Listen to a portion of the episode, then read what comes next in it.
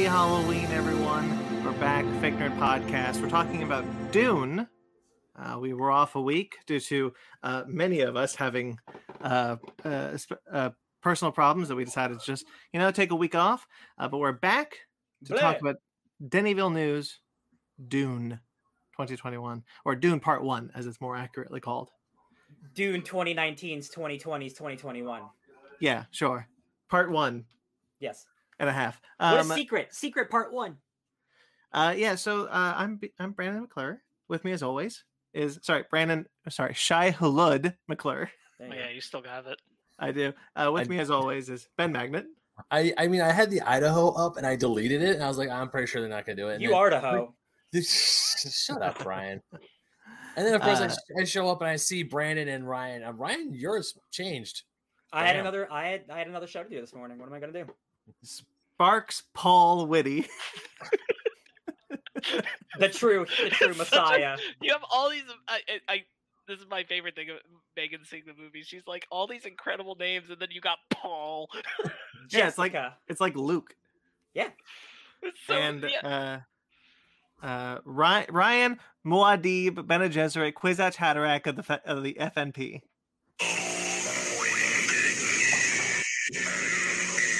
That's all I've been thinking about for two weeks. The, the freaking uh the dude from uh s- s- I always call it salsa. Um, something Secundus. Oh, Salusa Secundus. Yeah. Yeah, that's it. I mean, it The- sounds the like salsa. whisperer. Yeah. All right, Sickles- well, Yeah, yeah. But what guys, if welcome back. What if Ben. there's a planet in it? What? Shush. Welcome back, everyone. Uh, this is episode 260. Um, I have some things I want to talk about up top, if you don't mind. We had we had two weeks, two great weeks for our show, uh, specifically Basement Arcade. But before I get that, I just want to bring up that now you can subscribe to a new audio podcast for Basement Arcade pause menu that is up right now. That is linked below. Pod, men, pod men, pause menu has existed before in audio format on our feed, um, but now you can subscribe to it as its own show on if iTunes. if you don't want the fake nerds, you just want the basement. There you go. Happy Yeah. birthday. Um, ben and I have been talking about this for a little bit because the show does really well. Um, we figured, uh, you know, just make it a little easier for people to find it. It is, of course, video on this YouTube channel. If you're watching this show, um, you can find that there, and you can now find it on uh, the thing. There's only six episodes up right now. Uh, I'm still getting them all up, but by the end of the week, should have the entire thing. Should be caught up, um, and then from then on, they'll just be uploaded uh, as they go on. So yeah, there you go. Whoop whoop. I just think that's pretty cool. And pretty cool. and what's more, I made some changes to our website. Now, if you don't mind, audio listeners, I'm going to bring up our website real quick. Whoa. Right there. Push us off to the side because I'm going to show us some things for the website. Uh, just to describe to the for the audio people, um, guys. You know what? I'm- was always thinking to myself, you know, it's a shame that we can't watch the latest episode of the Fake Nerd podcast on our website. Well, now you can. There it is. You can watch our latest episode. Look at that. Ooh. embedded on the sh- on the front on the front page. Um, it will be. I will try to keep it updated every We'll week. I hope so. Um, and uh, you know, maybe like a day late, but it will be up updated uh every week uh, until I forget and go like, oh no. Um, but there's also another thing that I'm really proud of, guys. You know, I talk about a lot at the end of the episodes. Um, all the shows that we do. You know, we do a lot of shows. We got Basement Arcade, Pause Menu, which I just mentioned. We got Fake Nerds Watch. We got tons of shows. And if you're always wondering, like, uh, how how do I keep this? How do I keep this, uh, you know, in check? Like, what what do we what do they do? How do I find it? Well, now you can by clicking over here on the Fake Nerd Family tab of our Oh. website. I'm really proud of this.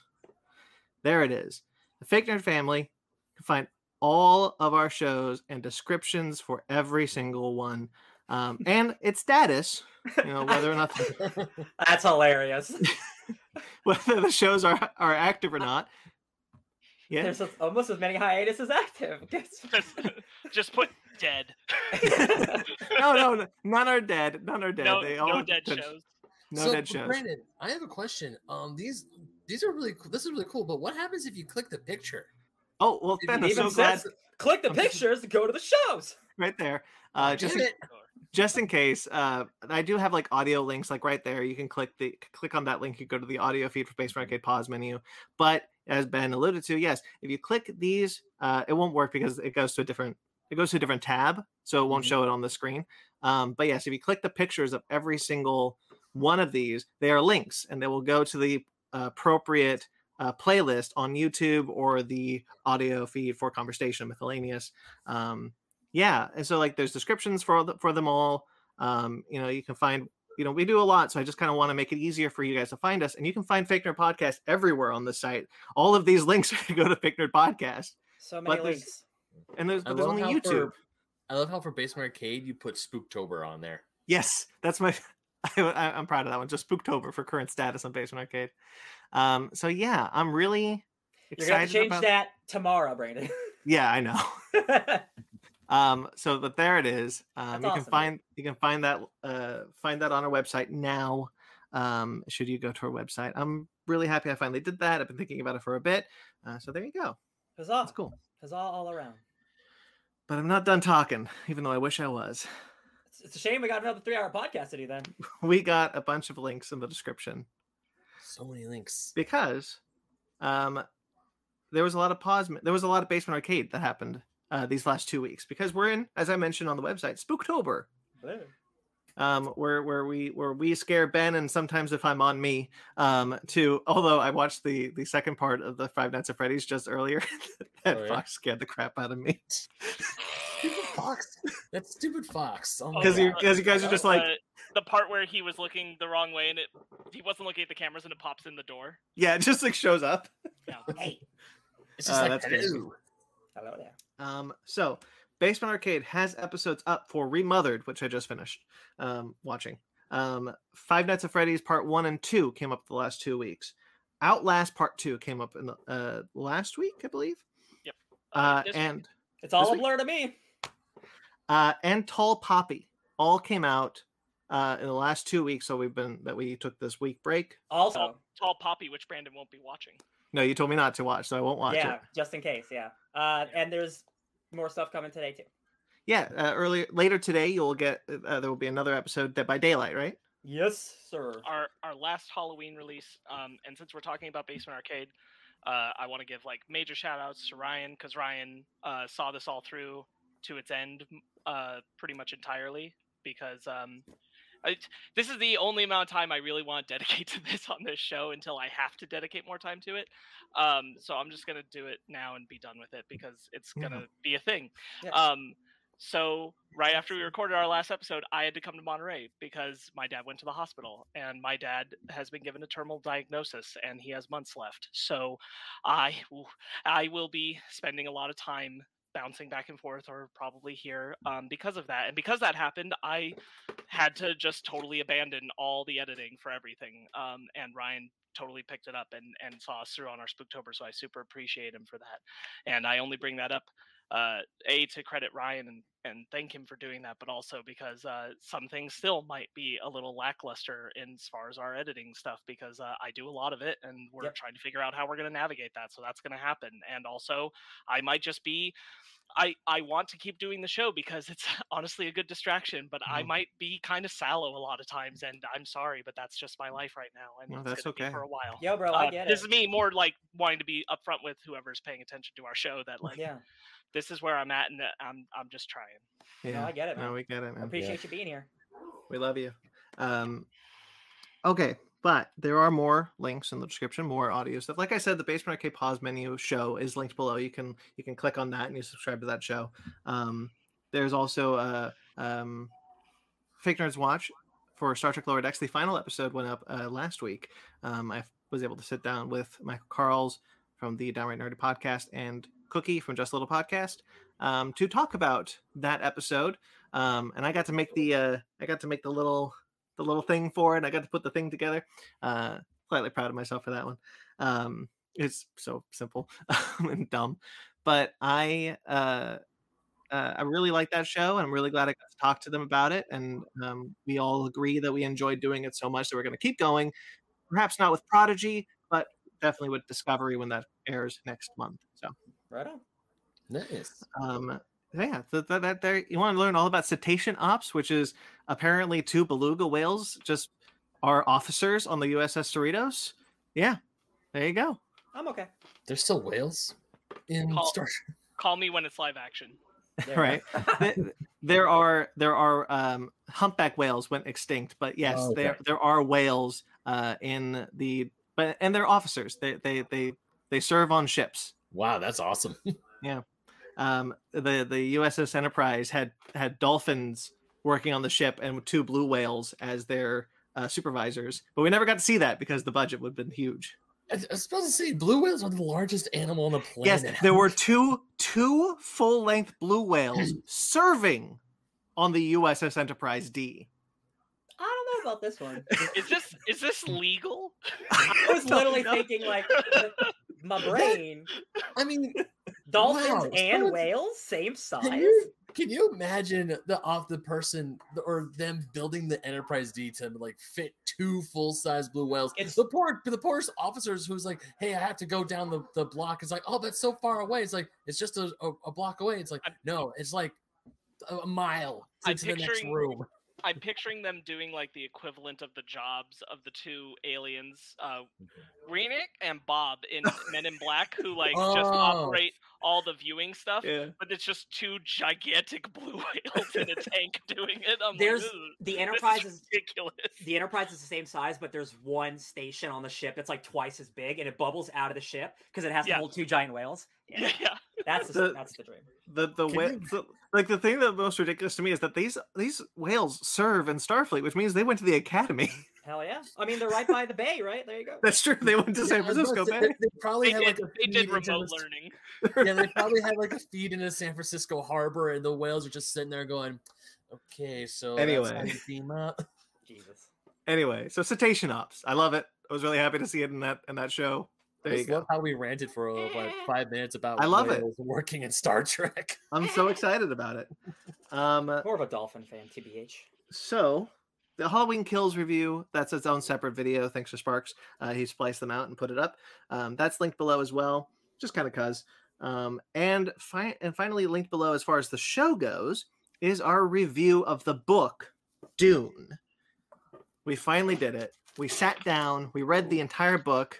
That's the wrong book. That's the wrong book, Ryan. It's That's the prequel starring handsome Paul Atreides' daddy-o.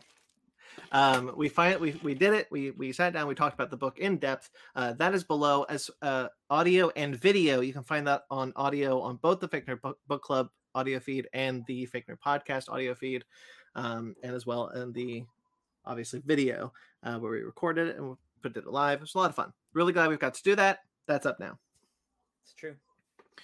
Um that's all the network stuff so real quickly uh mag is in the chat saying happy halloween hello sir Mag, what's up? Always Thanks happy to see sticking you around. um ben you have a new article Yeah, That's Yeah. linked below. yeah, sweet. Yeah, uh, this one's been uh, I, it's been in the works for a while. I, as you guys know, I played all the Metroid 2D Metroid games leading up to Dread, and this is me talking about it. So it's me preparing for Metroid Dread. So there you go. It's it's linked below. Give it a read. It took a little while longer than I hoped for it to come out, but it's finally out. Oh, there you go. Um, I also uploaded. I forgot to mention the website, but my uh, update. I updated my um, my blog on the website to include my Gamera article that can be found in Kaiju Ramen. Um, obviously, with their permission, that issue has been out for a while. Um, so it's now. If you just want to read my article on it, you can. You don't have to buy Kaiju Ramen anymore. But I do recommend it, and the purchase link is linked below, as well as the link to my Gamera article. Um, and then Ryan had it downright annoyed just this morning. Hot dog, I sure did. Talked about Betelgeuse. I'm not Yep. gonna say it. I'm not gonna say it. Beetlejuice, That's- starring the great Michael Keaton. Yo, guys, I haven't seen that movie in a long time. Um, I think that movie's real fun. I think it's a good time. Um, we need more fun horror. Like it could be spooky and silly, uh, uh, and also be horror. Like I love. There's not enough of it. I really liked it. I kind of regret not putting the Black Friday trailer in the description now. We had so many trailers that cut that one, but check out Black Friday with Bruce Campbell coming out next month. Oh yeah, yeah, yeah, yeah. I, I, I saw that. Yeah, yeah. Yeah. Um, all right, and that's all linked below, so you can check out all those things, or you can go to our website and be like, look at all these things that are just nightly nice and this on this page. These Well, there you go. Of our wonderful things. So who wants to go first with their week? I got a lot, and I'm gonna get out of it, get it all out of the way. Oh yeah, guys, let me tell you, it's been two weeks, but uh, uh, with like uh, with all like the the editing that I've been doing, and like it's it made me motivated to like it put me in a rhythm, right? Like I would come home from work, I would edit a little bit, and like it was like a nice rhythm. So I actually did a lot over these two weeks. Um, I'm gonna go through some of the comics I read real quick. Batman: The Imposter by uh, Mattson Tomlin and Andrea Sorrentino. This is the guy who wrote the script for the Batman coming out next year. This is just a story in that universe. They could say it's not, but it is. The dude looks just like Robert Pattinson. It it looks like it. Like the colors are great. You know Andrea Sorrentino's art. It's a stellar first issue. Um, it's Black Label. It's really cool. I think it's got a great hook to it. Uh, Barbaric by our friend Michael. Michael's gonna say Giacchino. Michael Marisi. Uh, Marisi, right? Marecci. It's been a while. Marisi. Marisi. Marisi. Barbaric. Uh, there's a couple more issues out, but I'm behind. But I read the first issue. This is a fun first issue. Um, I didn't like. I'm not gonna say I loved it, but it's definitely got a good hook. Um, it's about a barbarian, and he's got an axe, and like he's cursed to be a good person, but he's an ass. He's Conan the Barbarian who's forced to be a good person. So it's him constantly battling this axe, like, hey, you gotta fight crime or whatever. He's like, oh, but I hate it. So barbaric. That's pretty good. I got Catwoman Lonely City by Cliff Chiang. This book is super fun. It's old woman Catwoman. It's like she's been in uh she's been in Blackgate for 10 years and she gets out and the whole world's changed. Really cool. Uh Harvey Dent is Two-Face as as the mayor, but he's a good Two-Face. But is he? Really cool stuff. Beautiful art. Uh Dark Ages by Tom Taylor. Um and the artist I uh uh uh Coello. I don't have your first name. This one's fine, guys. It's okay. Um Tom Taylor's done a lot, a lot of Elseworld stories. This isn't bad, but it's definitely I've read it before. It's The Walking Dead, uh, but but uh, an EMP wipes out all all technology, all mechanical stuff. So they have to live like you know steampunk, Dark Ages stuff. It's cool. If you want a cool Elseworld story, it's fun. It's fine. Um, Inferno one and two, guys. I'm sorry, I got to spoil something. Like you are two months behind now. I'm gonna spoil something about Inferno number one. Okay, Destiny's back. She she came back in the first issue, so shit's already burning, and you guys need to catch up eventually. Uh, it's really cool. Uh, it's so good. Uh, Did you see Ryan my picture of the of my comic stack that's- to be read on Yes. Twitter? Yeah. Um, that's a third cute. That's a third of that is X Men. yeah. Uh, most of it's still pretty good. Uh, I, uh, I I- did flip through Inferno. I didn't I didn't read Inferno, but I was I was flipping through it, um, not to see the last page, but just like look at the art, and it and like the, it reminded me of like, you know what it looks like? It looks like the the cinematic movie equivalent when you've been watching a TV show for so long, and then Oh, they have yeah. a movie come out. That's It's what it looks like. it's, yeah, it's like the event. It's like you read the normal book and then you read like X of Swords. It's like, oh right, sh- big shit. Yeah, yeah. Yeah, it's like Um, Firefly going to Serenity and being like, "Oh, dang!" Yeah, uh, Stefano Caselli is doing insanely good art in Inferno. Um, DC versus Vampires. Holy shit, this book is so fun. Um, 12 issues is a lot of issues, and like I don't know if I want to commit to 12 issues, but like this first issue is really fun. Uh, it's tackling the vampire side. Uh, it's got I Vampire in it, and I love that guy. Uh, Otto Schmidt is a great artist. Uh, really fun read, especially for Halloween. Uh, Nubia and the Amazons, baby. Talk about representation. I love it. Uh, I didn't know really much about Nubia. Uh, I don't know much about Am- uh, Themyscira mythology, you know, old school, like 70s, 80s shit. She was born from this thing called the Well of Souls. Um, when something really bad happens to a lady, she gets reborn on Themyscira as an Amazon. And something really, really, really bad is happening in the world. So all of these new Amazons are born, and some of them are transgender, and that's really fantastic. That is such a cool thing for DC to do. God bless you. God bless you.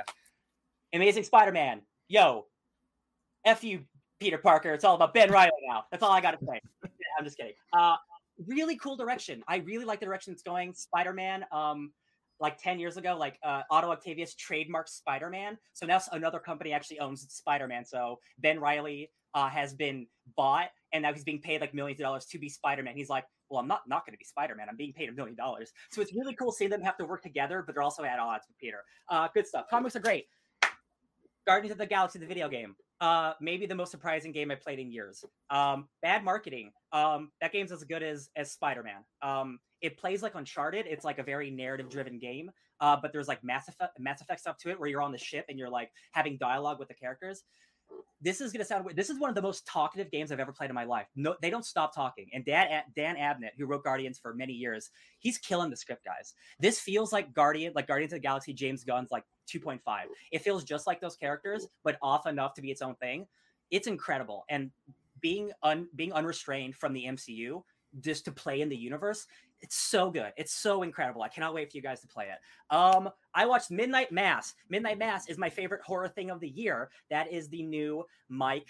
What's his name? what's his name? Flanagan. Mike Flanagan. Flanagan, thank you. He's done the House of Haunted Hill, House of Hill House, all that stuff. Uh, Doctor Sleep. Don't look anything up about that show. That is a show that there's a twist, and like the marketing of that show hid what the entire show is actually about. It's insane. It's only seven episodes. It's so good. It's so juicy. Uh, I'm still thinking about the ending. It's so it's it's my type of ending. Where uh, spoilers, it's sad. Um, I'm sure I did other stuff, man. I did a lot this week. Um, um, I watched the first season of Succession so this is a show about rich billionaires and i originally wasn't going to watch it because like i don't want to watch a show just about a bunch of rich white people like doesn't sound fun. But then it got renewed for season like four or whatever and all my friends on twitter were talking about it so i started to watch it. Then i realized it's by adam mckay and will ferrell. So it is a it is a hardcore family drama that has stepbrothers as comedy at times.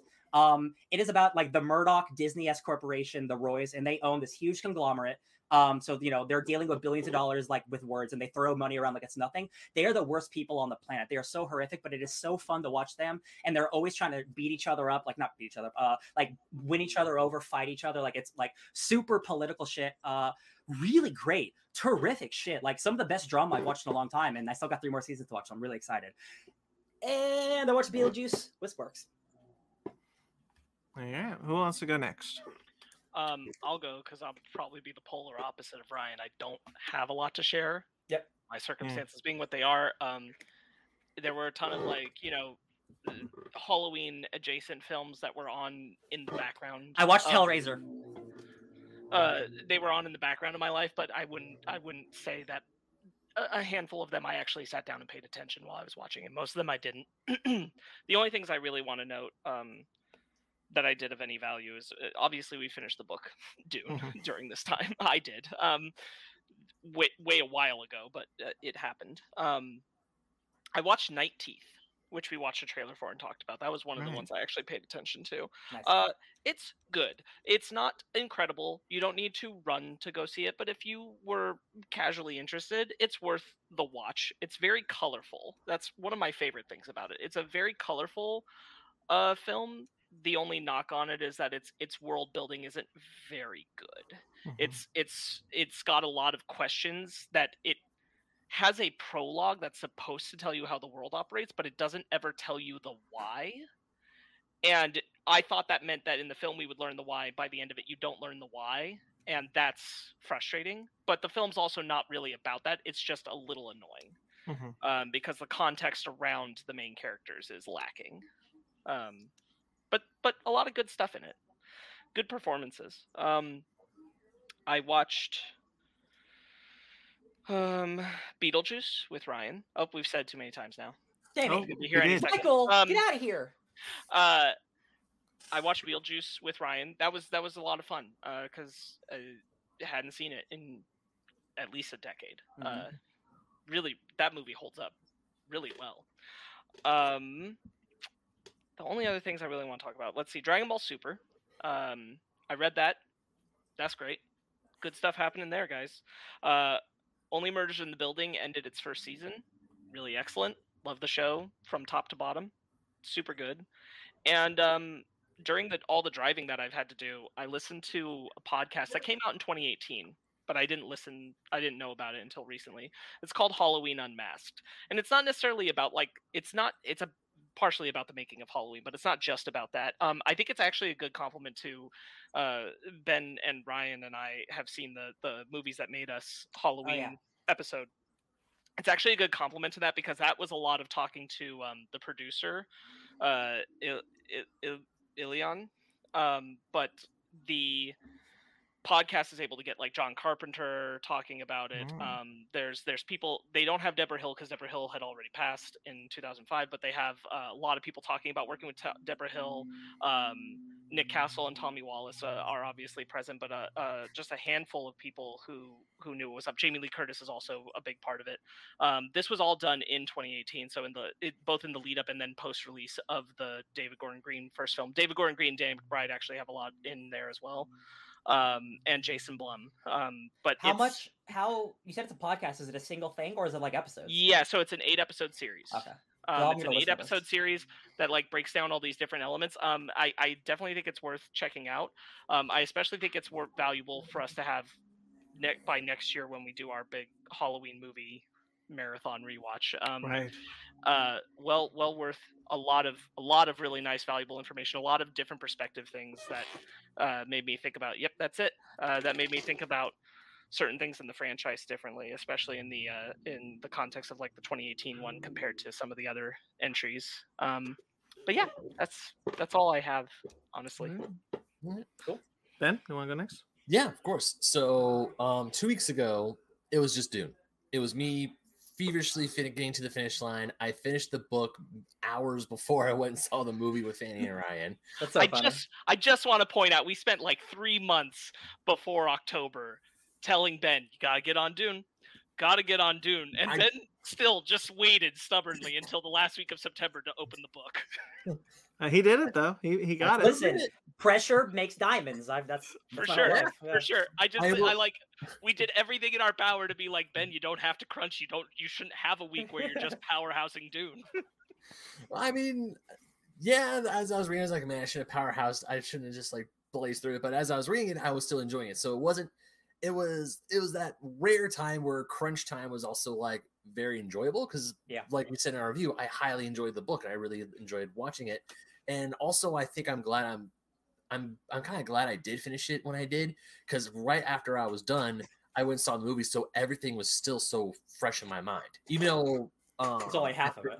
yeah, even though it was only half the uh, half the book, but still, it was still there. I'm like, oh hey, I, really I enjoyed it. waited. So I, I I you know I started reading the book a year ago and I stopped halfway and I said I'm not going to finish this book until after I see that halfway point in the movie. Mm, there you go. It's not what happened. That would have been incredibly stupid if I was Yeah. just Yeah. oh my god. Yeah, I uh my Yeah. thing was I I uh I I listened to it and then I still had so much time. I'm like, oh, I'm definitely gonna forget some of the stuff. So I listened to the first half again because I I work and I can listen to stuff. So. Mhm. so Alright, Ben. pretty much that was that. And then the week where I didn't have to feverishly read Dune, I still didn't do a whole lot. Pretty much the only big media thing I was doing was just playing through Metroid Dread. Hell yeah. Just I took some time to play through that. And then um, some nights I just came home and started working on my articles and my writing. That's pretty much what I was, it was. It was a split between Dread and writing stuff. I and also and that's spent it. 10, 10 hours playing No Man's Sky to unlock all the stuff for the Dune update they just had. So now I am the worm worm lord of of Wasan, which is the planet, and I got a worm head and I could ride around on a giant worm. That's why I went to sleep at four in the morning today, baby. you, brought that you brought that up, and I wanted to ask: Is the Dune content limited time? yes. Mm, That's why I did it as soon as I could because it gets harder as you go along, and I know if I would stop now, then the momentum would be gone. So I tried to Do you know why they make that content limited time? Yes. So um so No Man's Sky's regular game, it's you know, Minecraft, you do what you want for as long as you want, but then they have expeditions, which are monthly content things. Kind of like almost like Fortnite, but it's free. Um, so like a couple months ago, they had the Mass Effect ship. Okay, do these missions and you unlock the ship. So they do that once a month. Um, and it's like, hey, if that's how they get people to come in. That's how I came back. So I'm like, you got me for 10 hours, it worked. Yeah. Yeah. So now like the new not even project, like the thing I'm I need to I want to try and get done this week is go and buy my comics because I haven't been to the comic book store in a month, over a month now, and I'm really hoping they still have my pull list there because they haven't called me. You don't get a lot though, you're fine. Yeah. And also my stack, I mean my stack isn't big compared to Ryan's or Brandon's, but still it's big. So I want to try and Guys. get through my books. Guys. Oh Jesus. No, it, I, I'm slowly working through it, slowly. That's good. That's good. Uh, yeah, mine's like pitiful compared to that. But no, it's okay. I'm I'm almost I'm almost done with Dread. I'm getting close to being done with Dread. I just got the Gravity suit and I absolutely love it. Like I said, it's still my game of the year right now. Even though I know I haven't played a whole lot of new games, I'm just glad I got this one and I'm I'm and I'm enjoying it. I love it. Yeah, cool. All right, well, uh, my turn, I guess. Uh, I I have actually more than I thought I would, but I'm going to blow through a couple of it. Um, so I watched the first two Friday the Thirteenth, Part One and Part Two. Uh, both I found to be perfectly fine. I, I wasn't too crazy about either. Um, there, I did find Part Two funny in a way that I find Scream funny because I didn't know that Jason was such a klutz in the beginning. Can Mm. I ask you something real quick, Brandon? Do you know Yeah. anything about the director, the creator for Friday the Thirteenth, the person who came and started making those films and, and all that? I I mean I watched the How Did This Get Made for Friday the Thirteenth. I don't know if it covers. I haven't watched that, so I don't actually know what context is in that. But the the fact that the the guy comes from like softcore porn before he does that, and like Oh, that was not covered in. so in Halloween Unmasked, they talk about how he comes from softcore porn, and he basically like how so because like a lot of people will credit like Halloween for starting like the slasher slasher vibe thing, but um Friday the Thirteenth is the thing that learned the wrong lessons from Halloween and created the archetypes that permeated all slashers until Scream came along Where everyone just bangs. Yeah. where everyone's just banging, where it's like the the the sex uh, kills, all that. It's not Halloween that starts that. It's Friday the Thirteenth picking up off Halloween and like like just amplifying the sex and the because that's drugs. and it it sold really well. So like, oh, that's the lessons we learn. It's boobies. yes, exactly, exactly. That explains Strip Monopoly, which I was very confused about when that showed up. Oh no, I just play that in my household all the time. What do you mean? Of course, who didn't play Strip Monopoly? It's like they had a game. It's like they had a game. They only had one game on hand, and they were like, uh, "I guess we gotta get you guys naked That's somehow." like so, the, that's the longest, most boring version of a strip game because Monopoly Right? takes forever. because the, the line is like, "Oh, I don't want to play Monopoly. It takes too. It's it's not fun." It's like the way I play it is fun, and I'm like, "Wait, they is your clothes money or?" But they had money. they I don't get, know. They get murdered. It's fine. it was weird um yeah i uh i in context of watching friday the 13th which by the way kevin bacon's in that that was wild Yeah. um i didn't know that kevin bacon johnny depp and jamie lee curtis all came from slasher movies the three prominent slasher most movies most actors start in horror because it's low budget. That's how you Yeah. get casted and things. Yeah. uh so so kevin bacon that, that was interesting but and compared to its contemporaries which are halloween and and friday the 13th i find i found both of those much more entertaining uh in many cases better uh than the first friday the 13th uh Mhm. and i was not crazy about the second friday the 13th i'm considering going continuing on though because i i i, I kind of want to see the more ridiculous entries in it If so, I will say if you don't like the good quote unquote good ones, you Mhm. might actually enjoy the bad ones even more then because potentially because the sequels just like any horror franchise they get really really really bad and Yeah. like but like in a fun way i guess whereas like the first like at least first two were kind of trying I get, you, you Mhm. know uh yeah i mean i've talked before i love jason x which is uh one of the few jason films i've seen uh prior to this that is Uh, an unconventional jason movie I know it's so Yeah. dumb. Yeah. Um, so I want to see. I want to kind of see the obviously like the first two. He doesn't have the hockey mask. He's not even in the first one. Um, so you know, um, interested. But Uh, anyways, Mag is like Paul Rudd and Leonardo Di- DiCaprio. I had no idea Yep. those guys came from horror movies. paul, Paul rudd was in halloween six. We'll we'll talk about that. We'll Oh, talk yeah, about that was. next year. But Paul Rudd's first film is. Don't say. Oh yeah, you didn't know that. You didn't know that until we You just did- brought that up. no, you I think I think we've Paul- definitely mentioned that around No, you- before. Okay. No, He's they not definitely watched the movie. Yeah, watch Alright, the anyway. movie. No, henry what? cavill was in a hellraiser movie like everyone starts in horror if they're trying to be Uh, actors because yeah Um, Morph. God, uh, the actor's name is not in my head, but Morpheus from The Matrix. Please help oh me. laurence fishburne Oh, Laurence Thank you. Fishburne. Laurence Fishburne comes from Nightmare on Elm Street three. Yep. Oh yeah. Uh, yeah. Anyway, uh, I definitely will watch Back- the rest of the night. Back when he went by Larry. I just um all right anyway uh so yeah watch those we also did a thing at amc is doing like this kind of like uh spooky screenings they have like um surprise screenings for horror movies you pay five bucks you go see a movie you don't know what the movie is and they play a horror movie. Ooh. um so we went to so we went to that um it was the purge. See i would never i don't i i don't trust anybody so i would never do that. Uh we kind of just wanted a night out and we thought No, this would I- be fun but yeah. it was the first purge not the first purge the first purge. Just call it the purge The, That's the it is, original Purge. the Yeah. purge yeah. Uh, it's all right. It's an okay movie. I don't. I, I'm. I would not have spent five dollars for it. now that there's like many more better ones, I definitely would not want to watch that one. The Forever Purge is playing. is playing in the same theater. I was like, we could just Sneak go to over. see that one. That's funny. Um, yeah. Look, it's a fine movie. I'm glad. I, I, I like the franchise it's set up. It's all right though. There's nothing really. Lena Dunham has a funny line at the end, but there's nothing really too special about it.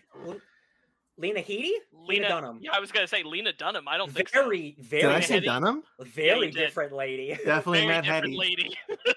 That's a whole different movie. Met Sarah Connor. Yeah, yeah, yeah. Um, Linda speaking of, Hamilton. speaking of You're no, the other Sarah you're getting Connor. Your LH names messed up. Emilia Clarke. No, the other Sarah I, I'm Connor. out. No, I'm out now. I got no more. The Sarah Connor Chronicles. Yeah. Actually That is funny because both Lena Headey and Emilia Clarke Yeah. both play Sarah Connor, Yeah. and, they're both in, they're both in GOT. Wow. There you go. I uh, speaking of Halloween, I watched Halloween Action. four.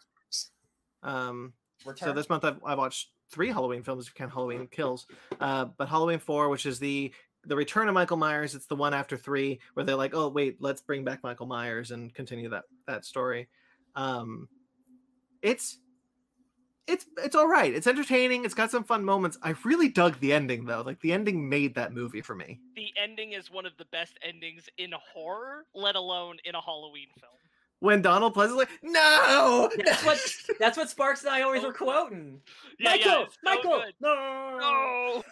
uh it's really it, it's a s- it's got a solid ending that i would that like recontextualize the whole movie into a way where i'm like oh damn um but uh the mask is terrible they never got that mask right after Yeah, the first one four bad mask. Yeah. um, Six, uh, six actually has a pretty decent mask, but outside, I agree. Most of the original films have poor masks. We're Yeah. gonna talk about this a lot next year. I'm not gonna. I, I think what what helps me with the Halloween films and the uh the the the, the Nightmare on Elm Street film um, is that there there's at least a character that I care about that I can centralize on and, and be with, and Donald Pleasence plays that role for the Halloween franchise, which makes me continually continuously interested in continuing with it. Michael Myers is my business. um, they also do like the mob thing from Halloween Kills. Yes. Well, like yes, yes. uh, they thought that was wild. They're like, "Oh, dang, we killed the kid." Ugh, I was fast. oh.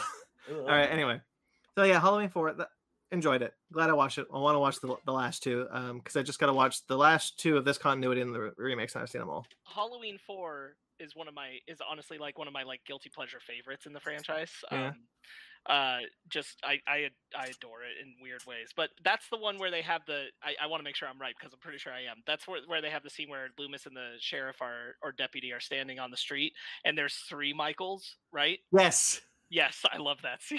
When, when that like, happened, he's all like Loomis, and he's like, oh, Loomis is just, "What's happening? How is this possible?" Loomis, Loomis definitely having a moment where he goes, "Okay, so did Michael make a deal with the devil?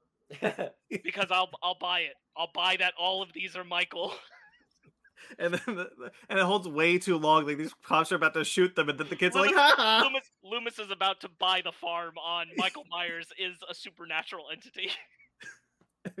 Yeah, that's a good that's a good scene. It's an enjoyable film. I can't wait to watch five and six. I watched The Addams Family. That movie's still great. Uh, not the not the animated one, the old the older that's, nineties original. that's, film. that's Burton too, right? No, that's uh, Men in Black dude.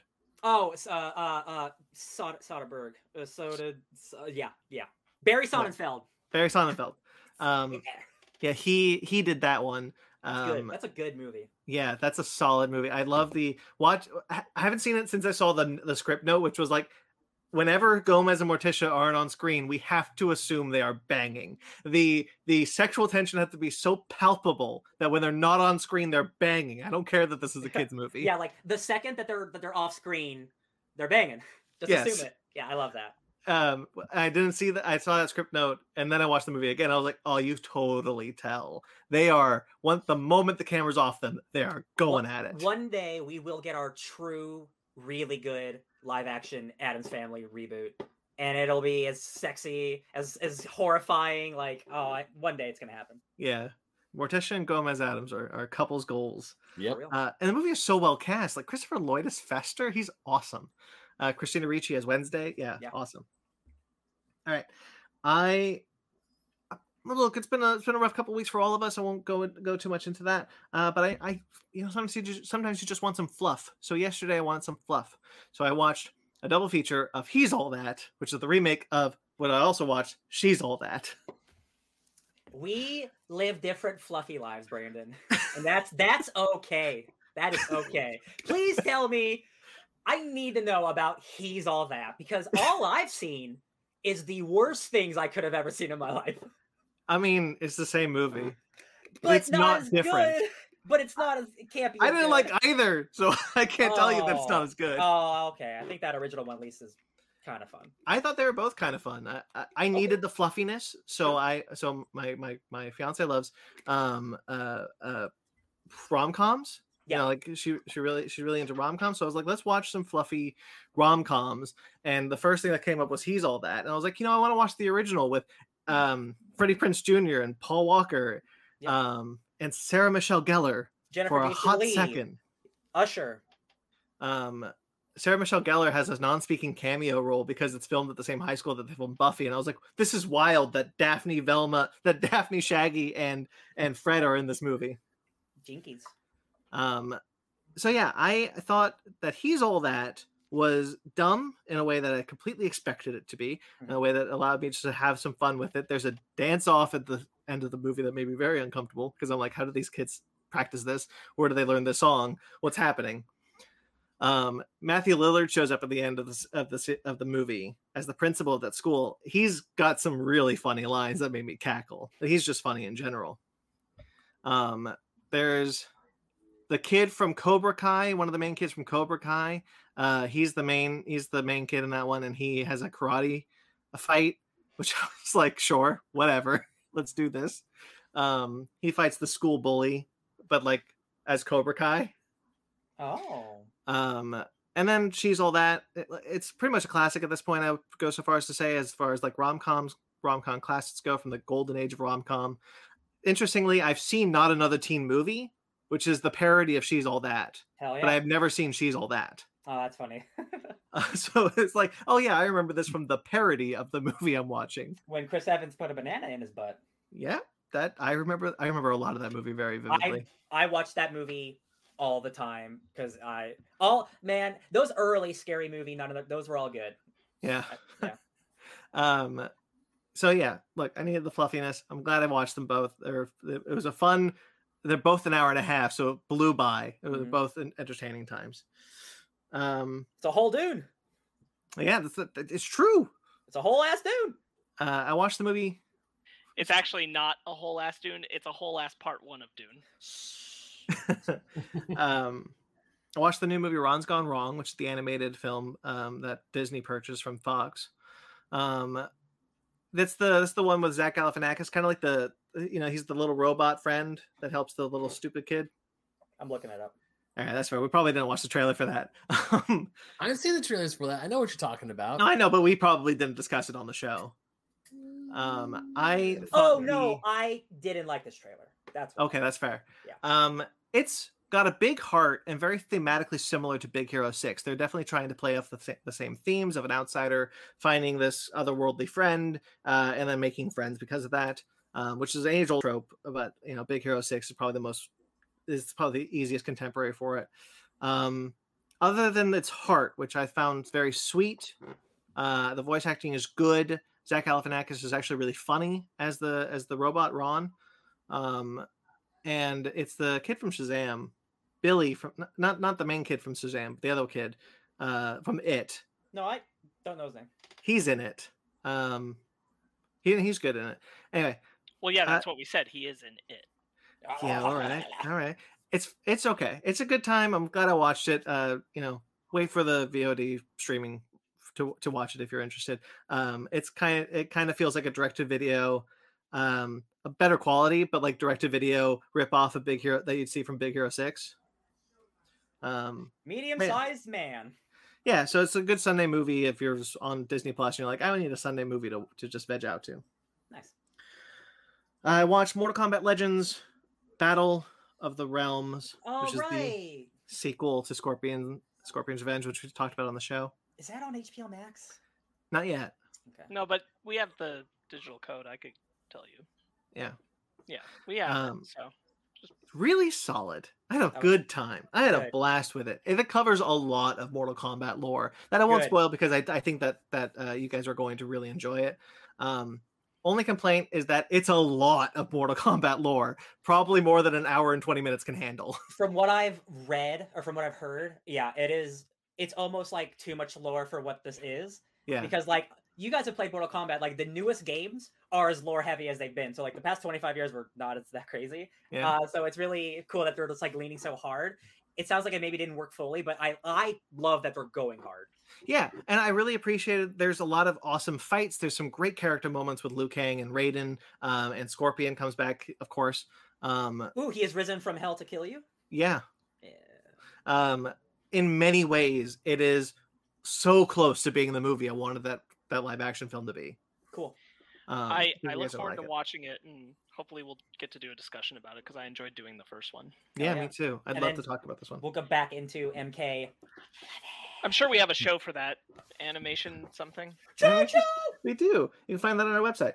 Um, and then um, I wanted to watch Kiki's Delivery Service. I haven't seen it in a long time. Um, uh, this is the Studio Ghibli film, Kiki's Delivery Service. My favorite Ghibli film. It's Um, a good one. It's a I've good one. always loved Here's a that good one. one. Um, I was a sobbing baby watching that movie. Mhm. I haven't seen it in so long. I've been, I've since watched the Patrick Willems video on it. Mhm. um, because I've, I've seen it before. But I didn't know that in 1989 there's this incredibly poignant uh, uh, movie about burnout in the gig economy, and that's so much more relevant today. It's such a, I didn't realize that this animated film from Japan was so far ahead of its time, really, or that 89 was such a big problem for the gig, gig economy. Yo, man, capitalism has always sucked. How about that? Yeah, it's true. Um, Sob, Sob, Sob Baby. I loved it. Um, really needed to watch something like that. Um, yeah. loved it. Debbie Reynolds is in it. Didn't know that at first. Um, but Read Dune. We talked about the a lot at length on an episode. That you can find that link below. Really proud I, re- I finished that book. Um, I watched the movies that made us for Halloween, Friday the Thirteenth, and Nightmare on Elm Street. Um, because I've seen all those movies and I wanted to and I wanted to kind of see those. Fun, informative. Uh, apparently not as informative as they should be. Sparks. Uh, Uh, uh, you know, like it, it, it's just a focus on different things. Um, mhm. like I said, like that Halloween Unmasked podcast really fleshes out a lot of things that the the movies that made us just didn't. Yeah. Um, and I don't I don't think it's like at the dis, the discredit of that. It's just that they a they have more time and They, I also they really think, go in depth in their analysis and research and stuff. I think even though the Netflix stuff does tackle like like Donald Pleasence was drunk a lot, they it's never it's still very kind of light and fluffy. You know what I mean? They're like, oh, he was drunk, blah. It- It's not like they take it seriously. So I think when you're good taking it like in this approach, y- you won't do that kind of deep dive that you want. You know what I mean? Yeah, they they play the clip of Donald Pleasence being like, "This script is nonsense," as like "wah wah." Yeah, when The- it's somebody uh, drunk at work, like that's a serious problem. the the reason why that Friday the Thirteenth fact was on my mind is because they talk about that in the context of like what happened post Halloween and, and how it informed the slasher genre in Halloween Unmasked. They specifically talk Yeah. about that guy um, and what Friday the Thirteenth did to slashers. Love it. Um, yeah, uh, thought they were solid. Look forward to watching the rest of that season. Um, Aliens is an episode that I really want to check out. Um, also coming to America. I didn't realize that was a horror movie. I in some in some ways, I guess. I thought I thought that one was already up. No, that that- one was new for this season. That's so weird. That's definitely not a horror movie. Okay. Uh, let's see. Maybe if you don't like horror, they're, they're gonna throw one at you. Maybe. Yeah. I watched the Marvel Studios assembled episodes for Black Widow and What If. Both came out in the last two weeks. Ooh. um, I didn't know they were going to do one for Black Widow. I'm really happy that they did. Um, Black Widow is a movie I like. Uh, you know, I I reviewed it positively. Um, I certainly like it more as kind of like I've kind of I've gotten away from it. I I'm finding more value to enjoy in it. um, Mm. The assembled episode was actually really solid, surprisingly so. Um, obviously, it's kind of another fluff piece. They all are, um, but when your bar uh, for that for them is Loki, um, you can pretty much impress me no matter what, because that Loki one's rough. But the Black Widow one has a, lo- long segment of dedicated to just Scarlett Johansson's legacy as Black Widow, and I really enjoyed that. Um, and then they kind of go off into the rest of the production, and it was kind of fun to to look back at Scarlett Johansson's legacy in a way that we have for Robert Downey Jr., but not quite like in the public sphere for uh, Scarlett Johansson. I, I was really I really appreciated that they did something like that. I I might check that out because uh well obviously I don't think she's as important as like a Tony Stark. She is like the lady on the Avengers team and that is Yeah. important and they did screw her over. Uh and she got her movie after she was dead. So like I really like her as Black Widow and when she shines she really shines. So like I like I wish she would have went out on a better note. So like I'm probably going to watch this to like Yeah, she was cool. Yeah. Yeah. cool. and I think it does allow me to appreciate the movie more um, in a lot of ways because they talk about more or about what the actors were were taking to the movie and what they wanted to achieve with the movie. I was like, you know what? Actually, there's some value to this as like a companion piece to that movie. Yeah. I I might need to watch that because I'll be honest, like uh, I still like that movie, but that ending has only soured on me ever since that deleted scene came out Oh yeah, with her and Yep. Ro- Ross, and I'm like, why was this not the end of the movie? I I- don't I've- understand. I've soured a little bit on it, but I the, the family stuff is still so strong. So, no, like, eh, that- absolutely. yeah, Well, it's what yeah. you brought up, Ryan, which is just like the problem with Halloween Kills as well. Uh, that that we were struggling to get over is that a bad ending hurts a movie pretty pretty Mhm. Severely. severely. Yeah. And Black Widow has a really bad ending. Uh, it's also like there's another part of the deleted scene, which is where she goes to the neighborhood and she sees the little girls reenacting. When she goes back to the neighborhood that she was in Yeah. at the beginning of the movie, and she sees all the kids reenacting the Avengers and a girl inspired by her. And I'm like, these two things, this and the Ross scene, like, how did we end up at this boring ass ending It's that so means weird. nothing? Yeah. yeah. No, It's like, I agree. got you a Quinjet. You're welcome. Thanks, do- nameless character. So yeah, and then uh, the what if episode of Assembled. Um, I'll talk about that next. Obviously, they're not going to be like we screwed up, um, but they do take the opportunity for the Assembled to talk about the creative process in creating what if and kind of sitting inside their mind of like you know uh, I pitched this to Kevin Feige before Endgame came out of like the idea and and uh, AC Bradley coming on board, who's a woman. I'm so sorry, I've been misgendering you. AC Bradley is a woman. Um, she's from Troll Hunters and Three Below. Um, and and I found it informative in the way of like, oh, now I see why they chose that art style or why they decided to do uh, these stories or or, or kind of like that. Um, just uh, just you know again more solid than I expected it to be and and recommended, especially if you're like uh, like us like not crazy about the series. It's not going to give you a new appreciation, but I do think it helps kind of understand what how the show was developed going into it. Sure. Yeah. Um, watched the first episode of Star Trek Prodigy that came out. This is two part finale, uh, two part uh, series premiere. What a short Um, season. Exactly. Yeah, two episodes. Um, it's it's it's really interesting. I like the mystery behind it. I like the animation around it. Um, I'm excited to see where it goes. It's really all I can say about that right now because it's just the first episode. I just wanted to mention it was out. And then I finished. I started and finished Only Murders in the Building. Uh, which Sparks has been talking about and talked about in his week. That show rules. I did not expect it to rule as hard as it did. Um, Steve Martin and uh, Martin Sheen still got it. They're still incredibly funny. Uh, Selena Gomez is good Short. foil for them. Short. Short. What did I say? Sheen. Well, I was close in that. I was in the ballpark. Um, they still they still got it. They're still really funny. It's got a lot of interesting twists and turns that I didn't see coming. Um, just a really solid show. One of the best shows on uh, that aired this year. I think. Really happy it's getting a second season. I can't wait. And that's it. Hell yeah. All right. Shall we get into our bread and butter then? Please. No, let's, quick- let's real milk quick, this for uh, six more minutes. Armenia hi, Post Pi. uh, "Happy Halloween, my dudes." So happy Halloween to you, man. Happy That's Halloween, pie. sir. Happy I can't believe he's actually listening to the podcast for once. Right? Oh, We do have some sad news up top. Uh, this was all from last week, the, the week we missed. Um, Joanna Cameron, um, who you probably are not totally familiar with, but she did the TV series, The uh, Secrets of Isis. She Mhm. was the star of that show, um, which is a character that was eventually purchased by DC Comics, has been in Legends of Tomorrow. She's the girl with the wind totem. Uh, they don't call her Isis in that show because, Y- Yep. you know. um, Different. different time. Yes. Um, well, she's named after the god Isis. Um, she was the first. The reason why I'm bringing this up most is she was the first live action superhero, um, uh, female superhero on TV. She, she predated the Bionic Woman and Wonder Woman. She was a trailblazer in that way. She was the reason why those shows, because that show was a success, even though it's been largely forgotten. It's just sad. Um, uh, but it was a success at the time um, and led to the create to, to Lynda Carter and I'm sorry I forgot your name from the Bionic Woman. Awesome. Uh, she passed away at the age of 70 last week due to a stroke. Oh, So- rest in power. Yeah. James Michael Tyler was most most famously Gunther from Friends, the guy behind the, the counter at the coffee shop. Oh, really? Yeah, he passed away last week from prostate cancer that he was diagnosed with in 2018 Oh, at the age of 59. Damn, That's that a shame. kind of. I mean, I don't really watch Friends on the regular. Um, Friends is on at my work on TV, so what right before I'm taking my last break, I'm about to go home, and they're they have it on Friends, so I'm just like looking over, I was like, hmm, okay, it's that episode, and Well, like, he- actually, he's the really he's really bummer. the seventh he's really the seventh member of that show.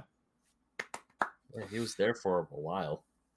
Christopher Ayres, who you'll probably know as the voice of Frieza Uh, since Dragon Ball Z Kai. Um, he's apparently been dealing with health issues for many years um, that uh, I I missed it, and and but she, he's been public about.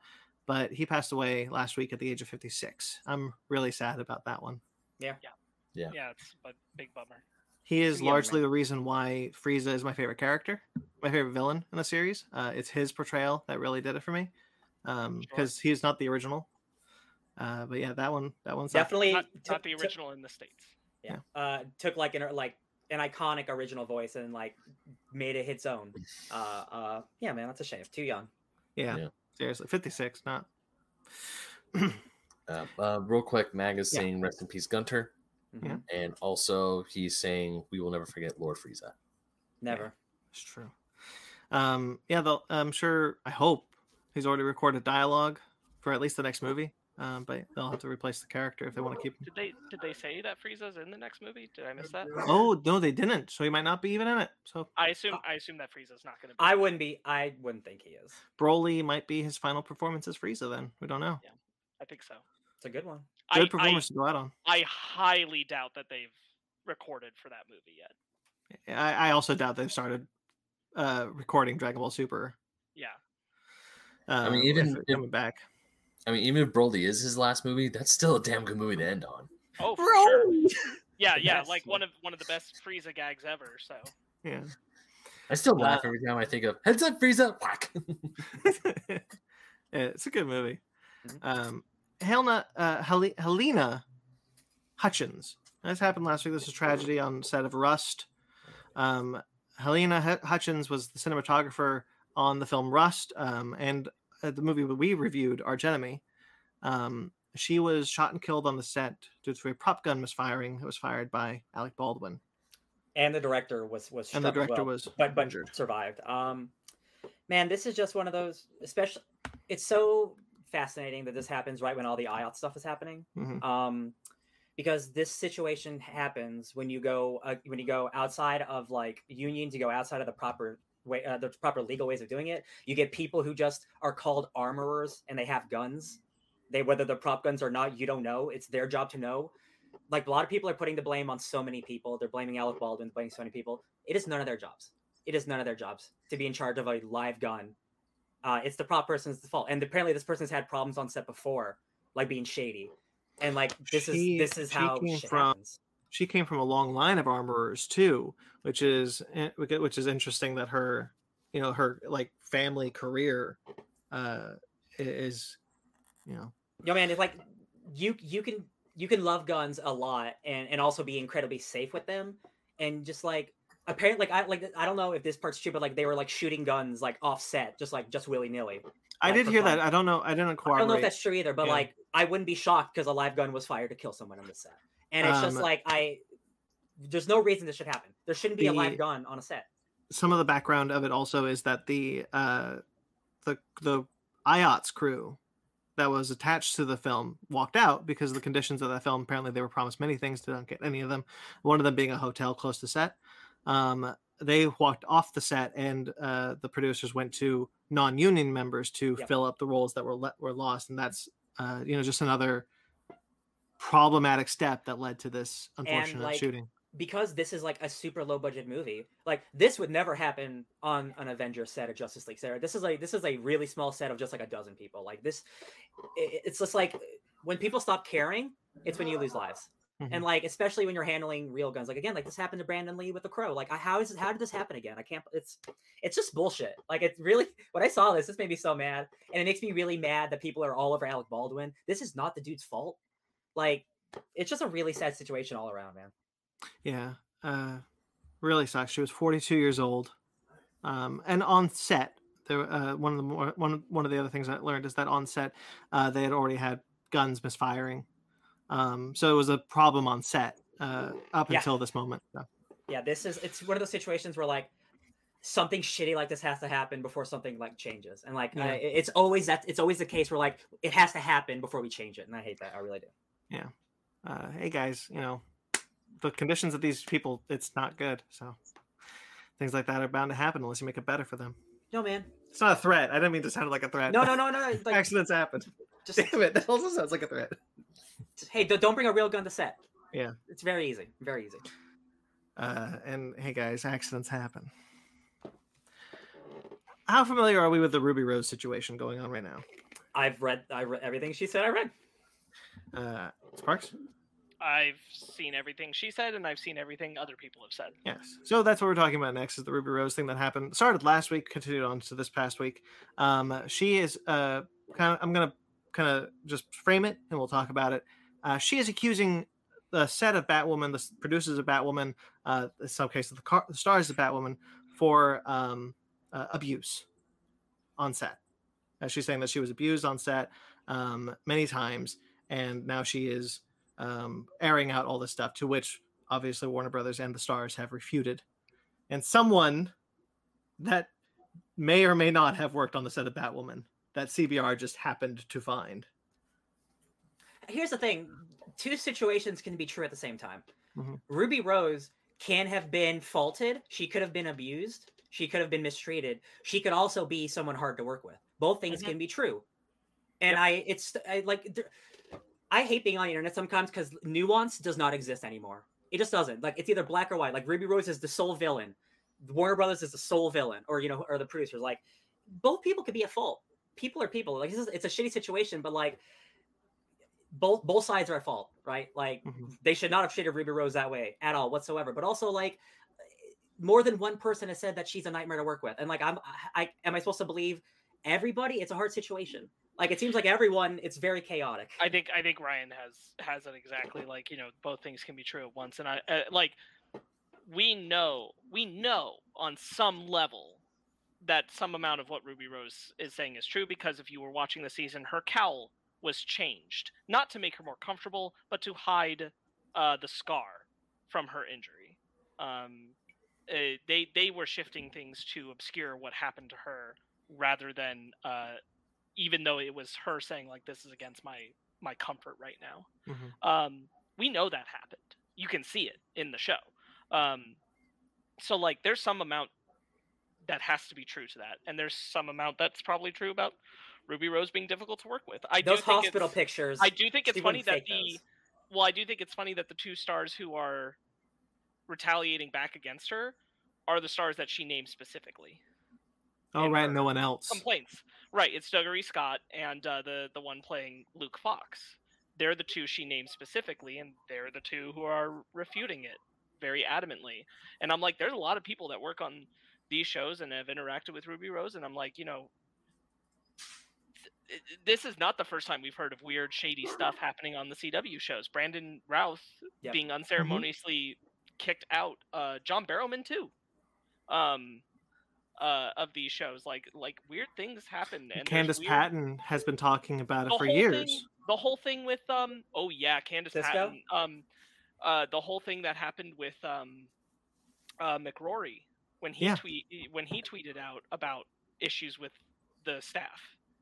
And then he took it all back and then he's like, No, it's fine. It's you know, like there's weird junk going on there. Um Yeah. it's it would not shock me at all that both things live in some amount of truth and it would not shock me at all like we know ruby rose was holding back on something when she left Well, and Ruby Rose also, you know, there's there's if you create a toxic work environment, you create a you can in some ways create a toxic person. So she could have been um, feeding off of the environment that she was forced to be in Yeah. contractually, uh, and being and being and that being the cause for her being bad.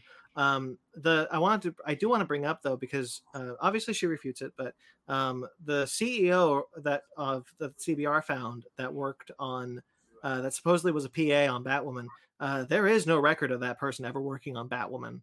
Um, so like that's really that was one of the things where I was like, this feels like uh that that Warner Brothers is trying to put out like kind of like hit pieces on her to get to lower what they're doing, like with Ray What? Fisher. Wait, wait, wait, wait. Are you suggesting that Warner Brothers would make up a rumor about Jason Momoa starring in a movie just to distract people from an important news item that's just Yes, like criticizing them? I forgot about Frosty the Snowman. Ma Rudolph. um, yeah, So, I this Brandon, sucks. Brandon, you're 100 percent right. Like, if you if you are in a toxic work environment, that itself can turn you into a negative person. Like, Mhm. if she suffered serious injuries that are like threatening to her health, and then the producers are like, "Oh, if you quit the show, you're putting everyone at risk, and you're going to lose millions of dollars." That is such bullshit. You do not put that on an actor who is doing this job and who hurt themselves. Yes, if they're also a mean person, that does not excuse it, no matter what. Like, Mhm. it doesn't matter. Like, two wrongs don't make a right in any situation. Like, she can be mean. Like, again, like no excuses. Like this is just shitty all around. Like maybe she was mean. Also, she was treated wrongly. Like it's it's all it's a bad it's a bad juju.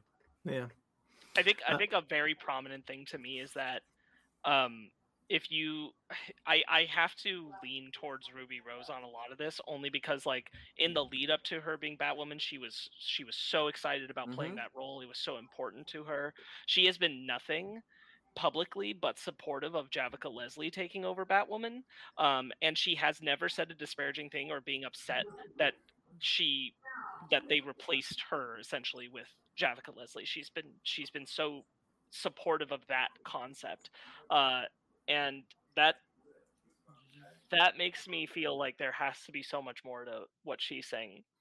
Not that I'm choosing sides. I think Ryan's right. There's an amount of truth to everything, um, but at the moment, like i i there's been so much weird stuff that that leaks out through those CW shows Yeah. about like cast members feeling like they're they're getting the short end of the stick or mistreated or something. Uh, it would not shock me even a little. All right, let's move on to that from from that. Then I hope, honestly, I hope something comes of this. I'm sick of hearing Warner Brothers is uh, CW is, is terrible. Someone's got to fix some some well, crap. well, and uh, well, and uh, importantly, like because you brought up Ray Fisher, like Ruby Rose mentioning like watching Ray Fisher do this and, and take them on, and Ray Fisher also vocalizing his support of Ruby Rose and Mhm. saying like we're in we're in a boat right now, and I, I'm I'm inclined to believe that like I don't think like everybody at the top of Warner Brothers is shitty, but I do think that when something gets criticized that there's a, a cog or a gear somewhere that's not treating people right, Warner Brothers is way more proactive about deny, obscure, and defend Yep. than actually trying to investigate. And uh, even though there was like the investigation to the Ray Fisher stuff, like uh, uh, rather than actually trying to admit or solve or have a dialogue about the situation. Yeah. Um, and that seems all the more prominent with these CW shows. yeah, Yeah, they've all had it. We've all we've heard about so many issues with all of them. Superman and Lois. Don't we we knew so um it's it's not really a, ma- a major report but like china mcclain um was leaving black lightning at the end of the last season Yeah, but the series ended so that didn't really get picked up but she was leaving and she said she had her own reasons and she you know she loved the people who she loved and she had her issues with the people she had issues with and she wasn't going public about exactly what was up but um something was up Yeah. and it didn't really make the presses afterwards because not long after she announced she was leaving they just canceled the show that could be why they canceled the show. i'm i'm saying like i think that there's you know some people who are favored and some people who aren't and it's not pretty Yeah. All right. Speaking of not pretty, let's talk about some quick. We'll breeze by this one. Uh, Marvel movies have been delayed. Uh, they've been pushed back to their to the slots afterwards. Uh, Kevin Feige said because there's disney movies lots of Dis- disney movies lots of Disney. Oh, there was also a lot of Disney movies. I don't have uh, all the Disney. it's okay changes. it's like you know indiana jones also got pushed back like all this all, uh, disney almost moved all its like most immediate set slate back Yeah. two Uh, months Indiana Jones had the biggest one because that moved a year. Yeah. Hmm. Almost exactly. That's fine. That one's okay. Um, yeah. I mean, I'm looking forward to it, but yeah. but delay it's it. still so it's Make it still better. already so far away that a delay is not going to bother me. You know, like So as we knew, Doctor Strange is coming out March 25th, 2022. Now it's coming out May 6th, 2022. Yo, they saw that Batman trailer. They're like, no, dude, we can't. Do no, for real. Those two movies are coming two weeks apart. They do. We're not gonna do that. Yeah. It's like they were like, we we saw our lessons from Battleship, the movie that came out a They week after. they looked at uh, they looked at Batman and they went, "Oh no, art! Uh, Yeah. push, push." Cinema. uh, Thor: Love and Thunder was moved from its May 6th slot to July 8th, the same Okay. month, same year. Not that bad. Black Still- Panther: Wakanda Forever, July 8, had the July 8th spot last year, and now is November 11th of next year. All right. That's four MCU movies that year, right?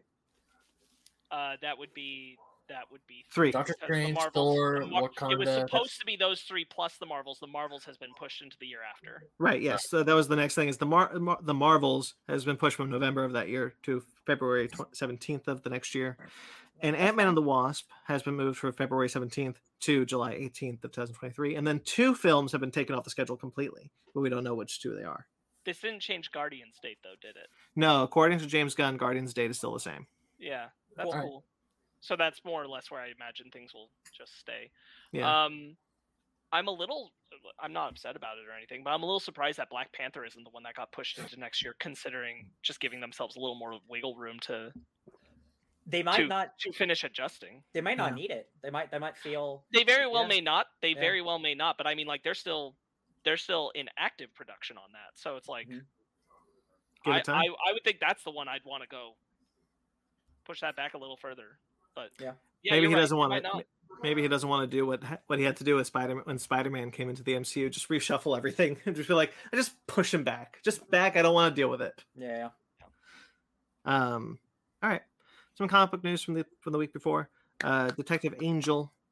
There's a new spinoff of the Buffy the Vampire Slayer comics happening right now. Um, this Wait, which see- one? The old man Buffy, or just the the, the revamp, or the actual? Which one? This is the current Boom Studios Buffy the Vampire Slayer ongoing series. Got it. Okay. The revamp one. The revamp of the of the Not Sarah show. Michelle Gellar. Buffy revampire. So this is like new Angel. basically. Yes. Okay. Cool. So this will be because th- this will be an, this would be an angel that didn't go to L.A. Uh, to open up a detective agency. This is now an angel that is going to L.A. to be a television star and hunt monsters with Cordelia. This is going to be an eight issue miniseries coming from That's Christopher Cantwell. That's the same thing. Uh, So Christopher Cantwell and Daniel Bayliss are writing this. Uh, I- can't Cantwell can always do well. I'll be honest. Like I, I, I like Buffy. I was never an Angel guy, but I really like Cantwell. So like I can't guarantee I'll pick it up. Uh, but if it's got good word of mouth, like I try anything once. I've always liked the Angel comics more than I've liked the Buffy comics. Yeah. Um, and not to say that the quality would would shift, but I do like Angel. I, I'd be interested in picking this one up. This sounds cool. I like Cordelia. Yeah. Yeah. I do too. All right. Coming out of Devil's Reign is Daredevil Woman Without Fear. Ah! Elektra is the new Daredevil, in case you hadn't heard. It's been Um, a year. Uh, it's going to be a three issue miniseries coming from Chip Zdarsky and Raphael de la Tour. Um, I'm not gonna read the synopsis. It's it's Lady Elektra. It's it's it's Elektra being Lady Daredevil. Lady Elektra. She's Daredevil. She's Look at- Daredevil. look at Lady She's, no, she's just Daredevil. uh, Daredevil is doing all you know, going up against the Kingpin. Chip Yeah. Writing this. Yeah, yeah. Dare so Matt Murdock's in jail. That's why he's not because I'm the only person reading it. He's not in jail, so Elektra's been Daredevil for like a year and she kicks ass. Uh I everyone's really, really scared that the status quo is about to change and after Devil's Reign it's just gonna be Murdock again. And I get it. He's about to show up in the MCU because obviously he's in Spider-Man. Oh, I get it. But like it's been it's just it's a nice legacy thing that like nothing good lasts forever, you know. Well, I mean, to be fair, if Chip Zdarsky, because people are also the- theorizing that Chip Zdarsky is leaving Daredevil after Devil's Reign. Yeah. Um, you know, it's a tradition. It's a tradition to leave Daredevil in a place that the in a in, in like in a corner, so that the Yeah. next writer has to write that out of. So they could just keep the status quo as it is, and I- let the next writer deal with it. That's what I want, but I just don't believe Marvel's gonna do it. That's it. Yeah. Yeah. Um. Yeah. She Hulk is also getting a new ongoing series. Uh, now back to her normal She Hulkiness. I wonder why. It's not 'Cause like she's she's also- got, she's got a show coming. Um, with art, there a show coming out soon? I think there is. This one will be written by Rainbow Rowell with Oh, art yeah. by Rogê Antônio. Uh, we already heard this was coming, but this is Mhm. kind of this is what it is. February. Yeah, uh, Um, Rainbow Rowell wrote Runaways, uh, the newest Runaways. Uh, uh, great, a great, great writer. Um, totally excited for this. Do you want me to read the synopsis for this one? Is it long? That's okay. Uh, the best character ever is back in her own series and about to glam up the whole Marvel universe. Jennifer Walters, aka the sensational She Hulk, is no longer savage and needs to put her life back together. She's got a career to rebuild, friends to reconnect with, and maybe represent in a court of law. Uh, and enemies to, well, she may not want to connect with them, but they are definitely going to connect with her. And the last page of this first issue is going to send Jen down a road she's never traveled and that will shake up her life and possibly the whole Marvel universe. Wow, what if everything you do is wrong? Um, hell, man, I'm I'm just so excited for her to have a personality again. I'm so excited. hell yeah. Should be good. Um, that's all the comic book news from the last week. So let's get into some other things. We learned last week that Hayden Christensen is going to return as Anakin Skywalker, Darth Vader in Ahsoka. Sweet. Let that man get that money. I'm so happy for him. Yeah. He's- I mean, really, all I have to say is sweet. I don't want to. I don't want to dive any more into this. I'm just like, he's back as Vader. Yeah, give that man the money. He's he's owed it. Getting those two shows. This is two They- shows. They really had like oh they were like uh, he was on Obi Wan and was like hey can you like hop on over to the other volume so we can get This, you in uh, Ahsoka? I'm pretty sure that's is- what happened. This has rekindled my hopes for a Hayden Christensen Force Ghost that's like half him and half Vader. Yeah. Yeah. It's back, baby. The From Force is Awakens?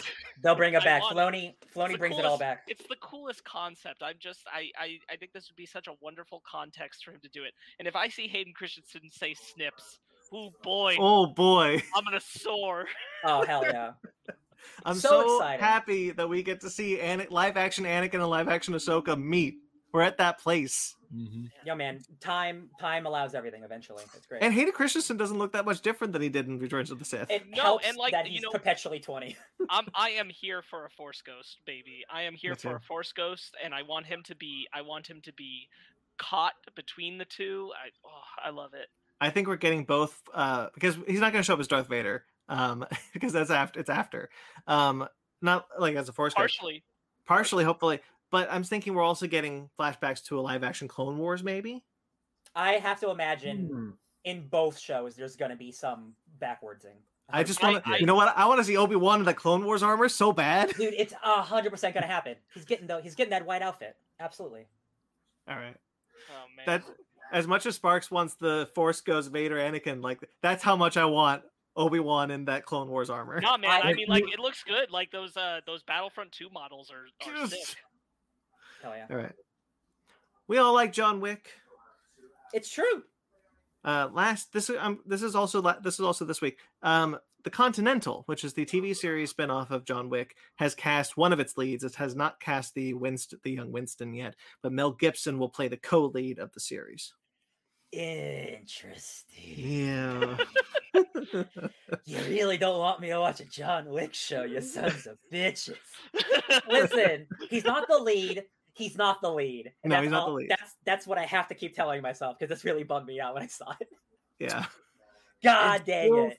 It still surprised me how Mel Gibson can still get work after all the shit he's I'm done. not surprised that he gets like smaller work, but like high profile work like this. Like the last thing I can ever remember seeing Mel Gibson in is in that movie with Will Ferrell and Mark Wahlberg, where they're like, Daddy's home Hey, where, Daddy's yeah, Home it that's was it. the it was That's the trailer it. was the trailer last year for the Santa thing with Walton Oh, Goggins. right. Oh yeah. Right. the well, drunken- didn't did he play Santa in that movie? Yep. Yeah. Oh, Drunk, drunk Santa. Oh yeah. drunk Santa. Listen, Anyway. man, I I love the John Wick franchise. I love that world building. This makes me a little less excited, if I'm gonna be honest. But like, Yeah. A hopefully he 100%. dies. Hopefully he dies real early. you know. Um, well, maybe we're not too interested in that one, but maybe we're interested in the next one, which is Ballerina, which is the film spin-off of John Wick. We saw the we saw the ballerinas in in 3 Um, Ana de Armas has been cast as a young assassin seeking revenge for the murder of her family. Punisher, John Wick. Yeah, fine, cool. I love Ana de Armas. Hell yeah. Yeah, she can definitely hold herself in action sequences. We saw recently from No Time to Die. I'm All so three, into this. three and a half minutes. Hell yeah, baby. uh yeah i'm glad that she's i'm glad that she's getting this kind of high profile action work again um good way we can see more of it Yes. I'm excited. This took me completely by surprise. Do you guys remember the film History of the World Part 1? I do. Well, did you ever think we'd get a part 2? No, No. I really didn't. I really, really didn't. Guess what? Hulu has picked up an 8-episode sequel series called History of the World Part 2, written and executive produced by Mel Brooks. Bro, he is I love Mel Brooks. He is one foot in in in the grave, right? Like, He's like a Yes, he's a hundred years old. I am so glad this is happening. This is the this is Brandon. You're right. This is like one of the craziest announcements. This is crazier than any Infinity War. Like we're getting a sequel to that movie from 40 years ago. What? Yes. That because there's the there's the bits at the end of that first movie that like sees like next time on History of the World. Yeah, yeah. I'm in. I'm in such shock about it that it, it's. I don't believe it will happen. Right? Still, Yeah, like I, know it's I need announced, and I'm like, there's no way. I There's no way this is actually getting made. I They'll- was They'll, Yeah. they'll decide to pass or something. it's so weird seeing news that you don't have tons and tons of rumors to talk to sift through beforehand Yeah. because this came out of nowhere. Like Oh, yeah. Variety picked it up like, "Hey, they're making History of the World Part 2." I'm like, "Is it April Fools? What happened?" Ben, it's not you, even. It's not seen? even just that, but like Mel Brooks coming back to do something. And Yeah. you're like, oh, okay, okay, Mel Brooks is coming back. It's History of the World Part Two. No, it isn't. I, was the last thing that he did? Was it the Spaceballs animated show? It was the Young Frankenstein stage musical. Oh, okay, Yeah. he was a part of that. Yeah. Cool. Okay, yeah, right he on. wrote that. Cool. uh, Nick Kroll, Wanda Sykes, Ike Barinholtz, David Stassen, and Kevin Salter are also writers on the series. Oh shit, those are all excellent They're- comedians. Yeah. They're really good comedians. Okay. Uh, Mel Brooks was also a voice in Toy Story Four. That's true. Oh, yeah. he Just I just remembered that. I forgot until the second. yeah. he Uh. The Schwartz. I Schwartz. Ben, you didn't answer. Did you answer Ryan's question? Have you He seen History of the World. Part One? yeah, I shook my head. Okay, I've never seen. History of the World Part One. you should. This is like Ben. For context, this is like if Kung Pao actually got its sequel. Oh, okay. Oh yeah, hundred percent. It's it's a stupid, silly look Isn't at it? all of all of history. Isn't it coming out? Oh come on, bro. No, like it's been it's been gonna get made coming out for like a decade. I swear I Um, saw it on IMDb. No, it's It's d- been bro. in pre-production for twenty Um, years. yeah. Uh, but Ben will understand that because that the move those things end the same with like a and here's part two coming blah blah blah. Gotcha. But there was never an intention for History of the World Part Two. Okay. And That was Uh, a gag. When I was young, I was like, why didn't they make part two? Me too. And I was like, oh, comedy. Yeah, yeah. Uh, yeah, I'm excited. I love Mel Brooks. I, I honestly, I think I love every movie he's done, every stage show he's done. I even like uh Dracula Dead and Loving It. Me too. Oh, I yeah, really like Dracula Dead and loving it. I God, just I, watched love- I yeah. watched that again last year, uh, and I was so happy. Hell yeah. God, that movie's great. All right, now we're into this week. Let's do it. Uh, Brendan Fraser has been cast as Firefly in Batgirl, the HBO Max is. movie. The Fraser Sans is here, baby. The Fraser sons. He's here! He's- He's back. Two This DC is, properties. the, this is the Return of the King. Hell yeah. Yes. Is that why you Matt- wore This is the today, two- Brandon? Tomb of the Dragon Emperor. Oh, this was this was not. This was coincidental. That was coincidental. All right. Um, Mag says before we get too far into this, best one is Young Frankenstein as far as Mel Brooks films. That is my favorite. It's my favorite comedy of all time. it, it, it, it, it is probably his best movie. That movie is impeccable. My Blazing fav- Saddles is really good though. Oh, Yes. I love Blazing Saddles. My favorite probably is the producers, though. They're all classic man. All good Sure. shit. Jeremy and I, Jeremy and I were just talking about um, because we are Van Helsing and The Mummy were both on at one point in the background. Stephen Sommers versions of both. Mhm. Um, and he was like, "God, I just I wish that we had the crossover film where Brendan Fraser and Hugh Jackman got together with Frankenstein's monster, and the trio of them had to do something really stupid. Hell and yeah. like, I would have loved that so much more than The Mummy Three. I Yeah, want right. agree. now. yeah, Sparks, what have you done to me? I want. I wanted it when Van Helsing came out. yeah, yeah. Same, same. Benny is Benny is Igor.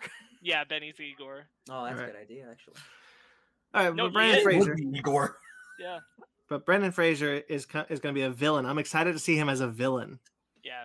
Yeah, he's Yeah. always like yeah, or all the stuff I've seen him in. He's always like the good guy. He he he's done some um some uh, out of country movies where he plays like he did an Indian movie where he played like an in like a like a business like an evil businessman. Mhm. Um, but like he's generally in America. Weren't you weren't you just talking about the Soderbergh movie that just came out where Oh, with Don What's- Cheadle and he's, he's a no bad sudden dude? moves. No, No, sudden, sudden moves. move. Yeah, Yeah. he's like a bad boy in that Oh one. yeah, I He's a want to bad see that. boy. Ooh, I'm Uh, excited though. Like big, like big, big screen movie. Yeah. I'm glad HBO Max. Really, Brendan Fraser has found a home on HBO Max. Hell yeah, man. Get that I'm money. just glad Brendan Fraser's back.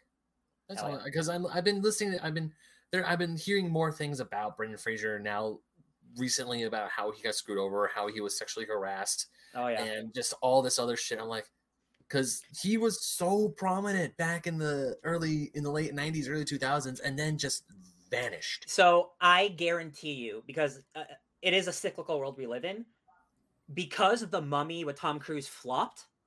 I guarantee we will get another Mummy movie before our lives are over with Brit. Don't with do Brendan this to me. No, it's just that's the that's Hollywood. They know No, that I know, movie but I want it. I because- want. I want the Brendan Fraser. I want Brendan Fraser to come back in the Mummy. I want to see what he will do with Little now. this kid's gonna be his age and he's gonna be like taking over. It's if the Mummy, if the Dark Universe was successful, it wouldn't happen. But that that thing flopped. We're getting the Mummy back. We're getting it back. What give year it would it to- be in? 1940. Maybe. No, even further, I think. 1950. Sure. Yeah. Anyway, Yeah. he's, it, it's, it's 20 years. It happens. It's cool. Anyway, I'm I'm really excited. I love Brendan Fraser. Mhm. Um, glad to see him back in some in any in anything. Um, Val Zod, the Superman movie that Michael B. Jordan is producing. This is the other one, not the Ta-Nehisi Coates one. Um, Val Zod, uh, that movie will be written and directed by the writers of Transformers: Rise of the Beast. Sorry, just writ- just written. Darnell, Metayer, and Josh Peters. They're doing Transformers: Rise of the Beast, and then after they'll do this. They Hmm. that movie must be good enough. Yeah, for them to get this one. Yeah, Wow, I'm this is- surprised that we're getting two African American Superman movies. and we're also getting another Transformers movie soon. That's We crazy. still don't know that, do we, on Ta-Nehisi Coates? Well, they said definitely said it's a black Superman. Yeah, oh, they, did they? Okay. yeah. Uh, this one is definitely further along. It seems like yeah, Yeah, which was surprising because the Ta-Nehisi Coates one was the one announced first. yeah. Um, all right, Ant Man and the Wasp, Oobaloobaloo. Has been Oh, that has got to be. I cannot believe that. If that the logo's real. logo. Did either of you guys see that? Uh-huh. No. So there's a logo. It's like the official logo of Ant Man and the Wasp, and it's basically might as well read Oobaloobaloo. I'll try to It's, find a picture, of Ben. one it's really bad. It's really bad font for Quantumania. Um, you, it's practically illegible. yeah, Like if you don't know it's the title, you can't read it. I still haven't been able to read it. Anyway, Bill Murray is in the movie. Cool. Wild. Um, he's no big character. There's no way. No, I mean, got... I, I'm I'm willing to put money down. He's Bill Murray. Yeah. just like in Zombieland. Yeah. I did see, and I don't think they're gonna go this way. But somebody said, "What if they make him Eric O'Grady, which is like the shitty uh, Irish Ant Man, and like he's like the like the uh, he was like um Hank Pym's uh like enemy during his time as Ant Man." And I'm like, "Oh, that'd be a cool idea," but I don't think that's it either. That's too good of an idea. That, That would would- be hilarious. That'd That'd, be be, too good. cool. But I'm gonna put I'm gonna put this one out there because we're getting Kang, so we're doing something cosmic in this movie. What if he's another Elder of the Universe? What he if he is Jeff Goldblum and Benicio del Toro's brother? I'm I'm not I'm not against that, especially because Ant Man is be is this huge movie now.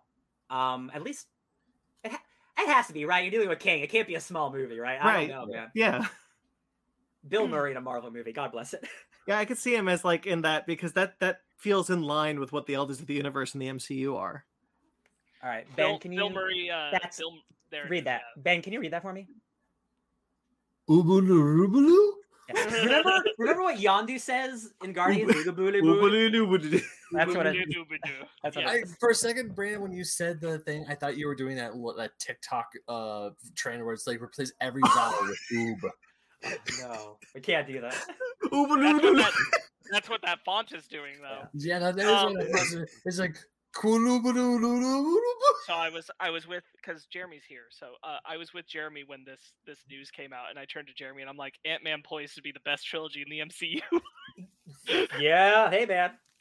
I'm so more? glad we're all on the Ant Man got, and you the got Wasp is one of the Jonathan best. Yeah, yeah, you got Jonathan Majors as Kang, and then Bill Murray coming in. I'm like, well, it's gonna be the best trilogy Oh, ever. uh, I just I, I- like two weeks ago I watched an interview with Jonathan Majors. Um, he's talking about the, the cowboy movie he's in, but he's talking about Kang because he's filming Ant Man right now. Yeah. Um, and before Loki came out, um, he had Kang as his background screen. So somebody on the bus saw his background screen and put it together. He's like, I think Jonathan Majors is king. I think those rumors are true. So like for months he was like, nah, nah. And he's like, I was my own villain. I did this to myself. And I'm like, he was reading like comics on his phone, like, and I'm like, oh, that's so. He's excited about it. I love it. I love that he's so absorbed in it that Yeah. he made it his phone back. he talked about it. He talked about recently, like Kang in Ant Man and the Wasp, uh, Quantumania, and he was like, "Yeah, it's not." I mean, because they were asked, like, "Will it be similar to the character you played in Loki?" And it's like, "Well, they're not the same character, are they?" Yeah. You know, there's the one, the That's- there's him in in in Loki, and then there's Kang. I'm Kang That's the, in this movie. that's the thing. I'm not surprised he's so happy. He has been given a decade in the largest franchise in the world of playing essentially his own Orphan Black into it. Uh, Yeah. For the next ten years, of course he's absolutely engrossed and happy. Like he's, Yeah. he's gonna make money. So I'm just- excited for that Western movie. I just love yeah. how he decided to put K- Kang the Conqueror as his phone wall screen. Yo, if I was casting a superhero movie, yeah, you bet, you bet your ass that's my Yo, man, background. Marvel snipers were on him in that second. There. Yeah, Um, I don't all think the Marvel snipers uh, are are getting their checks anymore because that Spider-Man stuff is a is a crazy ship, my friend. Amy Pascal forgot to pay her Marvel sniper fee.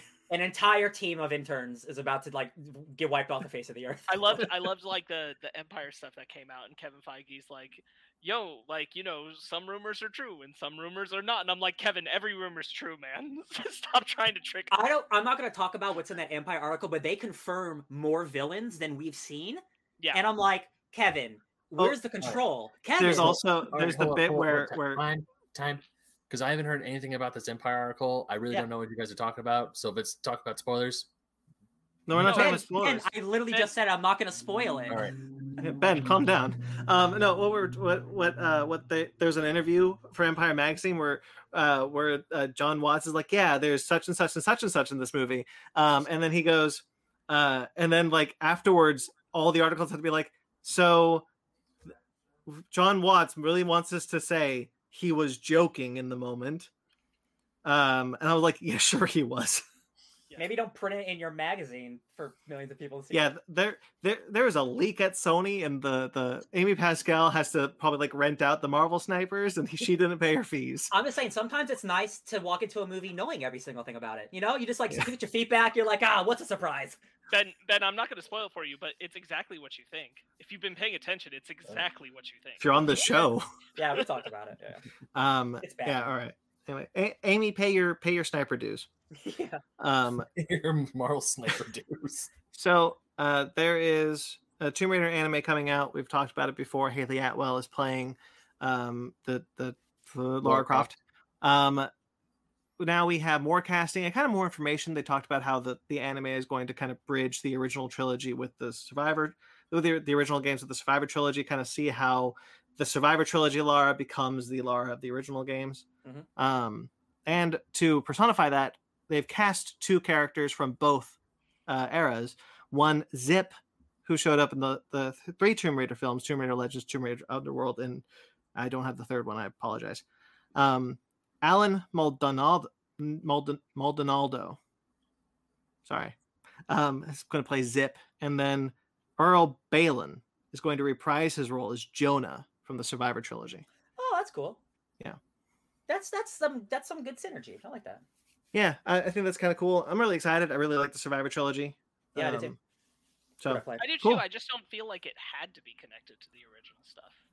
I didn't either, That's but. I don't it's mind. yeah it is because like this thing is like it's like the the it's half a reboot and also like the origins of lara so like But I, guess mean, like, but they built her to be like a different person than those original games. She could. I'm is not knocking such- those original games. she but, is such a murderer in these new games oh my Yeah. god They're, Oh, she went from she went from James Bond to uh, Nathan Drake. yes and that's Well, and I- the uncharted like- influence like absolutely like it is an origin story for her but it was also a reinvention and just the concept of saying like no it's not a reinvention this, that's that's a little odd no i get all. it It's I like. Bumblebee to Transformers. yeah It's like, Like it- no, it's not. It's it doesn't carry over. Like, bro, it's a reinvention, and that's fine. Yeah. Yeah. Um, speaking of reinventions, National Treasure, the Ooh, Disney yeah. Plus series, not Mhm. the supposed third film we're still maybe getting. Maybe. Um, Lisette Al- Alexis has been cast as Jess Morales, the lead of the new series. Uh, she is going to th- uh, be a dreamer. Um, I, I believe this cap dream is capitalized, so I think it's it's meant to be the uh, Yes. uh yeah She is the child of immigrants. Yes. yes uh, who embark on an adventure to uncover the truth about her past and save the lost Pan American treasure. Sounds like an Hmm. Uncharted movie. Yeah. Uh, nope, National Treasure movie. That's no, you're it. still you're still right. Um, yeah, I mean, like I, I, I, if you're gonna do National Treasure and not have Nick Cage, do something different with it. So Yeah. like, I think this is a cool idea. You know, uh, uh, going into like uh, like someone's nationality and like it's actually like a part of them. Like I think that's a really cool idea. Um, maybe have Nick Cage show up for a second. Hey, you want to steal the? Uh, I'm just kidding. Never mind. You know, and y- you know, uh, let's still get that third movie. Selfishly, I still want that third movie. oh, you're not the is. only one. Me too. I bet this is like a test ground to see if like they want to do a big budget, big movie. Yeah, What whatever it is, it's uh, that they get it, and at the end of the series, Nicolas Cage shows up with the president guy from National Treasure. Bruce and he's like, Greenwood.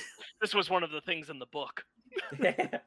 Oh my god, you could make it like the librarians, the librarian trilogy. I was Oh my say, god, that reminded me of the end of like Tokyo Drift where Vin shows up, but it's like Nick Cage at the end of National Treasure, like, oh, you don't even know about this world. This is this is where you find out Indiana Jones and National Treasure exist in the same universe, and they have the same warehouse with all the stuff. Oh, with the Ark of the Covenant. you're just describing the librarian. Leave something to the imagination, sir. hmm hmm Um, all right. Yeah, but it's Disney's the librarian. So Oh, you're people- right. so- Sorry. so people will way more watch it. fan service. Yeah. Um, I like the librarians. It's a No, stupid that's, show. I'm glad someone does. Yeah. Um, Percy Jackson as a director. The pilot for Percy Jackson will be directed by James Bobin, who directed The Muppets and The Muppets Most Wanted. Hell yeah, and the second Alice in Wonderland movie. Um, Oh cool. yeah, Hey, that's I like that better than the first one. Um, so like that's cool. I like I like his directing style. He's got chops. Yeah. I I'm my whole thing is that I'm still not sold on this needing to be a live action series. I think the smarter route was to go animation, but I'm I'm certainly excited to see a more faithful interpretation of those books, Yeah, I agree. which I'm sure it will be because it's got Riot in there. Speaking of Mel Gibson, remember how he was the villain in Untr- and oh, Uncharted's on the brain. Expendables four, three. Three. I thought it was three. He was the bad guy. Is yeah, he that's why I corrected three. No, he's not back. Oh. Uh, Iko Uwais Mm-hmm. from the Raid yeah. uh, duology and Snake Eyes um, is going to be the lead villain in uh, in Expendables four. He was um he's one of the random super tough henchmen in one of the Fast and Furious movies. He always shows he's in um The Force Awakens on one of their squads uh, uh with Han Solo's ship. Uh he's one of the best martial arts in the world uh on screen and off. So like he's a great he's a great villain, a great presence. Uh cool. That dude kicks ass. It's going to be interesting watching uh, Sly Stallone all of a sudden no martial arts. Well, no, see, it's the thing about like in that universe, like, oh, it's like old and tough versus young and nimble. So like, No, that's he- true. he's like super super fast. And he's like, Ugh! Do you think he and Jet Li clash? oh, they've already clashed. I'm sure. Do you think Jet Li is in Expendables four? No, hell no. oh right, Jackie Chan is though. Is he? Yeah. Oh, Jackie, no. So there you go. It'll be the second movie that Jet Li and Jackie Chan have been in. The Forbidden Kingdom. the best news that happened this week uh, uh, is a part of our, our topic. Uh, but Dune officially got its sequel announced. Dune Part Two is coming. Uh, Legendary said so on Tuesday. They can't take it back at this point. Um, Man, It's it's so gonna funny. Uh, because like box office comes out like on Monday, and they didn't announce it on Monday, so people were super scared. But then they just waited one more day, and like, nah, we're just kidding.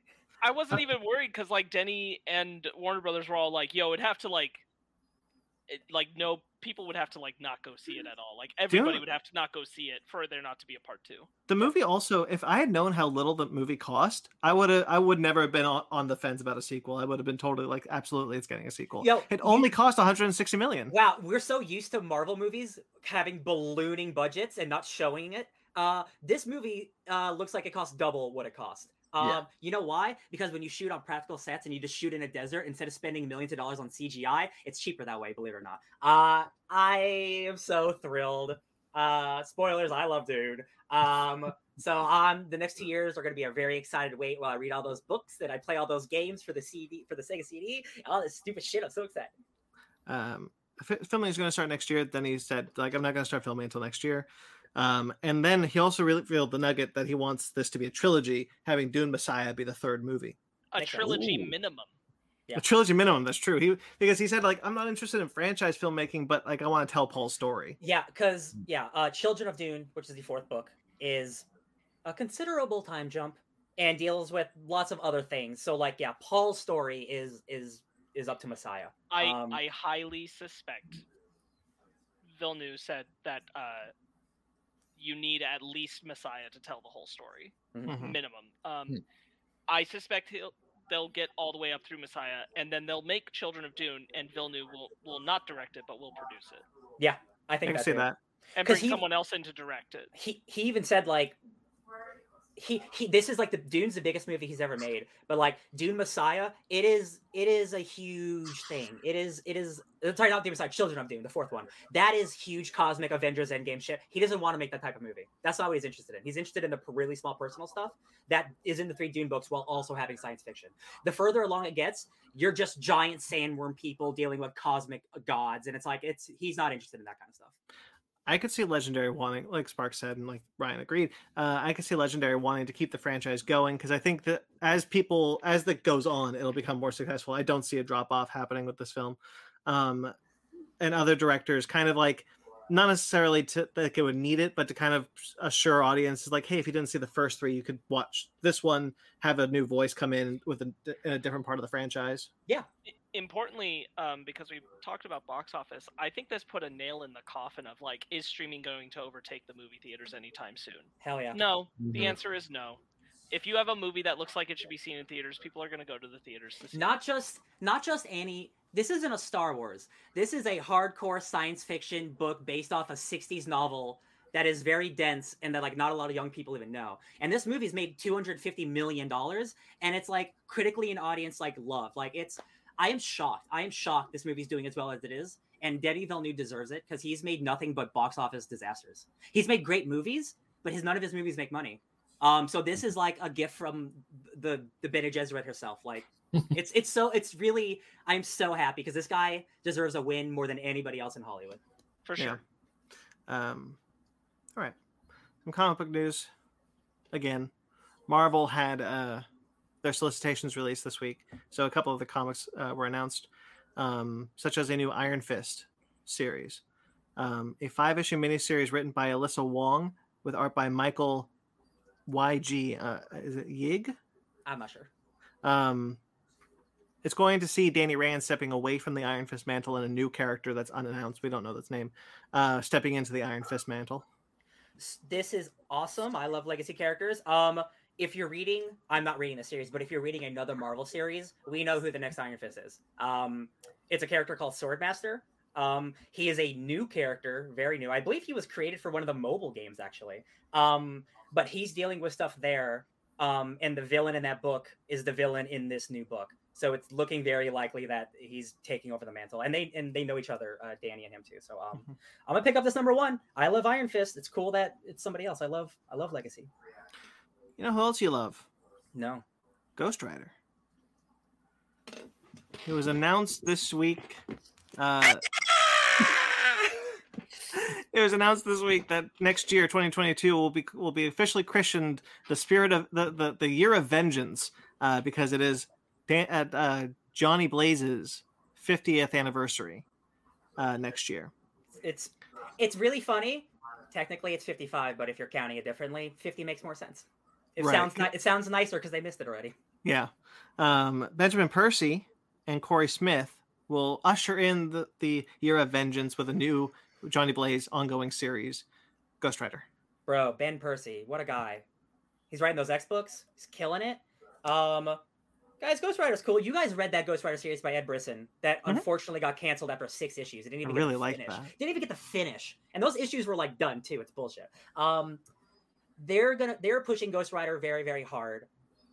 I think because he is eventually going to show up, like all these characters do eventually into the MCU. The the, the Marvel horror push in the next couple years is going to be hard and heavy.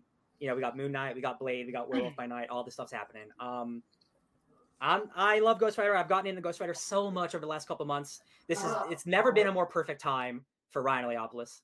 Um, every Ghost Rider who's ever existed is on that cover, even the super obscure ones. I love it. Oh my god! I and also that uh, art by Ryan uh, Stegman or no, Ryan Ottley.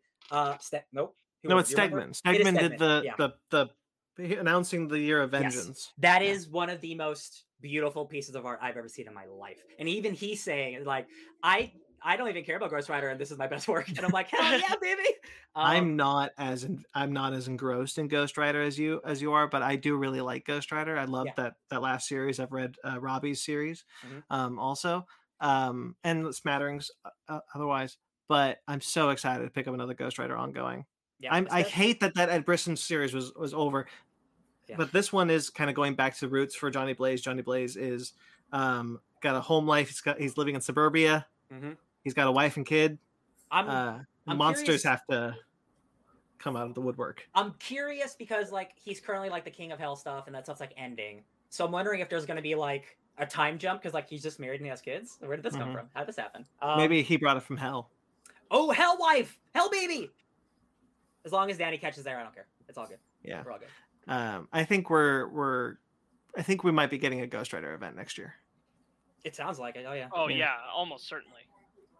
Um, which would be awesome because Ghost Rider hasn't been the headline event. He hasn't had a an event since Midnight Suns back in the early '90s. Yeah. Let's do it. It's been, I think he's due for a new event. I agree. Ooh. Did you guys read Ecstatic? Yeah, I did. Yeah, uh, X-Cellent is coming. This is the sequel series. Uh, Peter Milligan and Michael Allred are returning in February 2022 to spin off from Ecstatic. Uh, we'll see the return of U-Go Girl, Doop, Mhm. Mr. Sensitive, Anarchist, and Dead Girl. Um, and that's really all we know so far. We don't have like plot details. Yeah, this book got delayed for a long time because of the pandemic. Um, this uh, uh, X-Statix is a terrific um, kind of cult classic comedy X Men book. Um, this is like like the the the obscure, super freaky, super funny versions of the X Men. So um, it's great that they're coming back. Yeah, and Batman White Knight universe is continuing with another volume, uh, fifth, fourth, Wow, fourth volume. hot dog. um, Batman Beyond the White Knight. Got to emphasize Beyond because uh, Batman Beyond himself, Terry McGinnis, is going to be in this book. I'm excited for this one. I will. I can't wait to see Terry McGinnis drawn by Sean Sean Gordon Murphy. Yeah. Oh, it's gonna be so good. Yeah, this is this is um Batman Beyond, like his like the first time that he's without Bruce, like in this universe, right? Like, no, like, this the- is this is Batman Beyond, uh, but in the White Knight universe. Oh, gotcha. I'm thinking of that other book. Yeah, this. Okay, so this is just Batman Beyond that we haven't seen yet in this universe. Yeah. I'm, I'm there. I'm gonna buy it. What are you? Yeah, gonna buy it. I I love the White Knight universe. I've I've read the the two White Knight books. Uh, I haven't read the Harley Quinn one yet, but yeah. Gorgeous. So the other week, there was a the other week there was a uh, uh, a rumor floating around that became all the more true this week. So I decided to put it on. Um, Warner Brothers is apparently developing with NetherRealm uh, uh, MultiVersus, Multiverse. MultiVersus, Oh, that's awful. because it's going to be a Smash Brothers type, Yeah. melee fighter with all with Warner Brothers IP. Yeah, I've seen. I've already Hmm. seen the leaks of all of it. Yeah, it's all true. Yeah. So you know, what do we think about this? Hey guys, are you excited for Mm-hmm. Gandalf to fight Batman and Rick and Morty? There you go. And Steven Universe. There you go. It's uh, it, it's like what um, NetherRealm is doing it too. That was wild. It's I not. I. It, that's. Uh, it's still not confirmed that it's them. There. It is. It doesn't Yeah. look anything like their art style. I was gonna say the- the same. It doesn't it's look anything not- like the kind of game they would make. I'm pretty sure it's not them. That was just a rumor. Um, yeah. Okay. If Well, they that's fine. do, if they do do this, um, This game is. hap- Uh, it's real. I've. I've seen it. Yeah, that's no. I mean, It's okay, just not NetherRealm. okay, but whoever is doing this game, I just hope they take some lessons from Nickelodeon All Stars Brawl, which gameplay wise, it's not a bad game, but there isn't much else. Like with Smash Brothers, you get pieces of music, you get voice cuts, you get a whole bunch of other things. In Nickelodeon, there's no voice acting whatsoever. You get no qu- name doesn't give any clips. You don't hear any ghost puns or Danny Phantom. It's just grunts, and that's all that it is. It's it's in terms of extras and little like little sprinkle like you know fun stuff in the game. that makes Smash Brothers Smash Brothers. Yeah. There's nothing in there. Yeah, in now, terms this like, isn't a knock on if the game is bad. The game, I've heard decent things about the game. It's a fun, it's a fun play, it's a fun fighter, but you're only going to go to like a few stages, and you can't really te- you can't really change it up. So Well, Ben, when you have over 20 years to build your franchise up, I think then like by the time you get to the eighth game, that makes sense. But when it's your first game, you gotta iron things out.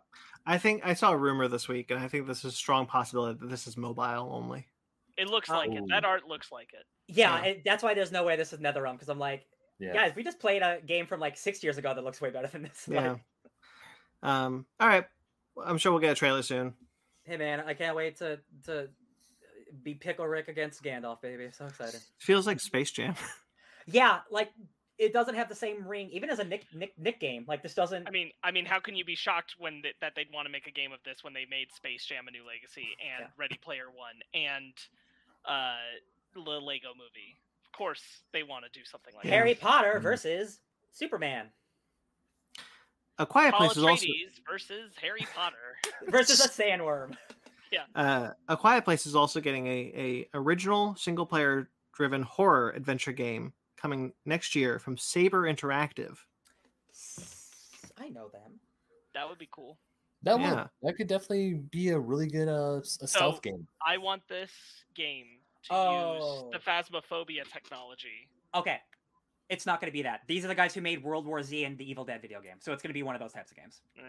Oh, It would be it would be cool to have a Quiet Place game that used the Phasmophobia technology. What I'm referencing there for Brandon and Ben who haven't played it is that when you play Phasmophobia, Phasmophobia can detect your mic. Oh yeah, you told us. Oh. So if you're playing Quiet Place and it can detect your mic, You got to be quiet. that's a tense experience, my So- man. It sounds like it's going to be basically like a Left 4 Dead experience, but maybe the mic stuff will be incorporated. That would be really cool. Um, Man, I, I don't want a left I don't want an aliens fire team with Yes. the Quiet Place monsters. I don't think it'll be that extreme, but it is the types of games that these guys have made before are those games. So Yeah, no, I want I want a game where like you have to be really Stealthy. crafty and stealthy and all that. If you're gonna do Quiet Place, like make it that. Oh my Yeah. god, like like like you see like the radar of how loud your voice is, so you have to talk, but you can't talk a certain like Yeah, yeah. ah, the game is not gonna be that, man. Come on. Oh Um, also in Quiet Place news, Jeff Nichols has left the uh, has left Quiet Place three. Essentially, he was going to direct it. Jeff Nichols. That guy uh, let me I'm gonna check his IMDb. I'm pretty sure that guy is a super hardcore filmmaker, so when that was announced, I was really weirded out. Right, yeah. This guy is a super indie filmmaker, so I'm not surprised by this. Uh, John Krasinski being a, a menace on set. What? What? Not Reed himself. All right, shall we get into trailers then? Oh, it's time for the trailer park? It's time for the trailer park. Quack quack. Did I quack? Whatever. Hey, Halo. sounded like a Custom. quack. custom horns exist. Halo Infinite campaign trailer. You brought this to our attention. I didn't know this came out. Yes, because I know we've all been kind of uh, uh, lukewarm on the Halo Infinite stuff that we've seen. Um, and like their release, the even the stuff that they're going to release, like it's just going to be multiplayer and single player campaign. It's kind of a bummer because I love co-op Halo. But I watched I watched this video and it made me hella hella excited to play this campaign. Um, because the gameplay looks like great classic Halo, but it's introducing a giant open world. Um, and I want to bring up it looks like it looks like Far Cry and Assassin's Creed, but in really good ways. The problems with those two franchises now is that they developed a really good core gameplay mechanic and then have not done anything different with it for 10 years. So, but when you bring that to Halo, where you're going to an open world and you are like taking out outposts to collect resources to upgrade your Master Chief, that sounds like the coolest game ever made to me. That's what I want to do. The way that you can grapple enemies, you can grapple uh like plasma bombs to throw at things. The way you can jump from a building, blow up a banshee, parachute to the banshee, get into it. That's the coolest shit I've ever seen. This looks like a great Halo experience. I am so thrilled. This looks as good as it does, in my opinion. I love the Halo games. And So Yes. when, when I and I was disappointed with five, and I was like, um, you know what? Maybe I won't play Halo Infinite. Yeah. I'm really upset they showed me this because now I'm like, oh dang, Yeah. actually this looks like a lot of fun. I don't want to not play a Halo game, and Halo Five left a terrible taste in my mouth, like terrible. Bleh. So like, uh, I don't know if the story stuff will will deliver, but Well, we also got-. We also got more story in this Mhm. trailer because Yeah. they they talk about how um you know Master Chief you know everything goes back to Cortana. Master Chief is trying to find out what happened with Cortana. He's got an AI in her uh, in him a new AI. Who's um, going? Who's was- going to have to kill Cortana? Her mission is to take her out. Yeah, um, you get new enemies. You do get more of the Forerunners, um, which I really got to make sense of what that continuity is because there's there's some interesting because that's been really complicated for some reason. Mhm. But the gameplay looks fun. The story looks kind of like like the UNSC Lost. It's like a, it's like they're against the ropes. The banished are basically a bunch of different tribes come together. So it's like it's like a, a Game of Thrones band, like all the wildlings, like they all join forces. Oh, yeah. That's what the banished are. So it's all different pe- aliens in the universe coming together under like a barbarian banner, and there's a wave of destruction, and plus the Forerunner stuff that's been building up. So like, I am hella excited because I I love I'm- the campaigns more than multiplayer. I was really interested in when they were like, "Yeah, we lost like everything. This is our last hope," and I'm like, "Oh dang, Master Chief being like the last hope for humanity is kind of interesting." Yeah. Did you did you watch this one, Sparks? I know you weren't able to watch the trailers. No, I did not. That's okay. I'd recommend because I know you like Halo 2. Watch this one. Um, I think it looks like a great time, and unfortunately, we can't play co-op together for like six months. But Hey, bro, it's on Game Pass. it's on Game Pass. I am I am very excited that it's on Game Pass because I was like, I ain't buy a new console for this, but I will definitely play it on my Xbox One. Hell yeah, you don't need to. That's Yeah. what's beautiful about Microsoft, baby. Uh, this tra- this trailer came out last night. Clerk. This is a Kevin Smith documentary. Yes, I I don't know how how how much of fans you guys are of, of Kevin Smith. I grew up adoring the man. You mean how big am I into the View Askew universe? Uh, I you don't know even it, know the term. You you you you you're pretty funny.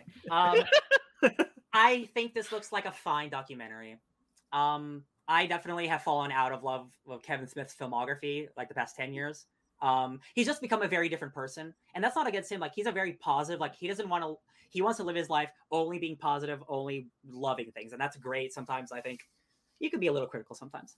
Um but like it is true he he was a force he was a he was a force to be reckoned with in the 90s like he was this like young buck writer and was like made clerks and it's like this independent phenomenon he made it himself for a couple grand and like that is a truly uh, incredible story um i've been watching kevin smith stories and like youtube videos for decades so i don't think there's very much new for me because i've i've been living with him for 25 years right um but i'm curious to see what you guys have to think Uh, this looks like a really sweet documentary, honestly. Yeah. Um, it doesn't look very much very groundbreaking or whatever, but it does look like it's coming from a place where they're where they want to look at Kevin Smith as like uh, an inspirational story uh, Mhm. for uh, you know just kind of being who you are and doing what you want.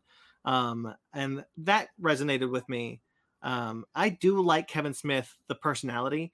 Um, I do have my issues as well as Ryan. You know, Ryan- Ryan talked a bit about them, but I have the same issues but uh, I'm not as familiar with his filmography as I am with him just as a nerd doing podcasts and being Kevin Smith. Mhm. Um, so I'm I'm interested in this documentary. I don't know if I'll like go out of my way to watch it, but yeah same it man. looks good.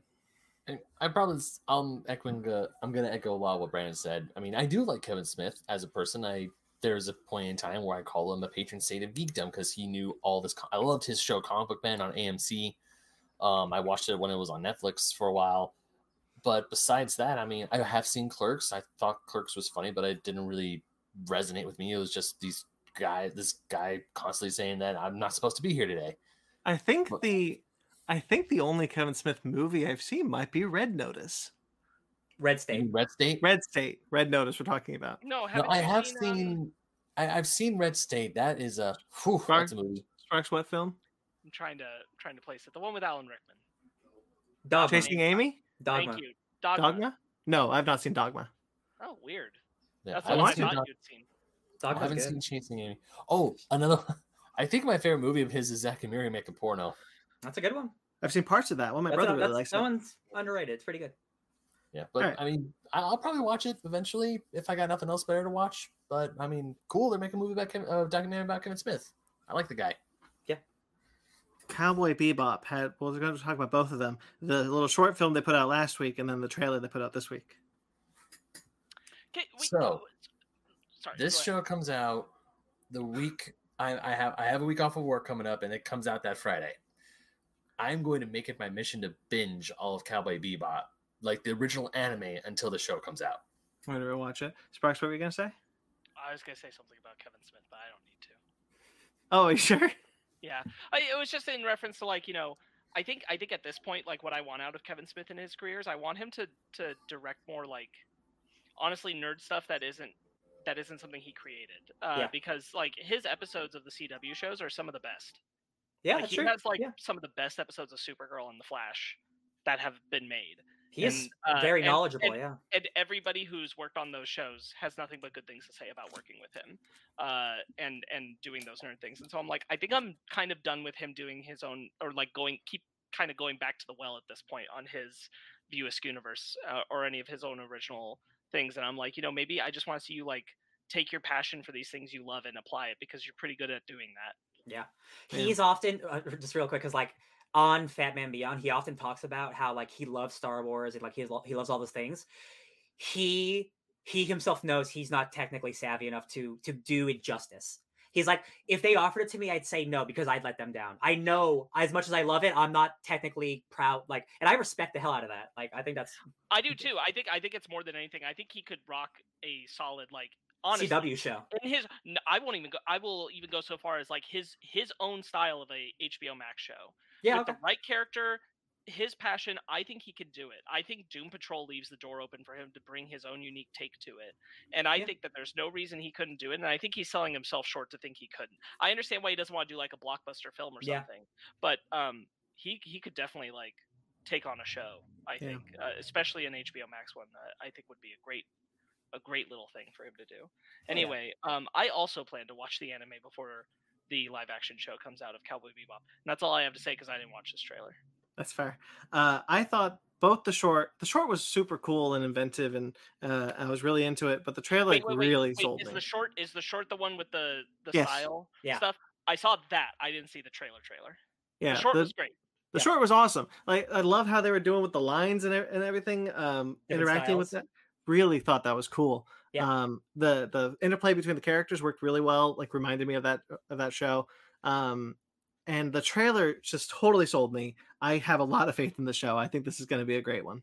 I man, I also I I'm so scared because of how good I think it does look. hmm And I just I uh, it can't it can't be that good. Right? Like we I can't can't- have nice things no that, that exactly like it, that it Ryan- lo- it, looks like a Ryan live action anime. head- Ryan, his head sitting in Salusa Secundus, um, okay, like- body, boss. being like, "We can't have good things."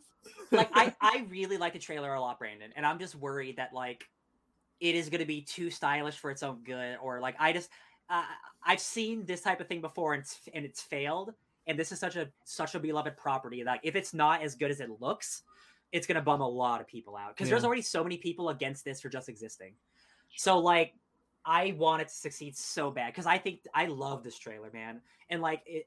John Cho is selling me so hard on this. Um, The And if it's effects look great. yeah, it looks like Netflix's most expensive show for real. Yeah. Yeah. Um, I think I think you you hit on something like really valuable, and I've been thinking about it a lot because Cowboy Bebop I feel like is at the center of this pretty strongly.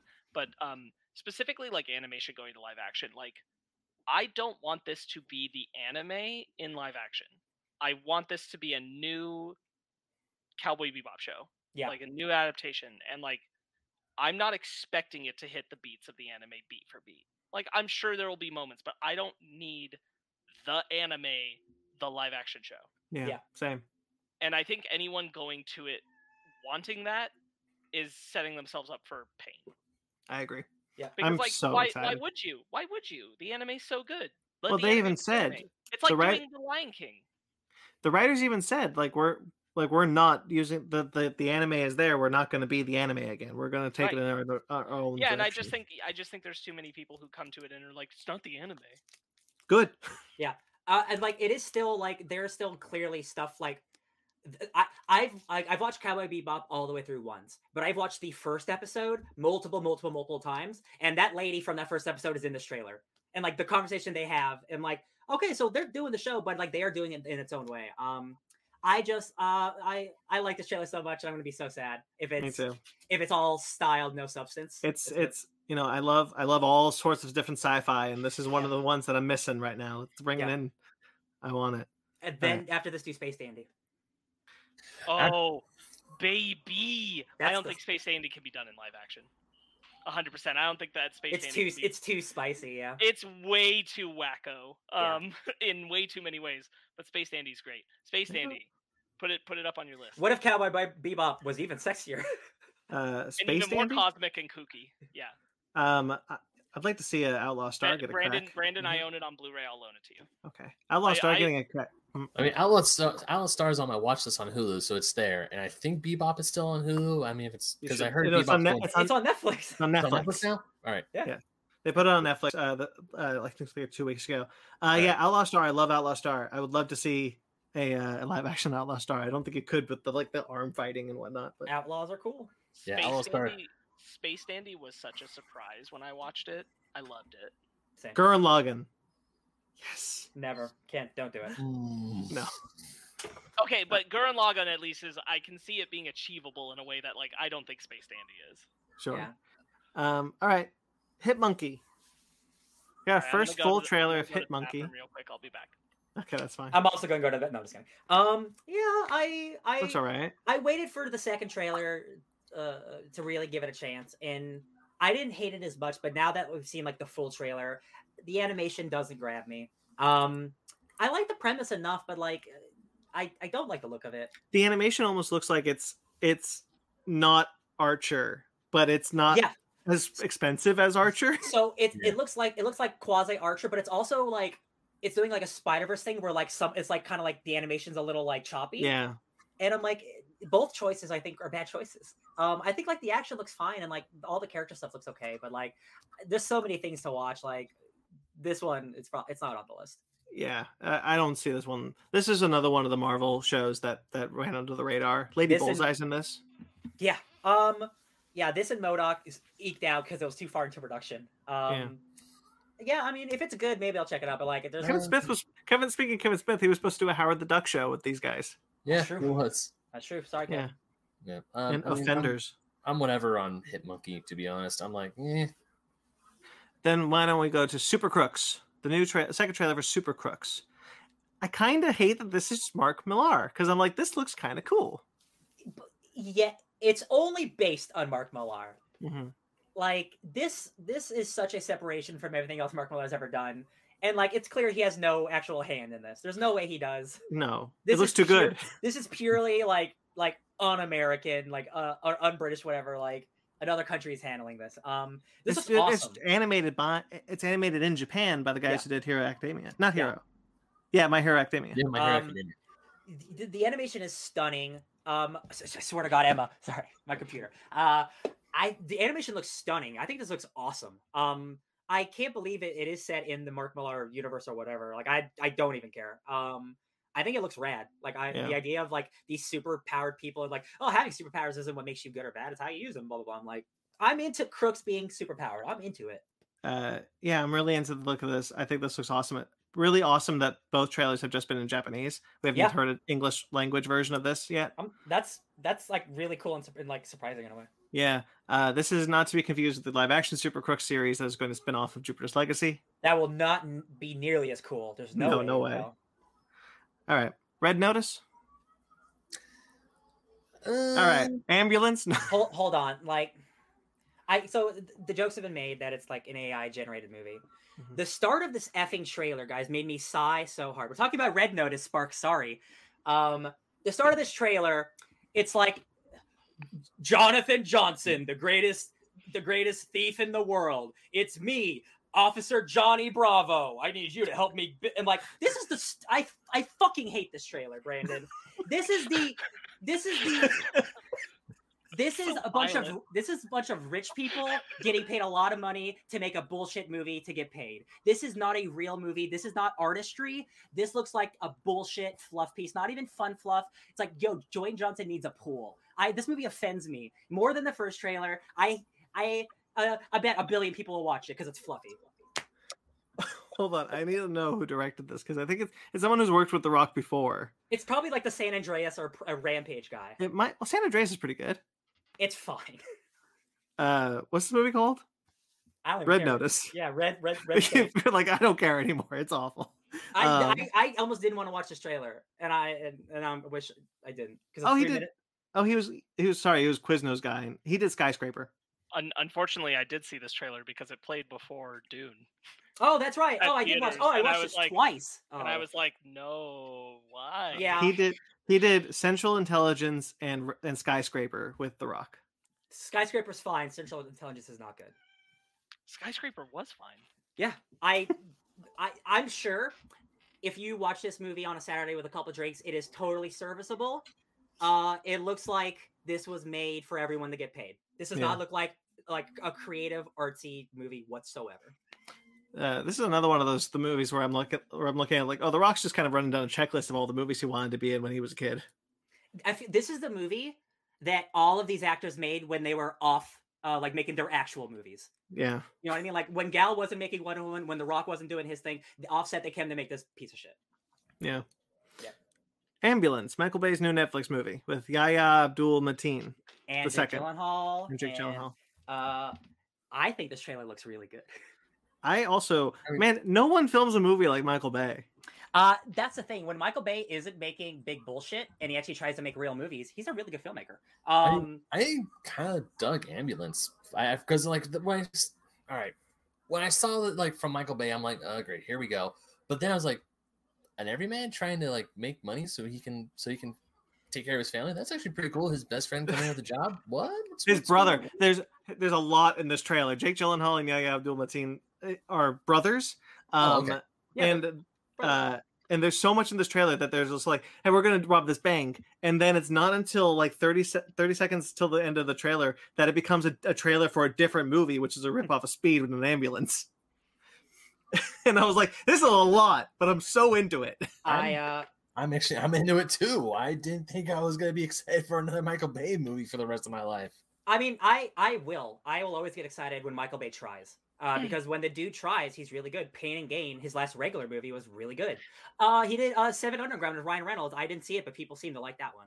Mhm. Um, when I he's not, you know, yeah. Um, it's like I'm into it. I, Jake Gyllenhaal is a really. I love Jake Gyllenhaal. That dude picks really uh cool and interesting uh, roles. He doesn't just do anything. So like that makes me believe in it. yeah. I'll Um, watch. uh, I'll watch anything with Yahya. Hell yeah. me too. Honestly, like Oh. he's one of my he's one of my favorite talents currently. So, Man, Uncharted. oh boy, you like that Spider-Man trailer? Oh man. So Look, here. wait, can I real quickly, Ryan? Oh yeah. look uh if this were a trailer for generic adventure original movie that we're gonna do that's ripping off the thing that you like i'm like yeah this looks fun it's it's light it's breezy uh and- but it's uncharted Yes. and no it's not That's the problem. Um, Yeah. It's. Uh, I feel the same way about this. that I feel about Red Notice. Pretty much Yeah. what Ryan said. That's how I feel. Um, so like where to start right It looks. I- it looks utterly soulless. Yes. Uh Brandon, you are right. Like this trailer, it's not a bad trailer. If you were just watching, you know, you know, uh Ryan Dundee, you know, uh new explorer, whatever or something. Yeah. Like, cool, new character, whatever.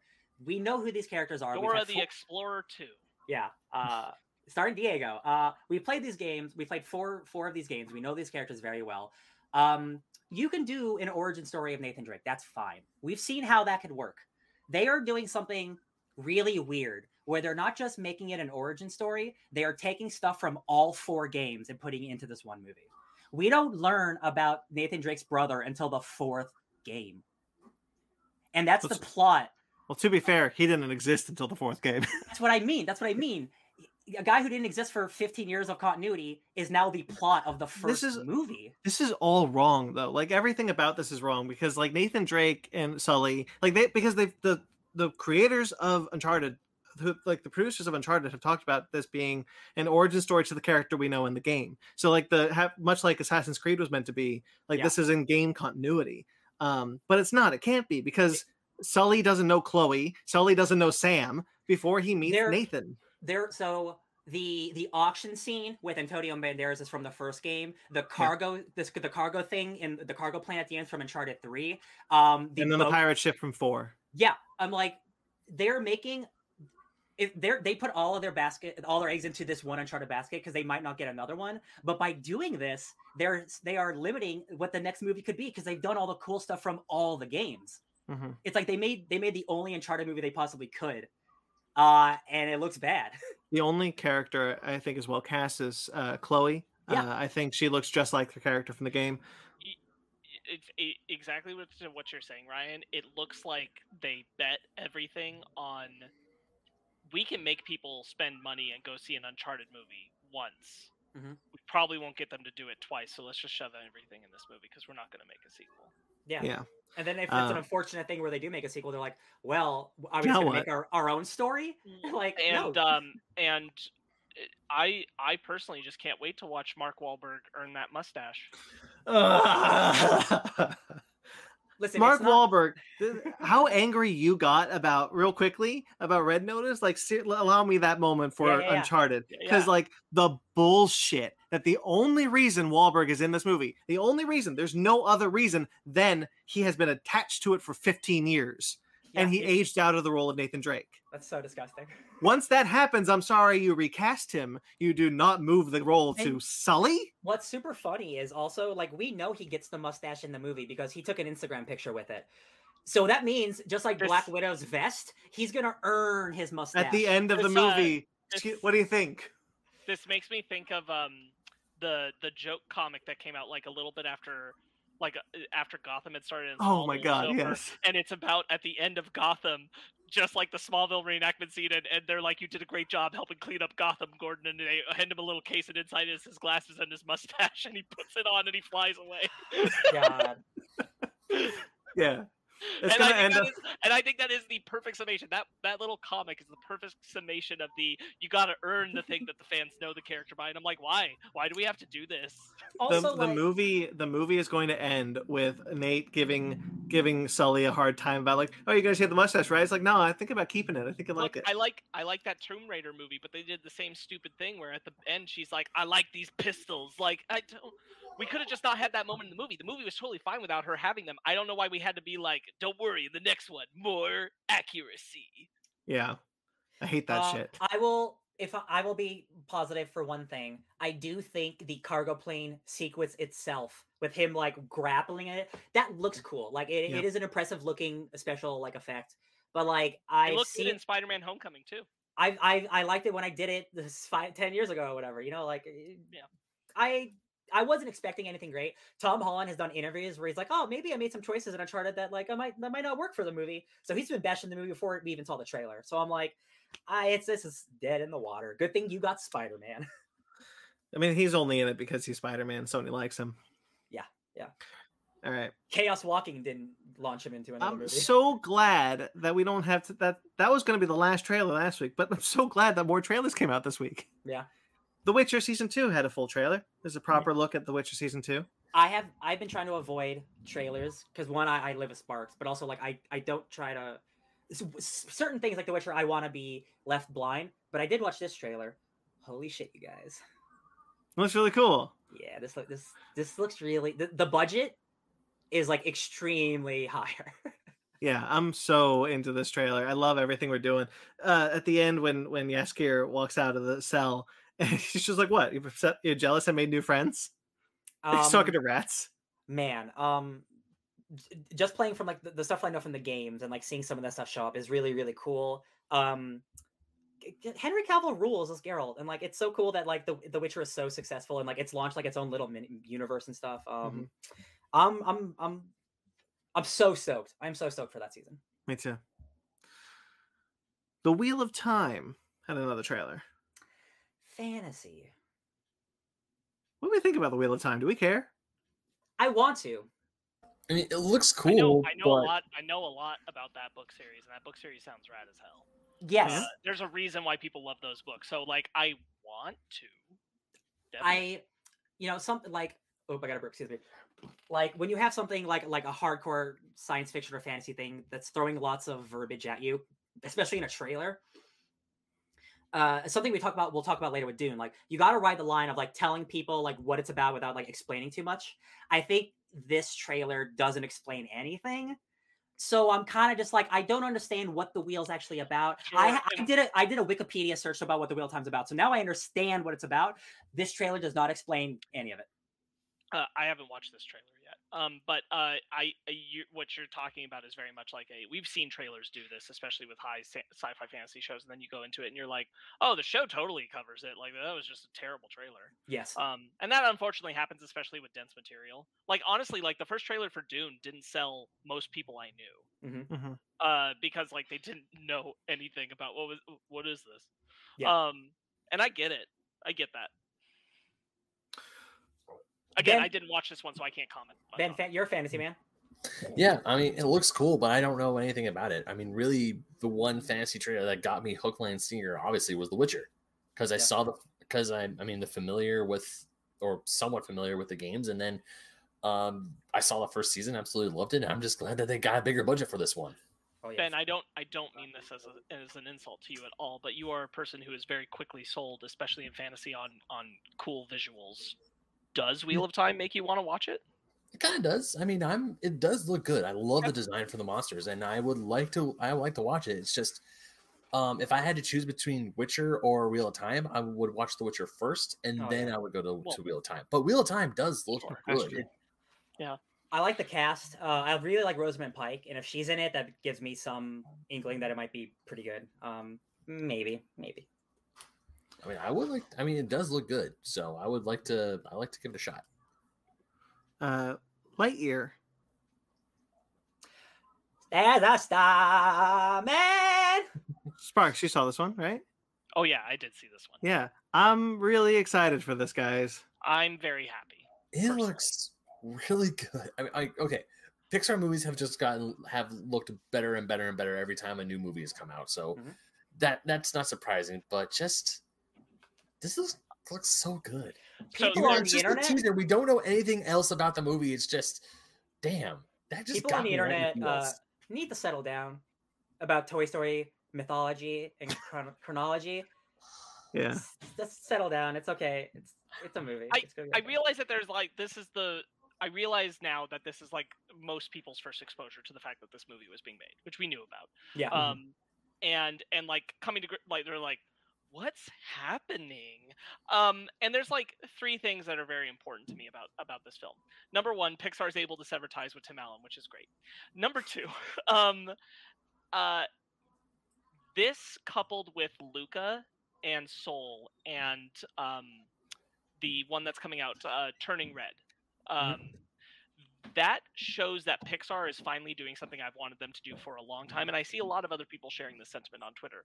They're branching out their animation style. Mhm. Like it's still Pixar. You know it's Pixar, but they're not sticking to like people look one way and the world looks one way. These are um, interesting looking people. These these things look different. Yeah. These things do not look like they exist in the same plane at all uh, across all these different films that are are Pixar's new slate. And I'm so happy about that. Like this looks incredible, but it doesn't look the same as other things.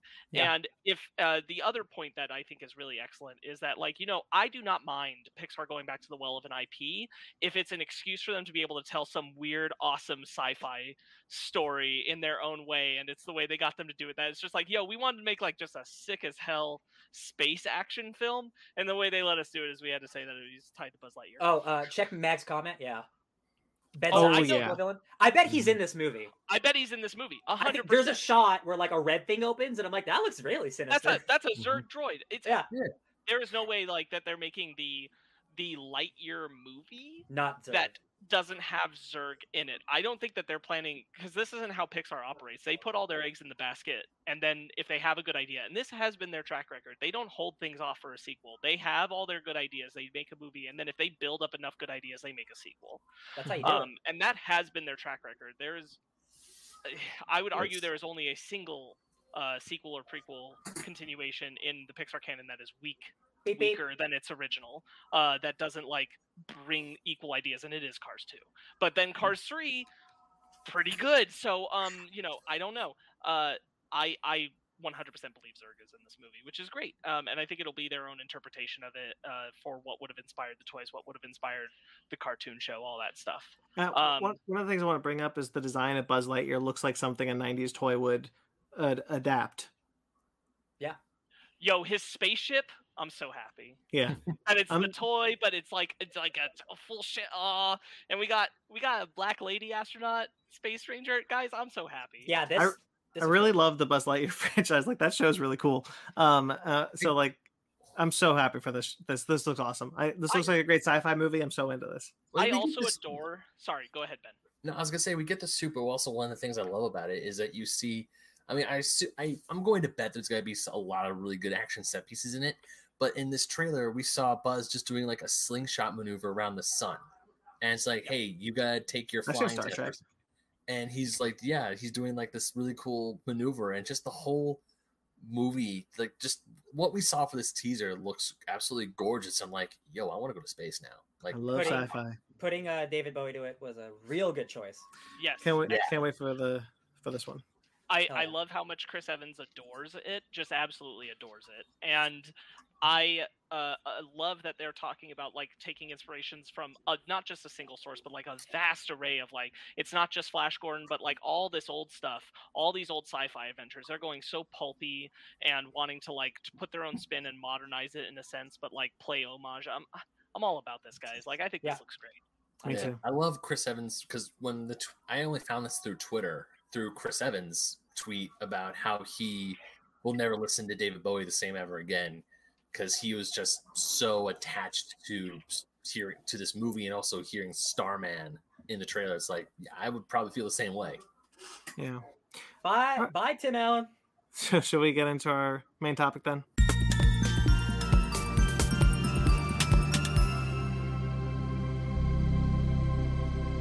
Full spoilers for Dune 2021. Denis Villeneuve's Dune. Um, you've been warned. Uh, full spoilers for. We'll probably keep it to. We won't spoil the book for you guys. It's going to Nope. be just part one of uh, the story that is in the movie. Um, so spoilers, spoilers, spoilers. You've been We warned. are reviewing a Spoilers- movie. Spoilers for anything that it was in the book that would have happened in this movie. Yes. Yeah. I will So- say that because I will reference things from the book in that way, but Yeah. nothing further than this movie. So let's get into it. I got to run to the bathroom. I'm sorry. Uh, I did too. So we're well. I loved it. Ben. No, Ryan, Yeah. because you got to go too. Uh, I can wait. I can wait, but I I also had a good time. I understand the criticisms, but Denis Villeneuve is my favorite modern filmmaker. Uh, he knocked that out of the park. Ben, Okay. sir?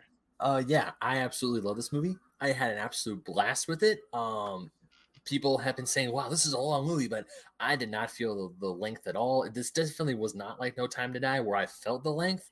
This one, I was enraptured from scene one. The second we saw, we hear that weird, that thing speak in the darkness, and then we get the Warner Bros. logo. I'm like, Oh, okay, real quick though, ride. it's it is such a disappointment that it starts with the baseball and then cuts to the Warner Brothers screen.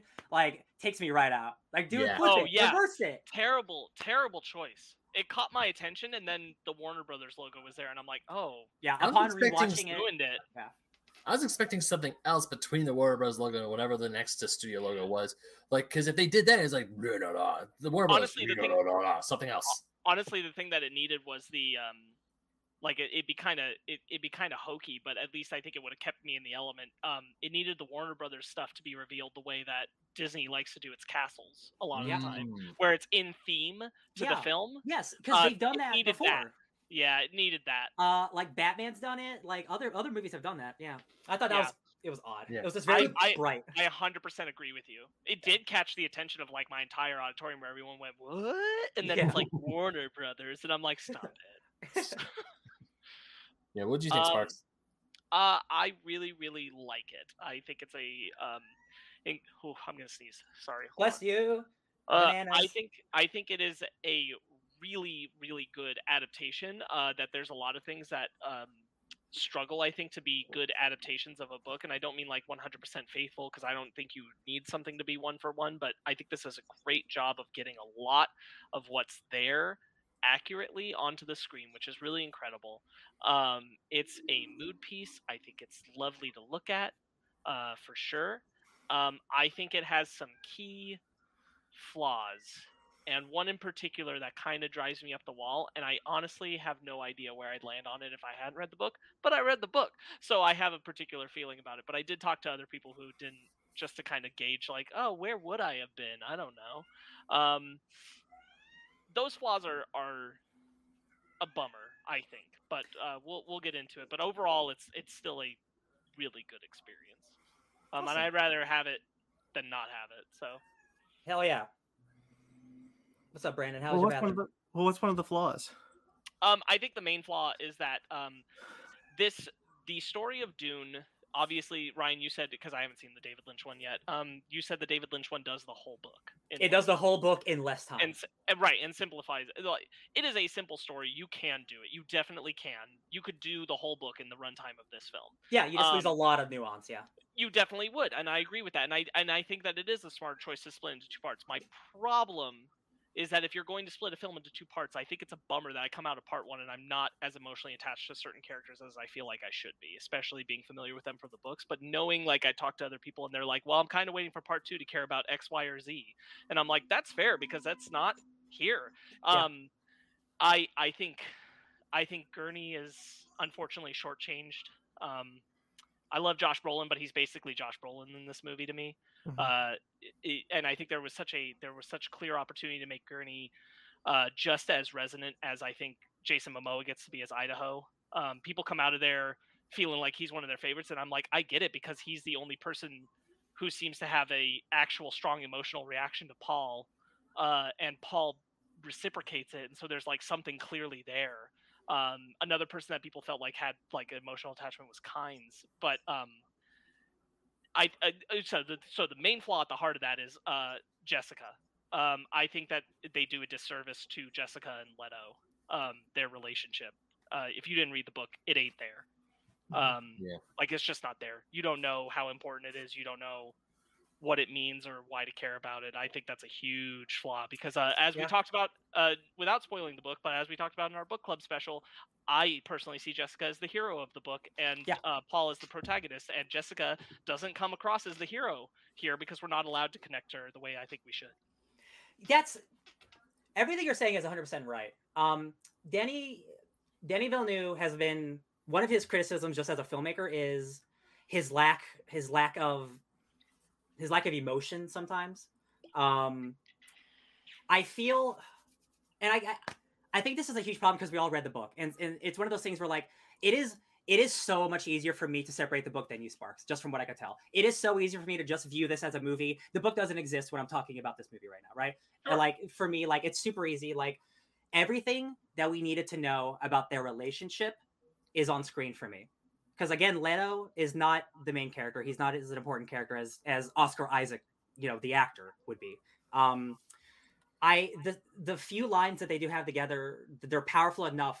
His one line of "I should have married you." That's all I. That's all I need to know that. Like, I I think the movie the the movie holds a lot of stuff without saying a lot. Um, but that's that's me. That's me though. Well, one of the things that I I was going to bring up uh, in in my in my notes here is um, I think everything in this movie needs to be there. I think that Denis Villeneuve massed, uh, r- built a adaptation of a book that takes out just enough to keep the narrative moving. The movie's Mhm. two and a half. Like it could easily be three. With we read the book. You want to keep everything in there. You could easily make this movie three. Um. So you have I think the things that he takes out are a lot of the kind of more human moments that we're missing that Yeah. kind of create the emotional impacts uh, so that he can keep the narrative flowing um, in, a, in, a, in a streamlined way. And I think for the most part, that's what the movie feels like it is anyway. Yeah. And I, I agree with you, Sparks. Um, like eh, again, like after Blade Runner, and now there's like it- the, the emotion that's in Dune is not in this movie. Like I I, I can admit, admit that easy.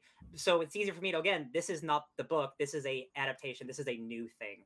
Um, and For I sure. And yeah. like and, and I can acknowledge that and like I'm coming at it with the knowledge of the book, especially because it's fresh and saying like, oh, this is the thing. I can Yeah. tell you the thing that I feel like is missing. Yeah. But I went with like eight other people and Yeah. half of them haven't read the book and half of them come out of it going, Well, I didn't care about this, that, or that. I like they were like I Oh, yeah. enjoyed it because I liked watching the the visuals of it a lot. Yeah. But like I didn't care about Paul. I didn't care about Jessica. I didn't care about when the Duke died. I didn't care other than the fact that like I like Oscar Isaac. Yeah, Like I didn't care about these characters. I didn't connect to them. I didn't have this, this, this. Uh, Mhm. And I'm like, you know, there was a way to do it where you could have cared about them. Um, Yeah. And it it easily could have been done. And I do think it's a bummer where you have a lot of people coming out who are like, yeah, I enjoyed it, but I kind of feel like, uh, like I need part two now to to like go back and actually care about some of this. and and that's that is the unfortunate side effect of of breaking it breaking it up the way it is and the way doing the book is. Oh, oh, did we lose him? Ryan? Oh, I think we Oh. did. Yeah, we lost Ryan for a second. No, Um, Emma, why? Might be Emma. Well, It I was gonna, I was gonna say it kind of feels like the oh, it's a power outage. He just texted me. Oh, gosh. We might have Oh, lost boy. him. Oh, Oh, no. no. not for Dune. Oh Good man. lord. Uh, Gosh, can Oh, he get on his phone and j- rejoin us on his phone? It'll be shitty, but uh Yeah, Ben, you can, why 'cause don't I you don't- text him? I, I've done it once What? before too on my phone. Uh, Um, I was gonna. We should probably. Do we want to keep the keep the review going, or should we wait till we hear from? Um, I like we're doing it. Like, give your thoughts, and uh, hopefully we can get Ryan back. Well, I was just gonna say that the the emotional kind of through line. Yeah, we lost the screen. Uh, the emotional through line for Dune doesn't feel as complete as like the story does. I'll push back a little bit on the criticism that it doesn't feel like a complete uh, movie because I do think it does. Um, but I also feel the same way about Infinity War. Um, but the emotional arcs that the characters are meant to go through does feel like it's cut in half. hmm Um, Um, uh, I I'm sorry, I'm messaging Ryan real quick. yeah. Um, I I think, uh, and this goes back to kind of our book club thing, and I, I don't think this is a this is this is minorly minorly my friends getting into like the tiny spoiler territory of something that we have no clue if they'll actually reference in part two, uh, which is just that Paul kills somebody at the end of this movie. You know what happens. You saw the movie if you're you're listening to us talk about this. Um, in the book, there's a very powerful moment of a funeral ritual related to the Fremen culture that happens with that character, and I suspect that it will not be in part two. And I think it's a major misstep to have not had elements of it important uh, because I think it would have made this feel more like a more complete story. Brendan, uh, this is going to your point. I think you needed Paul having some connection to that funeral ritual to make it feel like he has become part of this, and I don't think it's conveyed well enough in the film. Uh, and yes, that is an amount of me like bringing book knowledge to it, but it is also me sitting there as a as a person watching the movie, and I'm like, I don't think we got the complete arc there of him integrating.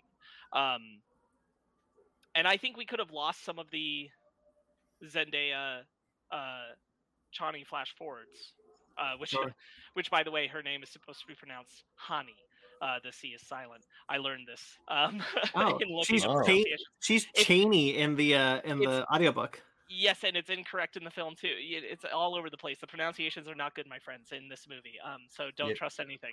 yeah, Uh, because that was one of the things I was really looking forward to when I finally saw this movie. Because as I was reading the book, there's like in I said in our book club in our book club review was like like Quistas Haderach. It's like how the heck do you say that? Or when I pronounce words in my head and then they say those same pronunciations, like cool, I was saying it right, but then it's like, hey, there's like five different words that they're not pronouncing right. It's like, well, The, the moment the movie the move the moment the movie's like the Harkonnens, I was like, oh man. yeah, I was calling them the I just had a I just had a moment where like when Sparks went to see Dragon Ball Evolution and it's like the Piccolos uh Piccolo's or Ozaru. I'm like, oh I'm all oh wrong. no. Yeah. Hey, we're Oh, back. there. It wasn't Emma. Uh, the only thing we were really detailing was um, that uh, we felt Brandon was saying how he felt like the film does tell a complete arc, and I was saying I feel like it's a little lacking just because uh, the the point I was bringing up is in reference to the man he kills. That I think we could have had a little bit of the funeral ritual stuff to make it feel like Paul was integrating into the culture. Um, Yeah. which is also just a uh, also a flaw I think of like um, the the exoticism applied to the Fremen culture to do a lot of shortchanging rather than actually uh, expanding on it. Um, making So- it feel full full force Uh, th- that, Yeah. that which also led to me the, the particular topic we were on just a second ago ryan is uh, uh i think we could have um uh, sacrificed a few of uh zendaya's uh visions in earlier in the film to have had time for some of these things Oh, I I would 100% agree with that. And that is, man, I wonder. This had to be in from the original script of having Chani be there from from like get go, right? Like I think like to make it more, I don't know, um, to make it feel more prophetic, more like fantasy. Like he's having these visions from the get go. You know the girl is real. It's not like is it real or not. So like for a business reason, Hollywood reason, I get having those flashbacks. I do agree. Uh, I like the ending a lot. I do think it is impactful. I do agree. Like it's it's it's anticlimactic for for the big sci-fi movie at the end. Um, I the funeral stuff is absolutely going to be at the start of the next movie. I do think it should have been here. I do agree with you. It should have ended with his like full acceptance to the Fremen. But that's probably what like the beginning, the first half of that movie is going to be in the next part, right? Um, For sure. It's a that's I, a difficult thing to where do you cut it off at, you know? Well, yeah, yeah, and I don't think we needed full acceptance into the Fremen. I think that there just could have been more done. Um, and certainly, again, like yeah, I'm using what I know from the book, but like uh, th- this was a common uh, feeling of like I think there could have been a sense of closure revolving around Jamis and the blade and and what that Jamis uh what that yeah. meant um for Paul. Yeah. And I don't think Paul has a sense of a complete arc of like cuz there is even if you are going by book standards where they cut it off Paul goes through a complete arc up to this point uh which is this is the end of my life as the son of the duke. I am mm-hmm. now becoming something else. Yeah. Um, and the movie doesn't quite nail that concept. Part of this is also tied to like everything about what's happening with Paul kind of almost being completely isolated and confined to that moment in the tent with his mom, and then uh, and then not really uh, connective tissue anywhere else. Yeah, it's it, again it, like when you're adapting such a like a book like this, like I, I I have to imagine that there was talks of like, no, we we ended with the funeral um, I, I mean, I'd be re- I'm really curious, like in like four years when we get the behind the scenes of all these movies, like the the process of like, why did you divide it the way you did? Well, I think um, that there's something to be said about Zendaya being in this movie far more than she is in the book, um, because she's not really in this half of the, of the book. Um, yeah. Having that be, oh, we know you want Zendaya for this role. Um, you should probably put her in more of it because she's a hot actress right now. Yes, it'll get people in seats. Yeah, 100%. yeah. So and I think I that and that puts her in the trailer a lot. And when yeah. I remember watching the trailer, thinking to myself, like, I technically haven't met Chani yet, Hani yeah. yet. Like, where where are these scenes coming from? Uh, I do, I do think, I do think the inclusions of them work for the movie very well. Um, the stuff that is there. I and you bring up the scene in the tent, Sparks. I love that scene, but that's just because like that is my my accumulation accumulation of everything I love about science fiction and fantasy turning into one scene where he's having the vision about the holy war of unquenchable fire and like the war in my father's name. That that is that that that is my shit. That is my favorite thing in the planet. Um, and I think I think the acting is great. I think the message, the the vision itself, is extremely effective. Extremely right. effective. I do don't, wish I do wish it was more pervasive yes, don't misunderstand. Like I like yeah. the scene. I just don't think that that scene permeates itself enough into Paul's internality um, of what is happening to him uh, is is not conveyed as well as it, I think it it could be. Uh, or may even should be to the audience of what Paul is actually wrestling with, because um, and this this came up very well because my mom asked me the part the only part of the movie that confused her was why Paul was having visions of the man he kills and visions of him like being a friend. She's like, I don't get it. Like I thought everything he saw was the future, mm-hmm. uh, because the movie doesn't elaborate that. It's no. it, it isn't clear um, that Paul sees potentials but yeah. not set, and uh, and like for for like hard movie rules, that's a that's a thing you do have to uh, iterate. It is. It, it, it is not as easy to incline from nuance because we have so much film pop culture that tells us p- characters can see a future that is set mm-hmm. um that, that and if you are not given the visual the, the like the knowledge in the terminology of the film to tell you otherwise that will be your belief so when uh when he is killed it wasn't enough to retroactively make them understand oh this was a potential future not mm. the future yeah. uh and yeah. i do think like there is room where just like that with the stuff with the tent we needed to see more than just the holy war we needed to see in that moment something that that uh, you know, was the opposite because this happens to Paul in the book where he sees separation This is Mhm. one path. This is another path. Uh, to to make it more clear, like Paul is making choices, not being driven down a singular route. I yeah, and then that is something that I do really like about the about the movie though.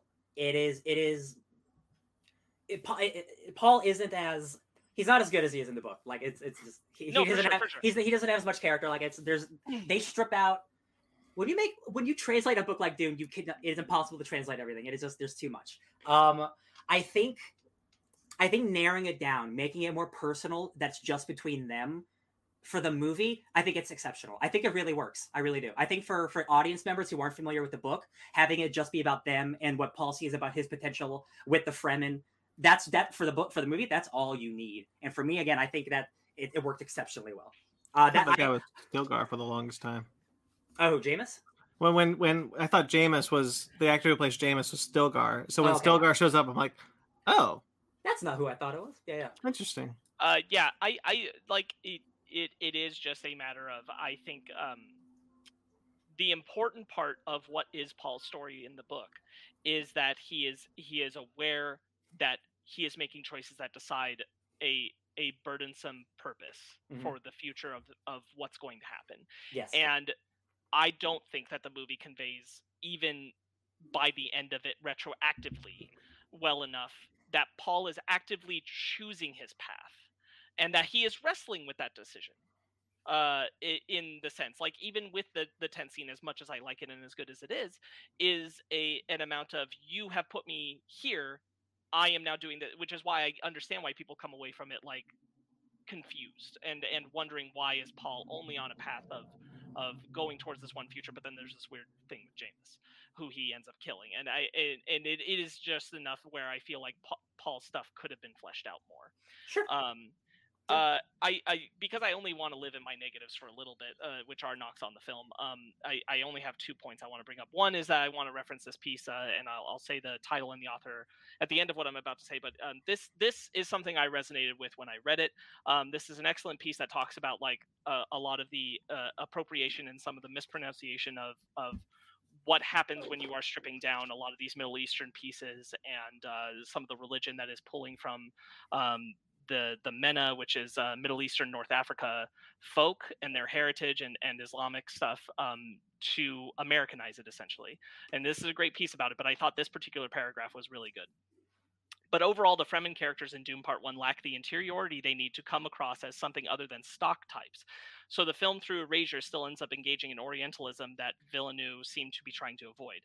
The motivations of Stilgar, Zendaya, Chani, and Shadout Mapes are all murky, and their relationships with Paul aren't narratively clear because so much of their belief system and identity is left nebulous. They are noble, exoticized others, and it's unintentionally telling that Hans Zimmer's score loads up on MENA folk music traditions, but that no actors of MENA heritage have speaking roles among the Fremen. This is a culture used for atmosphere and aesthetics, but approached with no deeper curiosity, which is unfortunate because there is so much that you can flesh out in the Fremen culture. And that piece is uh, uh, Denny Villeneuve's Dune is all world building and no world living by Roxana Hadadi um, over on Polygon.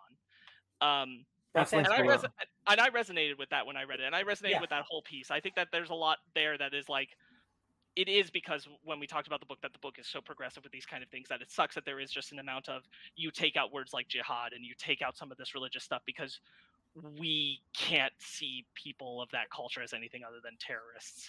Um, And we can't make it more nuanced and we can't make it more complex. And I'm not throwing all of this on Villeneuve or the film's uh, the film's work, but it's unfortunate because there was an opportunity here to to make more progressive step forward, but we just really had to back all the way away from it. Yeah. Yeah.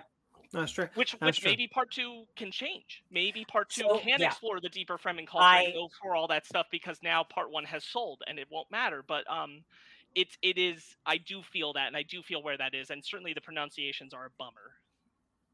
Yeah, uh, yeah, uh, I definitely will agree with that. Like, the Fremen aren't in this movie enough to really know who they are, so they are they are the exotic people of the land. Yeah, that's what. Yes. Um, and part two, it's all about them and how they get explored. So, so hopefully, they fix that stuff. Like, man, like that's all right. Everything she's everything they're saying is 100 percent right. Um, And it's also very personal, like uh, being Yes, 100% transparent. Like 100%, Roxana yeah. Hadadi is very uh, uh, honest about like where this personally connects with them and why it's yes, why it feels like yeah. erasure. I'm a white dude, so like uh, my opinion does not matter on this whatsoever. This is do not listen to me. It doesn't matter. Like this is a sci-fi story that's 10,000 years in the future that is using other cultures in a positive way and not in a negative way. I don't I again, I didn't I don't find it disrespectful because like people in the Middle East like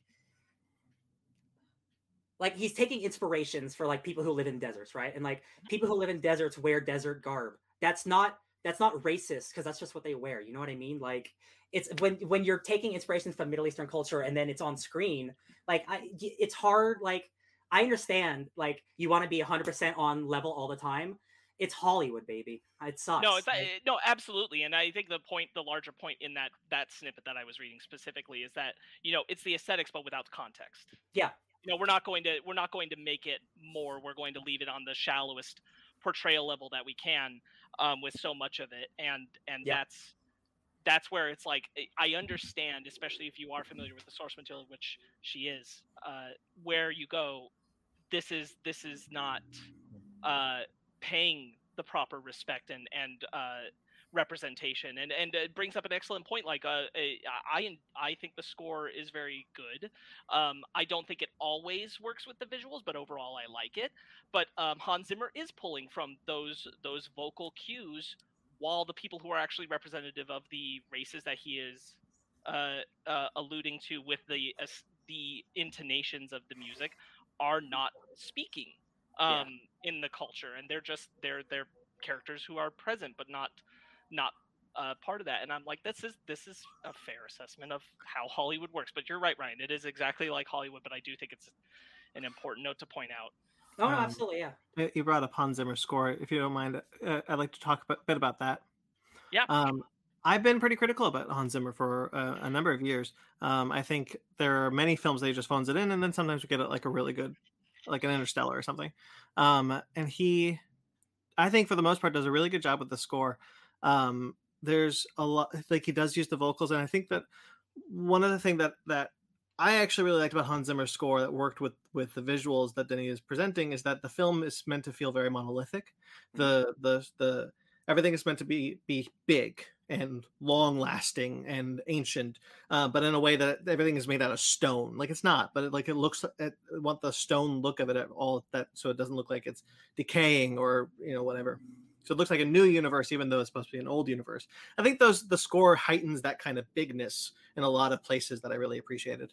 Yeah, I, I agree with you, and I want to go a step further to say that there are certain scenes, certain scenes where I think there's maybe one or two times where Hans maybe threw too many times the the undulating of the vocals at us, and it mm-hmm. maybe maybe should have allowed it to be a quieter moment. But I also think he used it quite well to convey things that are like this this is impactful. What you're seeing right now means something very the Gom Jabbar that's coming. The Gom Jabbar is a, is an incredible piece in its own that I want to talk about. But like, there, there's even moments where like, even if you aren't familiar, if you're a person who doesn't know the books, that kind of thing, you are watching something uh, happen on screen, and because of how the score is complementing it, you are gathering the implications of what it means. Bagpipes, uh, even if, baby. Even if the visuals are not saying it all, or the story of the dialogue isn't saying it all, the music is. If the um, visuals um, of of Salusa Secundus and the Sardaukar army don't do it for you, the the imperial chanting will tell you exactly what you need to know about the Sardaukar. Right. Uh, yes, exactly, and I think that's that's eh, utilized incredibly well uh, the start really bold choice to start the movie. With, we, we talked about that. We talked about that while you were in the bathroom, and it pissed us both off. That right after that, they cut to the Warner Brothers logo. Yeah, a big, a big bright logo, not like Mad Max where they turn it into the Mad Max logo. Big That's bright what we blue. Said. We said that it should have gone the Disney route where the castle is like themed to the film. It should have yeah. done that, and I think it would have been at least a little a little smoother. Hey Ben, you saw Dune. Why don't you say something about it? I did see Dune. Um, you guys have, I mean, you guys are go, are more in tune with it than I am because I saw. We watched the same movie. We watched yeah. the same movie. Read the same book. Well, you're more, yeah, you're more entrenched in other We're stuff. More awake. Ben, uh, Ben, all I did, all it was is like I, I, I did two things, which is that I wanted to chase uh, things I was seeing from from people who were critical of specific elements that I wanted to find where I was grounded in uh, in mm-hmm. connection mm-hmm. with them, and the other one was that I wanted to check with a very large party of people that I saw it with where they landed because I was bringing book material and not all of them were. Mm-hmm. Um, it was I, because there was one thing I um something that I was going to criticize the movie for was because I'm once again it's a it, this is a super thick book it's a, it's a super dense book and obviously in a two and a half hour movie you can't put everything in it like i was hoping to see more of Thufir Hawat i was hoping to see more of um I got good news. Part two. yeah i know there, i mean yeah there's part two but i was hoping to see more of uh what's we call it like the scene between paul and jessica in the conservatory. Like we don't see the conservatory at all because water we do get a, a scene about like water planting about water using being used to help the the palm trees grow. And then paul's like let's just get these trees out. Let's give the water to everyone else. A hundred men a day. yeah like 100 men like 100 men are the like these trees can give water to 100 men. And sorry trick-or-treaters are at my house right now.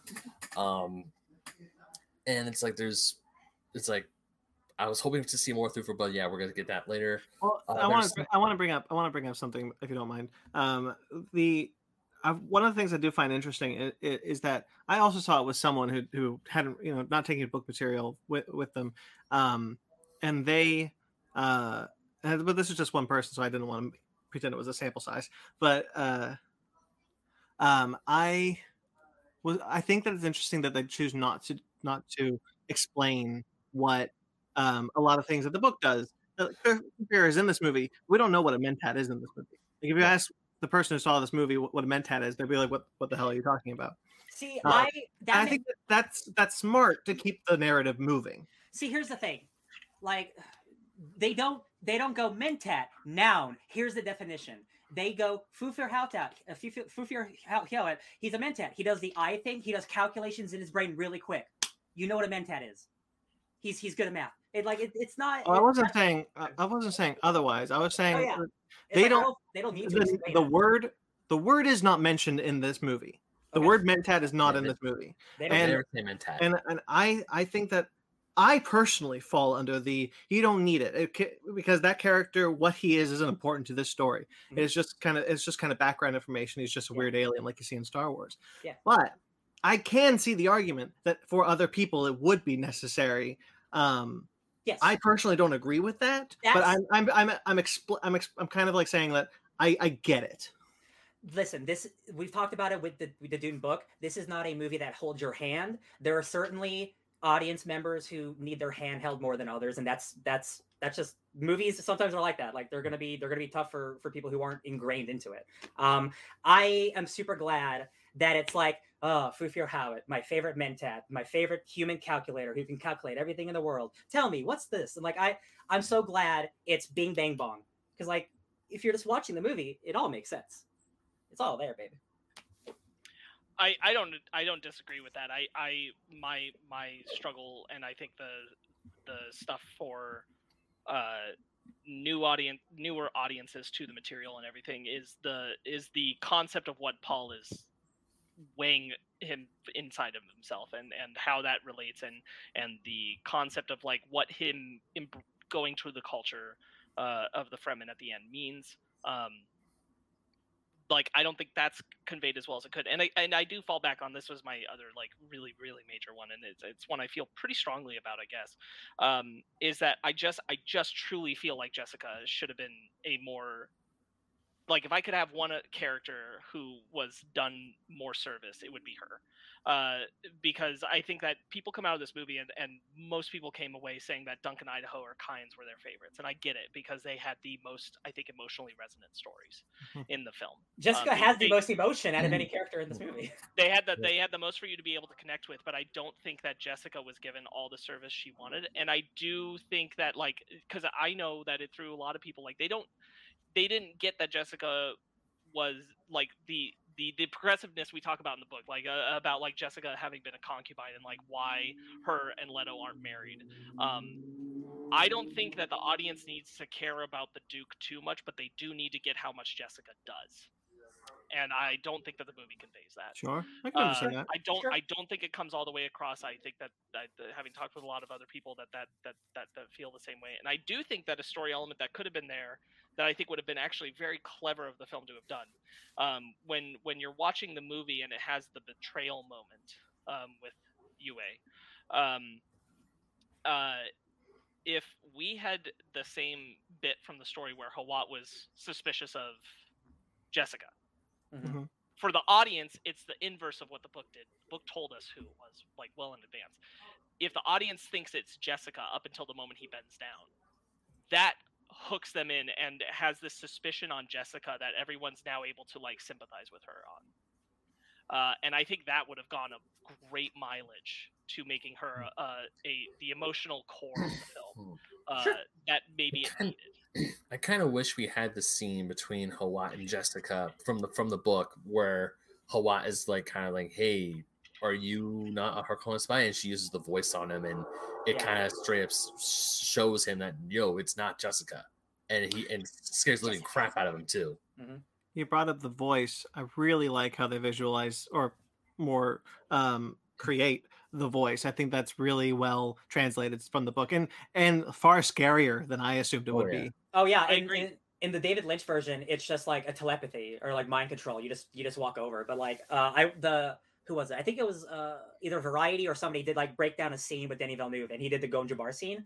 Um and he was talking about uh that he wanted the feeling that like you don't even know what you just did. You literally black out when the voice happens to you. So Paul literally blacks out and wakes up in front of her. And that is that is so effective. Ben, I remember sitting next to you when that first happened in the theater, and like, oh shit, that's wild. Uh, Yeah, or when when Yeah. when Jessica Jessica says, um, "Give me the knife," you know, like that. Even that is scary. yeah, Uh, I when when Paul first does it to Jessica, I was like, "Oh shit!"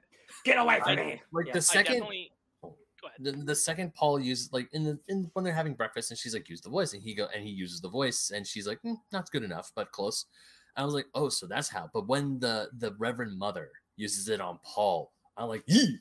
I'm like I almost. Was Oh my god, you're so right. check You see, you see like the weakest point of the voice, and then you see the strongest point, and- and they're both visualized differently. That's really cool. it was really good, uh, smart movie storytelling.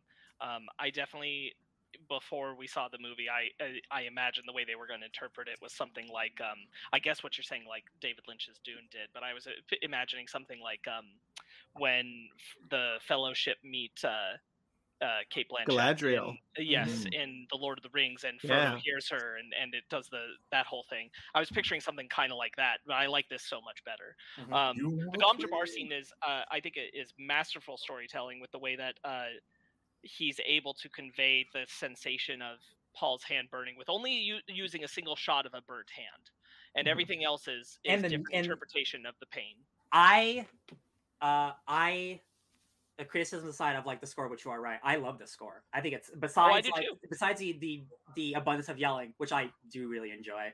Um, this is Hans Zimmer's best score. This is Hans Zimmer's best score. He's gonna win an Oscar for the score. There's no doubt in my mind. Uh, uh, I love it so much, especially the Gom Jabbar scene, because there's so many different sounds happening just with nothing actually happening. There's a specific shot where it zooms in, it's like wow, and it's like that's just a fake noise, and it's scaring me. Uh, it's it's so This is- This is exactly what I was saying earlier. With like, there are certain moments where the score is creating the implication of Mm-hmm. the what would be the subtext in the book, what would be the stuff that's not being able to be said. Yeah. Um, and I do think that when it's doing that, it's masterful. I Uh, uh, he he apparently like uh, toyed with the idea of making it a, a voiceover uh, for the movie, which thank goodness he didn't go with. Um, but I think the the music in that way serves as and serves that purpose. Yeah, music, serve music what the purpose would need to uh, for a voiceover. Oh yeah, music makes that emotion happen. Yeah. Um, uh, man, I now it's just all positives from from here, baby. All positives for me. The look of this movie is insane. Oops, all Uh, positives. Oops, all positives. Like, obviously there's CGI in this movie. Giant sandworms don't exist. Almost all of the sets in this movie are practical. It's insane. This movie, I still, I still cannot fathom that multiple Disney movies cost more than this movie did, and this movie looks this good. I can't believe it. I just can't. to be fair, crunch time is a problem for VFX artists at Alvarado ILM. It's true. Still, excuses, excuses. Uh, man, the ornithopters, they look exactly how I thought they'd look from the books. Exactly. They are the insects with the flat with the flying wings. Uh, Shai like the Halud, dragonflies. It's like a butthole. Dragonfly, yes. He's got the Shai-Hulud butthole teeth. I love it. I'm really glad they they. T- I wasn't quite sold on the design of the sandworms when we first saw them, um, and and but when I see that sandworm coming up from under, um, the harvester. uh, no, not the harvester, the the with the Sardaukar and uh, Kynes, Um, Oh, yeah, she calls yeah. over the, the the maker, and it's and it, kind of like it's kind of like twirling, like uh, almost like like a, a, a disposal, Whirlpool? Yeah. like a whirlpool, um, but with like razor sharp teeth. Pirates of the Caribbean three. Um, so like it, and it. Uh, uh, I think that's a really effective image that you could only get with that with that design. And, And I'm uh, just for that image alone, I'm happy that this is the design they went with. the way the sand like deviates in like a way I've never seen sand do before. It's like such a cool like they have some type of machine that does that. Uh, yeah, man. Uh, Ben, why don't you say a positive? Uh, You sorry, need trick or popcorn. No, no, trick or treaters just came up my house and they're they're ringing the doorbell. So Oh, I um, get it. I get it. uh um i love the, the way this world looks i absolutely um i one of my favorite characters in my favorite character in this movie is oscar isaac as a duke leto i absolutely love him the whole time i love how like when stilgar first shows up he spits on the table and then idaho instantly spits back and they all like go "Puh." i thought that scene was hilarious That scene got laughs in my theater. I'm so happy. I didn't Yeah, expect it. I didn't it did it. it did get laughs i laughed Yeah. but um oscar isaac was just i mean he was in the movie for very long but it still hurt seeing him like just like seeing him like dead and almost him killing the and him killing the baron was like dang it. He knows he knows he's he's doomed. And he Yeah. you could feel it he can feel it. Uh there's like a sense of sadness like the whole time. Uh and obviously you, if you read the book you know but like even in the movie like you it just feels off the whole time with him and it's like man uh it's not gonna end well. The Baron, the Baron design, the prosthetic work they do on Stellan Skarsgård is is so disturbing. When he's eating the eating the the food, uh, is is so gross. Uh, I really like how they visualize with the hover, with like the kind of hover spine that the he's got. suspender Mhm. Um, I think that's all really cool, really well visualized. I, I wanted we talked about our favorite characters on on the book. uh-huh Uh, who wh- who's the favorite characters in the movie? well my favorite character is not Yueh because he's only in the movie for five minutes and he still serves the exact purpose that he does in the book just a way less um in the movie uh it's i think it's duncan idaho Mhm. like it- it's it's an easy answer but like really like he has such a presence and he's like am i the only one having fun here and like yeah yeah you kind of are That's that's the bummer I think in Gurney. Um, that Josh Brolin's not given the opportunity. I think he needed the song. I think he needed a song. i like uh, his I scene think- but he needed the ballast set yeah he needed he needed a more of a moment with Paul to show that he has a not the same but similar relationship with Paul that Idaho has, and you Yes. just don't get that, and that sucks. Like Yeah. eh, that's just a bummer because like Gurney is a character like rife with potential, and Josh Brolin's an incredibly talented actor, and they needed something to like separate him from the from the crowd. I think. yeah um I, May- I won't maybe- say. oh, go ahead. maybe uh potentially more gurney in the second movie who's the second Well, yeah, absolutely. Like no this is for the audience yeah yeah yeah i mean like if we, if we get him you know more but i want that that uh i just i i do understand where a lot of people come out of this film uh feeling like everybody is kind of on a very dour serious tone yes every single character and then there's jason momoa and like he's the only thing that's Yeah. not like that and i'm like you know and it didn't have to be that. But here's that also i but i will push back a little because like not every movie has to have jokes in it. Sometimes movies can be serious. It's not about jokes. It's about uh good lord like just having a smile moment between gurney and paul. It's not i think there was I, necessarily jokes. It's it's having Yeah. like that relationship connection I uh, yeah. I personally land. found throughout the movie there was enough small bits of humor and emotional to like like Denis Villeneuve is a very very serious filmmaker for sure um oh yeah i didn't i didn't to, I, to Sparks's what Sparks is talking about. There's only one scene where Gurney smiles in the whole movie, um, and I think that's the only time that, that Josh Brolin actually seems like he's ha- he's like he's enjoying his time on the movie. Not to his say scene, he's not. no, his his scene with, the- with his scene with Paul when he's training, where he's like, "They're animals." I think he's really good in that scene. No, I'm not saying he's not. I, I, I, didn't, I, if I didn't even mean to imply that that's what I meant. Um, but there is the I'm giving kind of Sparks an example for for what he was saying is, um, it's the scene where where where he he teases Paul for being late to like the, the war meeting, and that's like the only time that he gives him like the like what Idaho does, like oh you're growing muscle, like that kind of like banter with with this young protege. Yeah, I I think they didn't. I don't think they wanted to have two of the same character. I think, which is which was kind of the and i and i get that i get yeah. that i just think there was a way to still make gurney feel not as much like another hawat or another or a, another stand-in for the duke Yeah. Because I'll put it this way: in the film, like he just feels like Piccolo standing next to another Piccolo, um, and and I and I just think that there was a way. And again, like I think even just having him sing a single song gives something more to make him separate. I I want to I want to say my my favorite character. Uh, uh, to kind of mention this point uh, first, I think for the most part, and I won't discredit any anything that that that you guys have said on, um, because I think for the most part, Denis Villeneuve does a really good job of updating Dune. Uh, for the 21st century, it does feel more like a more modern story, much in the same way that Lord of the Rings did when it came out. Um, very similar kind of updating to it's keeping the same core of what had come before in the 60s but updating for a more modern sensibility i think for the most part they do that well in the characters but the one who gets it the best is by far duncan idaho because he feels like jason momoa's got this got this locked down uh, bat lovable badass goofy goofball badass like nobody's occupying that space right now and he's just like that's all i'm ever going to be is the goofy badass you know i can kick your ass but also i'm down to have a beer with Mhm. True. uh, and I think Duncan. I think that works. I think that works for Duncan in general. I think he's well cast as Duncan. I think uh, uh, Duncan gets a really cool action sequence. Also, uh, uh, I really liked what they did Oh. with him, making him my favorite character in the movie. I got a negative. Um, it's not like a super negative, but like um, now that I've seen every Denis Villeneuve movie, um, he's run into the early action movie Chris Nolan problem where um, a lot of his action is very floaty. There's not a lot of actual impact or weight to his fights. All the Duncan Idaho fight, he's flying in the air and he's punching a dude. The um the the fantasy uh Sardaukar fight in the desert with Paul. There's like there's like no connection. I've watched three three times, so like I I, I watched it. Uh, there's like no connection. It's very soft. Uh, that's because he's not he's not comfortable making action movies yet. And I just Mhm. think over time he's a drama filmmaker. He's not an action filmmaker, and he'll get better think- over time. I think I think you're right, and I think he's benefited a lot by being able to go out wide and let you imply the action through the use of the shields. Which the shields are visualized incredibly well. I think they're mm-hmm. really cool, and one of the best like well told things because you get the concept of the red Boom, and the blue so Yeah. quickly, and so you know when like a hit is serious and when a hit isn't from far away. Yeah. And I thought that was very smart, but it is a way that he's able to obscure his lack of uh, of contact action. Yeah. Yeah. Um, there are there are certain fights like uh like smaller skirmishes that are good, but like when you really focus on character action, uh, it's very floaty. Like there's a specific shot like where Duncan just like flies in the air, and I'm like, this whole movie's been very serious until this moment. There's a there's a bit where they're fl- where he's flying on the ornithopter, uh, fi- chase, uh, being chased by a laser beam. Where I'm like, did I just walk into a different movie? Hell yeah. Because it does feel like it does feel like they were like CGI person, just make a cool action movie for a second.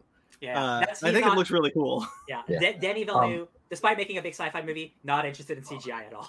Um, they're not my favorite characters, but I do love their performances. I just love how they present themselves. Are Stone S- Skarsgård as the Baron because he's just like repulsive. He's hideous. It's just you, you dude. see him. You see him on screen, and you instantly know, like, oh, you bad guy. I do not like you. And When it's a gift, Oh. not a gift. yeah, but also, um, I, I can't remember his name. He's the guy from The Flying Uh, Dutchman's coming for you, Jack. Oh wait, David- wrong movie. David, Sorry. Dal- David Dastmalchian, the purple, the polka dot man. yeah, Polka Dot Man and uh, um, Baba Yaga from um, uh, Ant Man the Wasp. But Well, he's having I a good time. Have you seen I his tweets? love Like. I love this. Yeah he's so. I good, love yeah. him as a um uh, Piter? Peter Peter Piter. P I T E R. It's Piter, Piter. right? Yeah. I mean, yeah, he's only in the movie for a hot second. He's only in the book for a hot second, but just looking at him, and also I kind of like how the Mentats have like their little this little tattoo. They on have their stained lip. lips. That's their. Yeah, they have their stained lips. design. But just looking at him and just seeing him, just you can tell he's just a, a slimy guy. His and- eyes like blink in like different directions. Like, ugh. Oh man, Yeah. I just love how those two. It kind of bums me out because even when I was reading the book, I was hoping to see more of this character because he's like, "Oh, my beloved Mentat is gone," and I was like, "That was quick." I was hoping to see more of this guy, Yeah. but at the same time, There's you're poison. Yeah.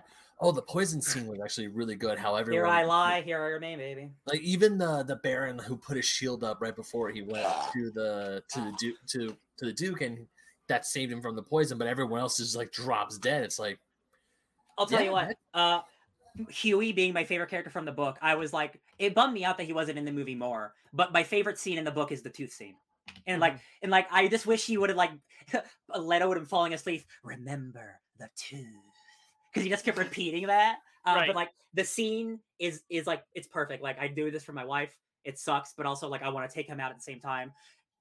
I obviously would have loved more. Perfect encapsulation of the character right there. I think for the most part, the um, the dialogue is able to deliver a lot of exposition.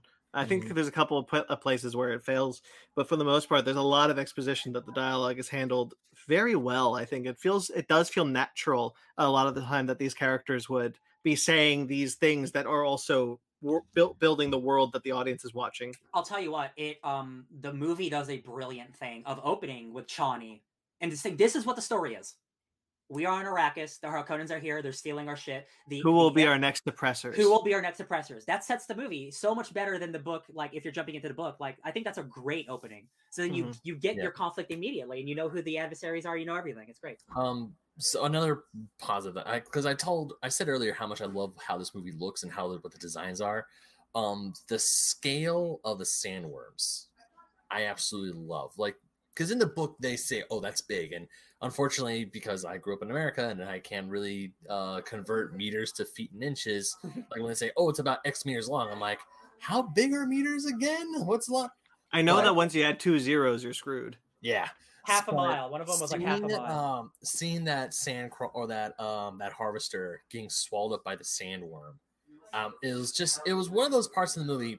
Sorry, um, it's one of those parts of the movie where I th- to his okay. point, I think the sand. It's interesting that we see two different sandworm sizes. well, Uh, the one the different- one that eats the uh, and I, I think that's really cool uh a cool visual narrative, visual storytelling of like you know they, they vary in size because the one that eats uh Kynes is not the same size as the one that eats the harvester um Right. because that one is much bigger yeah, so well, like we see one as I was trying like as I was trying to say is that this movie puts into scope of how giant how gargantuan that's what I was looking for these monsters are or these sandworms are. Because you have this behemoth of a of a contraption just easily just gets sinking into the sand like no one's business and you don't even see the full worm you just see the mouth. Sarlacc pit. yeah essentially it is like a sarlacc pit and even when you get this the sandworm scene when with paul and i love how they put the drum sand into this movie. Mhm. 'Cause oh it- yeah there's a there's a bit there's a bit that I that I really like when when there's the only kind of bit that like uh, Gurney and Duncan have as like a, a, a brotherly moment um when they're talking is when my God man you've gone native um and they're just like here's the sand repurposer or whatever and they're like what does it do here okay but you didn't answer my question I still don't know what it does you just handed it to me It processes sand. I think it's pretty cool. yeah and then, and then we see it later in the movie and it's like. Mhm. And I was like I just thought that was a really funny bit it's like what what's that this I still don't know what this is Doesn't help. Although that's Um, a cool yeah. tool where you get to you're in your tent, the sand covers you, and you get uh you get a uh, little tunnel to God, get, you to get the the sand. Fremen Fremen water just sounds gross. it's just the repurposed water, sweat and tears. I'm man, like, you gotta you drink what you Mm. gotta drink. Um, no, I thank love you. I love um that like it doesn't linger on the sandworm too long. Like as it's eating the harvester, it doesn't stay there for 45 seconds. It does like it's like it's getting swallowed and it goes and then it cuts. Yeah, It's like we can man, we can put the rest in our mind. absolutely because again like Dune is about sandworms. Dune Part Two is really about sandworms though. So like I'm glad that they didn't go too hard because like they're saving that for how crazy this next part's gonna be. We also see a picture of the sandworms before we uh before we see one. Mhm. I thought that was also kind of Uh, like leading up to the thing with the mural. Wall, the wall sculpture, yeah. Yeah. Yeah. And you're that's a full size sandworm or like a, a model like a picture of one. So like you you're like oh dang, and then you see one, and you're like oh dang. Mhm. Uh, like you see the a picture on the wall, it's like, oh, okay, yeah, that doesn't look too scary. You see one on the wall, you go, so wrong. something something that's super interesting um and you know now that i think about it it's a, it's a bummer that i'm even going to bring this up sparks because they shy away from all the middle eastern influences but in this version of dune because this is 10,000 years in the future so like like russia china those things existed right? So like like uh Yueh's a Suk doctor. That's like that's china in 10,000 years or whatever right? Uh they the Sardaukar like their chant is like Finnish, and and Vladimir Harkonnen is Russian, and they lean a little more into the actual like original uh, uh, nationalities of like the, the the the people, and like they're these guys are like doing like Gregorian Finnish chants, and I'm like, oh, that's awesome. But then to Sparks' point, I'm like, oh, they they left out all that stuff. That sucks. But like, right, it's, it, it, it, purely is like an it, there is no it's so tough because like Yeah. Islamophobia has crippled America ever, ever since 2001. It, Yeah. it was bad before, but it's worse ever since. Uh, and that's such a hard thing, I think, for Dune in particular to overcome because of the nature of what Herbert was doing with the the progressiveness about those Middle Eastern things, and like you you will only be able to push American audiences so far. So like I I hold certain things against the film, and some things I'm just like, eh, just a bummer. Yeah. I, Um, I will say, like- like, in yeah. terms of other, if uh, if somebody else were to direct this movie, I think it would have been far more disastrous. I think in terms of trying to adapt Dune, this is one of the best Hollywood versions you could make.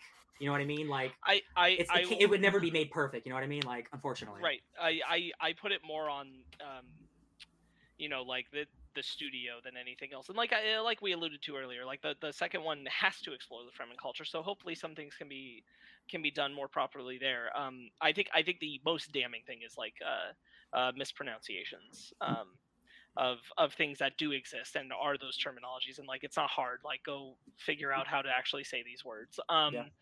Uh but uh y- yeah i uh, to audio listeners who aren't watching me like i i agree with all the positives the guys have been saying. I've just been quiet and nodding my head but I'm, Yeah.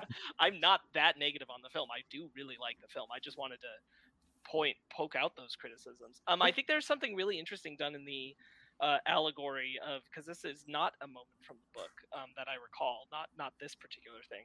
Could tell me if I'm wrong. It's been a bit. Um, the Baron in the oil bath That's new. to recover from the poison. So that's allegory, and I think it's really smart of Villeneuve to do because it's allegory for the spice. Uh, in our current modern world, the spice is oil. Mhm. Um, and I thought that was a really nice touch. I, I thought that conveyed something really, really powerful, really well.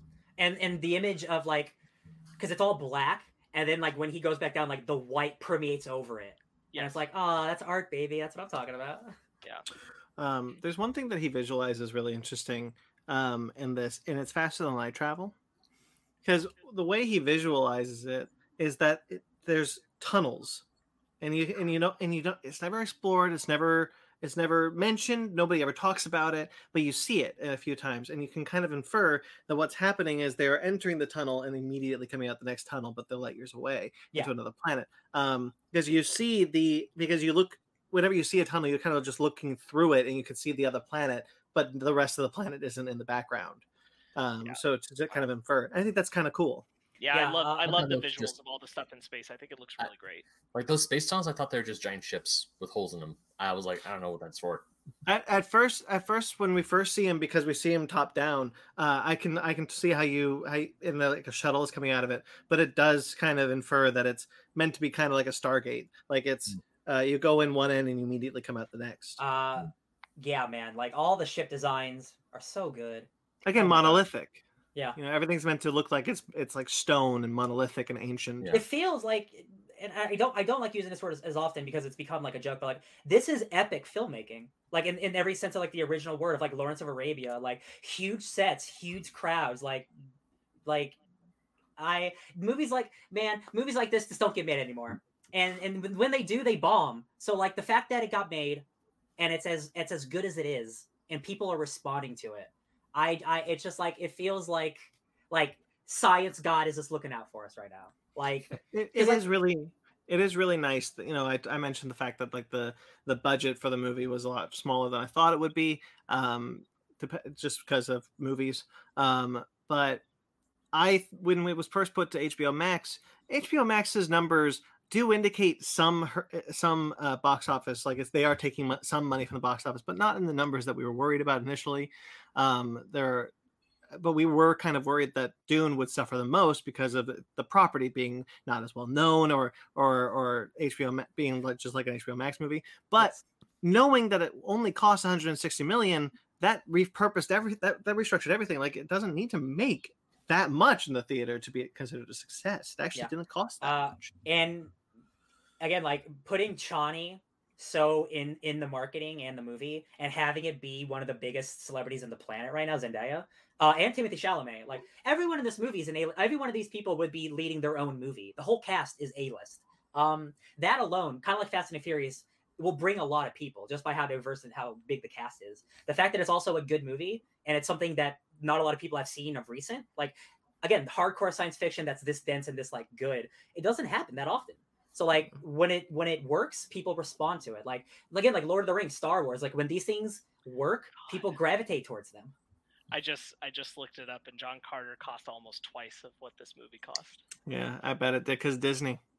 Yeah, They Disney. What, what do they do Disney- with all that money, man? They're Disney- I like that movie, but good lord, Yeah, I think uh, the the difference is that Warner Brothers, um, you know, they for the most part, you know, I I don't mean to defend Warner Brothers too much, but um, they, for the most part, they allow their their their directors, their producers to have enough time to make the movie they feel like they need to make. Whereas Disney does set their their release dates, got to hit this date, which allows, which unfortunately makes the the the the the CG artists crunch a lot and don't deliver the type Yep. of content that we should des- that we should be getting for the money they cost.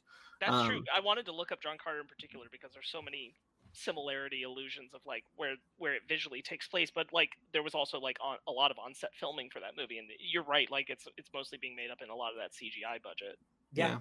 CGI, Uh, good CGI is a million dollars a minute. That Well, and it- that's and it- insane.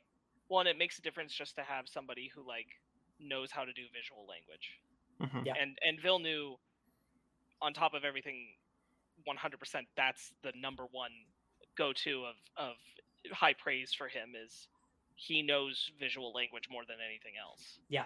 Uh, And- you know, yeah. Yeah, like his, every his- every shot, almost every shot in his movie can be a piece of art, and that's that's how he operates. And that I love works. So Salusa Secundus, I love it. The look of it, I love. I love religious mercenary warriors. Just the idea is really cool, you guys. That's why I love Warhammer so much. Uh, Oh yeah, that that's in that Helsing took that idea. They have they have mercenary bloodmen. No, they have uh, uh religious mercenaries. Hell yeah, it's just it's a cool idea. Um, sandworms are cool. Kynes, okay, Kynes is I think Kynes works in this movie. They do an interesting thing where they don't differentiate between Liet and Kynes from the beginning of the movie. They're just the same person because in the book you don't know that they're two different people or they're the same person. I mean, um, because the character was was taken out of that movie so much, I think it works for the most part. I think Kynes is a good character, and I love the stuff at the end before her passing. Um, Mhm. Me too. uh, it's it's it's really sad. It's a bummer. You get to see the I- hooks that she uses. She's gonna use to mount the sandworm and ride it because we do see a guy riding a sandworm. I thought you that know. was her at the end, but I was like, oh wait, she's dead. Yeah, Kynes, Kynes your power. Uh, Kynes is probably my favorite character in the film. Um, Yeah, like it's, they- it's easy to say it's Jason Momoa and it's Duncan Idaho, but I really No, and yeah. I really do like his performance and he's got a lot there. But I really liked what kind what they did. With She Kynes. feels like really connected to like both worlds. Like like she does feel like she cares about the Fremen, but also she has a job. But like it's slowly starting to balance in the Fremen's direction. Like I, Mhm. it- her character has probably the best arc, the best. And once she uh, kind of accepts herself as a as a Fremen, uh, not one of two worlds, she is a Fremen. oh my Uh, god, that kind of that that's what you know. The end of Dude, her, her martial arc dies. her ending is like no, I, I believe it's Shai-Hulud. Boom, boom. That's like that's the, one of the coolest endings for a character, man. Also, I thought that was a much better death than than the one in the book. yes. Al- also one of the things I loved is how they they showed us that she was getting that she got stabbed because there's no blood, but you see water. you see water, mm-hmm. yeah. I thought that was a really interesting visual choice. And like you know, because you hear the sound and you see liquid, and your brain is going to put to to to to connect the dots that she was stabbed. She gave her she gave her essence for us. I just thought that Yeah, Oh, cool. I- oh, um, um, Bautista, Rabban, he's fine. he's, He's not, not. He's very not. much. He's he's he's just yelling. He's not a real character in my opinion. Which Rabban is just the beast. He is a murderer. But that's you know He's, kinda also just there. not he's not much of a character in the book, so I wasn't expecting a lot. Yeah. From him either. I like Yeah. it's nice to have Bautista. Bautista clearly likes working with uh Denny. with Yeah. Denny. So like I'm I'm happy to have him, but you're right, like Rabban's not he's not anything. See, the thing Yeah. is, like, I because they didn't put in a character from the book, I expected more of Rabban. Um, and it, so it, the fact that he's not in the movie is like fine. Uh, I just thought his like of all the characters in the movie, he is the one that's like he stands out. It's like, oh, he's just like a character. He's just a dude Mhm. to me. Yeah. More even like more than Gurney. Like Gurney, I will give you credit what you said, but like I see character in there. I just see Bautista yelling in this No, movie. for kinda. sure. Like, and that's a scale. Yeah. Absolutely. Like, I'm saying, like, Gurney feels about on the same level as as the Duke, and like there's not a lot to separate the two. Yeah, yeah, yeah. As, as they are in relation to like the characters we're following of Paul and Jessica. Yeah. But um, absolutely, like Rabban is barely uh, a notch above like any other person in the Baron's army. Yeah, he's he's barely a henchman. Yeah, yeah. Um, which I'm excited to see the stuff with him and the other character in the, in the next part of the book. Yes, I am too. Yeah. I'm out of notes. Let me think. God, I like this movie a lot. Um, man, I I just think I'm just so happy for Denis Villeneuve, man. Like, I it's and I'm happy for for cinema because like not to get not to get to uh, uh, a film bro, but we're gonna be reviewing a Not to, Marvel. be, not to be too much Martin Scorsese, right? Yeah, but we're gonna be reviewing a Marvel movie soon, and I'm I am so curious about how that movie's gonna look because I just saw a less expensive, way denser science fiction movie. So like my my my level of like oh cool sci-fi is really high right now. So I'm super stoked to see what Marvel has to offer. Until until those CGI people unionize, we're not going to see better CG coming out of Disney. That's unfortunate. Uh, that's my call for them to unionize. Um, shall we get into fi- into final thoughts and ratings? Um, Piter was cool. His death scene was cool. Um, sandworms are cool. Um, I like the score a lot. I, I legitimately have been doing the Sardaukar chant in my brain for like two weeks just by myself when I'm bored. Um, that's it. That's my thoughts. Uh, what would you, what would you rate it? Man, I would give it a nine point five. Um, I th- when I w- w- when you ask like Ryan, what type of science hardcore science fiction movie do you want to see? This is mostly it. This is ninety eight percent of it. I wish Denny had a little more emotion in his movies. I've seen all of his movies now, and I can definitely tell he he cares more about drama and story, which is fine. Like he's really good at that. But that makes me a little more worried for the next part of the book, which is a lot more emotion. Uh, but this one, I still give it nine point five. I think it's exceptional. Only one hundred sixty five million dollars. Uh, ben, since you're about to say something, why don't you go next? Uh, this movie to me was a feast. It was a feast for the eyes. It was like the score itself was awesome. Like instead of like having the Sardaukar chant, I had the uh, like that high pitched chant that you hear at the end of the trailer, and that was used throughout the film. Um, yes, I mean, I, Ryan, you said earlier this term has been thrown around as like a bit of a joke, but it, this is an epic film. This is the scale of it is grand. Um, I am really glad I read the book before I went into it, so now I, I, it's not obviously it's not a prerequisite, but have has as reading the book and seeing it on screen and knowing how old the book is, I think I have a new appreciation for the story and how and how we can put this to the screen. I'm, I haven't seen David Lynch's Dune yet. I'm going to watch it eventually, but just Well, seeing you'll this have on- to. I'm so Yeah. excited. yeah, but seeing this on screen, it's like this is. I feel like if Frank were alive today, this is what he's like. Yep, that's what they look like. That's what I envisioned when I wrote it. Um, score, it is a nine and a half. This is definitely one of the best films I've seen all year. Sparks? Um, yeah. Uh, I I echo a lot of the positives. I I know I said more negative stuff I think in this review than than positives, but that's only because like, you guys had it covered. Um, uh, I think it's visually a treat. Um, I I really do love the world building. I I do think it's one of the better adaptations I've ever seen from a book to a film.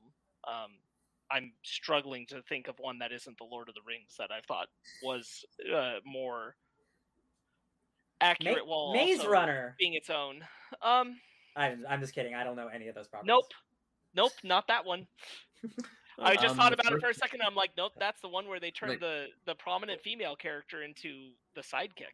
Oh, Um, Like the only no. the only mo- the only other adaptation I can like maybe put up there is the first Harry Potter film, Harry Potter and Sorcerer's Stone. God, I wanted you to say Ready Player One so bad. No, Um, hell no. I thought we were gonna go. You honestly think no? Come on, no, Ben, I don't honestly think. I just wanted you to say it no. for the joke, for the gag. Yeah, Ben is very offended that he that one of his favorite books has been slandered. Apparently, hey, hey, Ready Player One is the movie that's going to change video game movies. Damn it, Ben Magnet, 2017. Eh, eh, eh, eh. Thank God Free Anyway. Guy came out. anyway, uh, Dune is really really cool. Um, I do really like it. I do think that uh, it, I I am personally hurt by book knowledge, uh, certainly because it's so fresh. Mhm. Um, and I haven't lived with it for very long, so I like I have my my knowledge of like, oh, uh, I feel a void in this movie. What am I feeling? And I go, look at the book. This is what you're feeling. and This I'm like, oh no. I- that's why I'm so excited because it is not a better movie, but David Lynch's Dune has a lot of the stuff that the book has that this movie doesn't. So I'm so fascinated to see your specific view on it. I, I'm I'm excited to watch it. Yeah. Um, like I I really enjoy Dune, all forms of Dune that I've encountered now. How you Um, doing? And and I really and I really do like like this. I think it's it's it, I think it does a lot of great work. Um, it it it just it, it feels like it was a few nudges just away from being like uh sublime in every way um Mhm. so so with that i say that i i give it about I, I, I 8.5 feels too low so i'm gonna say 9 Bro, this is your life. 8.5 is not a bad score either. no, no, but I mean, like you know, I, I, I think that what works for the movie far vastly outweighs what doesn't. Yeah. Uh, I don't really have anything to add uh, from what you guys have said, but I will I will say uh, it was an eight point five for me. Um, I'm I'm looking forward to that sequel though. I can't wait. I, God, I'm gonna start reading now that I'm officially done with Dune. I'm starting Dune Messiah tomorrow because I I've been waiting because I don't want to get other knowledge into my brain while I talk Uh, about it. Now I'm free. Sure. Um, I, I do uh, really encourage like anybody who saw the movie and, and maybe they were left hungry for something or they're they were wanting to explore some of the stuff we've talked about. Go read the book. Like the book's well and truly worth it. And if not the book, Ryan, would you recommend the graphic novel? Yes, it is. It is word for word, almost like it obviously takes out some of the stuff like the movie does. Um, Right. but it's it's word for word the book, and then with some pretty art. Yeah. Yeah. So uh, Also, um, the David Lynch movie's fine. The sci-fi miniseries, the three-part miniseries, pretty good. Like it's really low budget, but it's it's a pretty good adaptation. I didn't know Wild. they did it. I didn't know Sci-Fi did a three. And There were- they made Children of Dune, starring James McAvoy. Yep, I skipped a lot. And uh, and also uh, as is in our show notes, the piece I referenced uh, on Polygon from Roxana Hadadi uh, about Denis Villeneuve's Dune. Um, if if you're feeling like something that you want to explore, I highly recommend it. It's a well thought out Yeah. and earn, earnest piece. Roxanne. Should we get into our book club then? It seems like it's that time.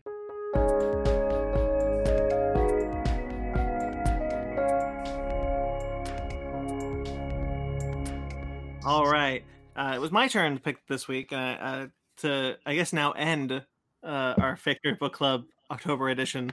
Um, is Star Wars Adventures Tales from Vader's Castle. Uh, this is uh, writ- every script is written by Cavan Scott, art by art by Derek Charm. He does the kind of the main story art, um, and then Chris Fenoglio, Kelly Jones, Michelle Madsen, Corin Howell, Valentina Pinto, uh, Robert Hack, Charlie uh, Kirk- Kirchoff, uh, Charles Paul Wilson III, and Michael DeVito. Uh, they do all the other stories because this is an anthology. It goes through different stories, um, different kind of horror esque stories uh, in the Star Wars saga. So, what do we think about this guy? Ben, Okay. okay. Um, I've talked At a lot. I gotta stop. At first, when I was reading this, I didn't know how I was liking the anthology and like the main story of the crew. Sorry, going through Vader's castle. I got. And as I was as I was going through it, the more I was actually I was enjoying it. Um, I felt really bad for Scrit, the little the little bug guy, because every time they're like, "Let me tell you a story," it's just another horror story, and he's like, "Can you?" St-? I love the line. I want to say it's like issue four, where he's like, "Stop telling me these stories; they're not helping." Mhm. Um, but after a while, I kind of I was like all for it. Like I love the story of Kenobi and that other master in the Clone Wars, where it's kind of like Count Dracula slash Like. Count Dooku's in that one. Uh, yeah, with how Dooku he- Dooku. the pure stubbornness. Dooku breaks a curse. yeah. But Uh, yeah, that th- was I- really good. The the let's make Hammer's Dracula in Star Wars. For Bro, for I the, the second I saw they were doing Count Dracula Dooku, it's like, oh my god, Hammer's back, baby. Yeah, they definitely had to get that. one. Yeah. Kelly Jones did the art for that one. That was awesome. Yeah, Um, and also even in like the last issue is like the big them escaping Darth Vader, and not all the crew escapes. Like um, uh, what's his name? Only Lieutenant two of them are, li- are alive at the end of this. Yeah, only two of them are alive, and a droid is cut in half. It's still f- somewhat functioning, and I love how they're all flying away. The cap, um, the main commander's her eyes are like super wide, and is like, I can't believe we just got to live through that. And then the whole the ending line is like, maybe he allowed us so we can spread, so we can tell the story and spread fear through the galaxy. It's like I I dug it because at first I was like, like by issue two, which is the issue with uh, Obi Wan in uh, like the Clone Wars vampire thing. At Mhm. first, I'm like, I just want to go back to Vader. I want to go the, exploring Vader's castle. But then we got the parallels, and as as I kept reading it, I started enjoying the parallels. I'm like, even the Han Solo story, I was kind of at first I was kind of eh, but I was like, no, that's actually kind of kind of spooky. You go to a planet and then the vines just attack you and become super old. That that sucks. Uh, the re- there's a rebel story in the beginning. I love rebels, uh, so that was cool to Mhm. see those two characters back. Uh, prior to when we meet them in, in Rebels, and they beat a ghost by putting him in a holocron, and he's like, "Wait, Oh. there's nothing in here," and launch him out. It's like, It's like eh. lol. um, I thought that was. I thought a lot of these were actually a lot of fun. Um, Sparks, did you say something about this yet? Go ahead. Uh, I mean, I said I, I really like the second issue. It's a, it's Yeah. probably my favorite, but that's because I like Hammer Dracula. Yes, Um, so, so. So so any way to make that stupidly canon in Star Wars is awesome. Um, yeah, I, I I enjoyed it overall. I I knew what it was going into it, so you know this anthology, like you know for for young audiences more than anything. Uh, uh spooky stories of Star Wars. Um, and uh, I I thought the Rebels one was all right. Um, I like the characters, but like there was nothing that really like ooh other than them putting it in the holocron. I did think like right before Kanan uh does it that like oh he should just like force activate the lightsaber from the other side. And then he did it, and I'm like, oh, well, there you go. There you go. I should be a Jedi.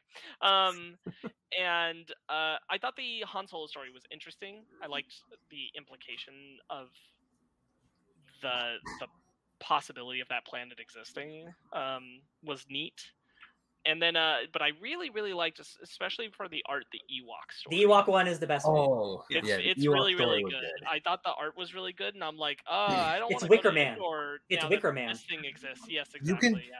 like the second the the shaman i forgot his name but when he does like that golden voice on the chief and the chief is and the the, the text bubbles change and it's the, the same color it's like oh he's the bad guy he's the one who's causing all the problems when I saw it, when I read the story, I was like, "Oh man, how crazy would it be if you're playing Battlefront Ewok and this guy showed up? The Gorax. Can Oh you imagine?" So I uh I I was with Ben. I I was enjoying it. I was like, yeah, this is this is nice, fun stuff. I up until up until issue four, I found that the the story within a story didn't feel natural for me. It was just like, oh, yeah, okay, yeah, okay, cool. I Like, I thought, it. I, it doesn't feel natural whatsoever. Um, but by the time we got to the end and it's recapping all the stories they went through, and then they're fighting Vader, I think it all did mesh together. It took. It, I enjoyed the story, but it took it took a long time for me to get everything where I wanted to be. Um, I wish there was a more natural way of doing these stories instead of like spooky scary time, Darth Vader's castle. I'm like, but why really are you doing this? Like, but again, it's a kid story. Like, don't think too hard about it. Uh, the stories are all good. Um, it's a little y- younger audience, so like not really for me, but like I, it is good. It is good. yeah i think i think like i like the idea of of like the ending like vader let us go to spread fear Yeah. i think my major thing is that like i i kind of agree with you ryan like i don't care very much at all about the framing device of them telling the stories and i don't Yeah. buy it and Yeah. that especially in the circumstances that they're in as this as the story on vader's castle goes and i'm like ah, i get it like you want to be at vader's castle as a framing device for this whole thing but it's just not clicking for me i would have been just as happy to read the stories as these their were just anthology issues and just have the last issue be a big issue about them ending up at Vader's castle and that be our wrap up. Yeah. Um but I them telling these spooky stories while they're engaging with the potential of facing Darth Vader is like, come on. Like why? Quite honestly, quite honestly, what I thought it was going to be is we it would be Vader's castle. Um, when I first I, I hadn't read this prior. Um, I picked this up kind of blindly a couple of years ago. Um, just because I like the concept of it. What I thought it was going to be would be those uh, just anthology. Uh, every issue is a different story, no framing device. And if there was a framing device, I thought it would be like a monk in Vader's castle telling us, the audience, Yes, a scary story. Yes, Um, that's thought what I thought too. it was gonna be. Yeah. But it wasn't. I'm kind of like bummed like that like it's not. like like you go uh down to Mustafar and it's like doon doon doon doon Yes. doon, doon, Yes. and you go down into Vader's castle into the basement and a little little cryptic coffin opens and a monk pops out and it's like it's me the Vader keeper and So you us- like you like scary Star Wars Well, stories? it's kind of eh? it's kind of like uh, it's kind of like uh, uh, Robin Williams in the beginning of uh, Aladdin.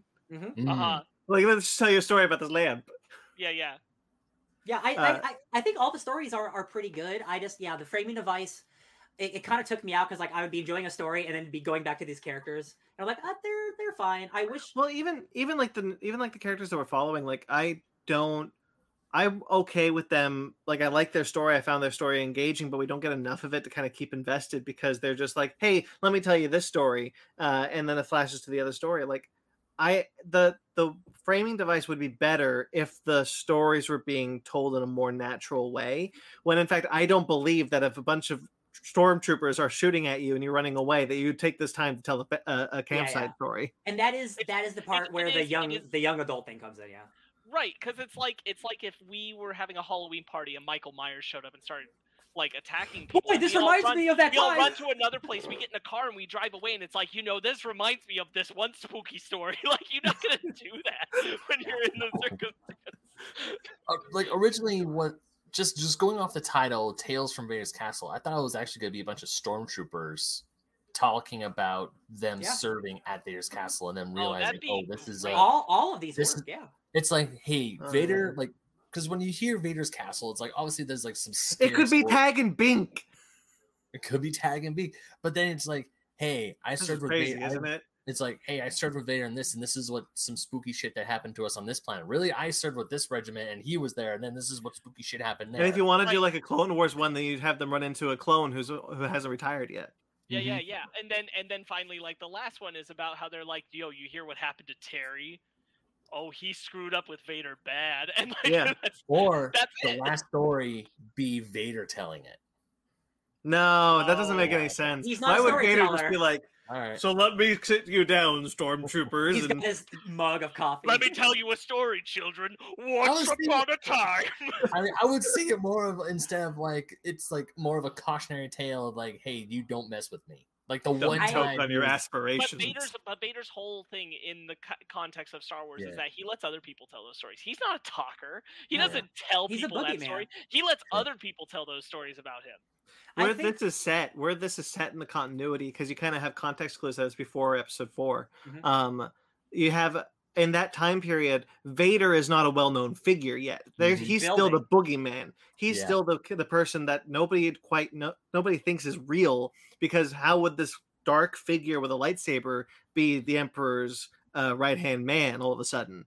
Uh, so like that's what we see him in Rebels. When he's in Rebels, everyone's kind of like, "What the hell is this thing?" uh, Jedi Fallen Order. He's really he feels like a force of nature in that game too. Mhm. Like, Oh yeah, th-. I think I think what could have worked for me, like all of these stories are good. I think if just like if it spent four issues getting to Vader's castle and they're just telling stories before they get there, and then they get there and it's a scary story, I think that would have just been nice and simple. Oh, like stormtroopers and like getting ready to go to Vader's castle for a shift and just Yeah, be like, just- "Hey, yeah. you heard? What, have you heard about this you place?" think Vader's scary? Let me tell you the story. Then they actually Yeah, get there like, no, this is scary.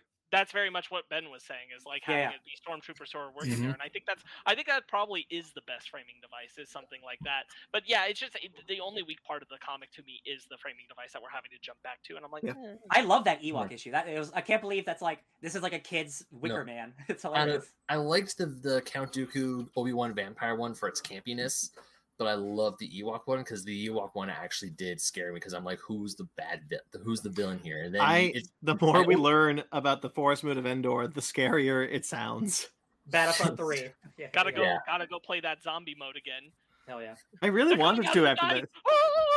I really wanted to after this, but I wa- I That's thought about texting everyone. next year, next year that'll be a Spooktober session. Uh, It's gotta the- be. the little Ewoks coming up on us. Oh yeah. Um, there's another framing device. That's just more uh, a, sh- a short one of like when we first built this castle, the Mustafarians came to fight us, and so Vader killed them all.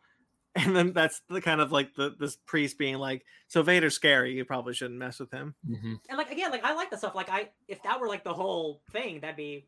I was expecting a more Empire evil centric like s- telling device than what we got, which is fine. Like I still enjoyed all the stories. Mhm. Yeah. Um, all right, I think that's basically all we can mine from this little thing. Yep. Mo- like Mustafar. It's a little sh- it's a little short. Um, so Sparks, it's your turn next week. Do you want to say? Oh. Yeah, yeah. What do you think we're doing? Are we doing a spooky? No. Because you didn't. Are you Halloween anymore. picking? Gear, are you picking Kieron Gillen? Are you picking Jack Kirby? You picking uh, uh, um, Neil Gaiman, Neil Gaiman? the Neil Gaiman Eternals. John Romita Jr. We're doing we're doing Neil Gaiman's Eternals. I've read that book. Hell I yeah. was also I was gonna I was gonna if if I had my pick closer to Eternals, I would have picked yeah, that but one. you didn't. It's me, so here we But you are. did it. I'm glad. I I'm excited to read it. Hell yeah. Anyway, that's what we're reading. Seven. All right, issues. guys. Woo! So Woo. that's that's a show. Hell yeah, Kingo. That's a that's a that's a show. As I stall for time, as this thing pops up, and okay, cool. So next week is Eternals. Also next week, Eternals. We're talking about the movie Eternals next week. Um. So yeah, the the the next film in the Marvel Cinematic Universe as we wait for Hawkeye and yeah, right. Hawkeye's after that. I'm just waiting for Doctor Strange, if I'm being honest. Spider Man.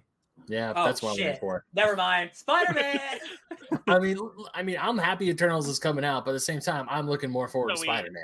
I've seen gotta- Eternals at this point. I'm ready for Spider Man. We get a No Way Home trailer this week. I bet. Oh, I'm dude, the rumors. Oh my god, with as many leaks, they have to. They Oh, have no, it's to. it, Eternals. It'll come out with Eternals, I suspect. yeah. You, I yeah. I just someone's got to plug that damn leak. um. All right. So that's that's like a broke. That's a broken dam. That ain't a leak.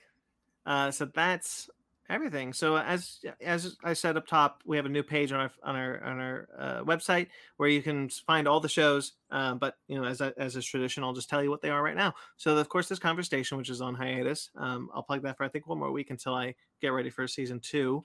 Um, all the season one is available. You can check that out. Check out the back catalog of that. Lo- Talk to a lot of cool people. Uh, Ken Napzok, Helen O'Hara, uh, Travis Alexander. Um, Karis Karis Lund, who's actually got her own show, uh, a fandom show called Journey into Fandom, uh, out right now. Uh, it's she she says inspired by mine. I thought that was fun. Um, and you can check out our YouTube page, guys. Like this video, subscribe to this channel. There's a ton of cool stuff on YouTube. You can check out all of our cool shows. We have so many Spooktober episodes for October this year um, of a a Basement Arcade. You can check out all all Five Nights at Freddy's, Outlast, Crawl, Dead by Daylight should be out by now, right? Or later. Uh, Tall Poppy. Tall Poppy is out now. Um, so you can check out all that um, as we go into a different Basement Arcade series uh, coming up. Not You anytime check- soon. Uh, well, well, we recorded one. I assume that uh, Oh probably. that yeah. You, oh, are you guys finally doing your thing finally? no, no, no, he's talking Mortal about Kombat. Mortal Kombat. Oh, we didn't release it yet. Shit. No, because I eh, I was No. gonna come out next week, but it's not gonna come out next week right now. You're fine. Uh, Mag, as always, says, Yeah. uh, "Catch you later, guys. Stay safe, of course. Thank so you you for being too. here. You're the best. Bye bye. Um, you can find uh, Fake Nerds Watch, which is our series uh, that we're uh, currently uh, waiting for the, the start of, it, of some new shows. Um, but the last episode of Star Trek, Lower Decks, is up now, um, and the next Star Trek one will be Discovery. And the next other one, Marvel one, will be Hawkeye, and then we'll probably do something else. So stay tuned. Basement Arcade's pause menu, now in audio form, you can subscribe to your to its own audio feed. Um, that's linked below. Um, new episode probably soon. Um, we'll see what Mhm. happens. Uh, but yeah, Basement Arcade pause menu. Fake Nerd Yeah. Book Club. We have a special up right now where we talk about Dune, 1965, the book. We talk about the whole book, nothing but the book.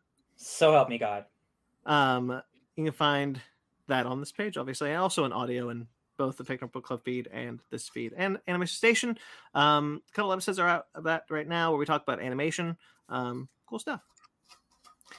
You can get some masks uh, over at Crafted by Z, uh, the the website and the Etsy page. Here you can find our masks; those are linked below. Check out our Patreon. Um, we got a lot of cool stuff up on on Patreon. No, we don't. We have that TeePublic. On TeePublic, we got a lot of cool stuff. Our Patreon still is, is once again under construction as I uh, fix some things.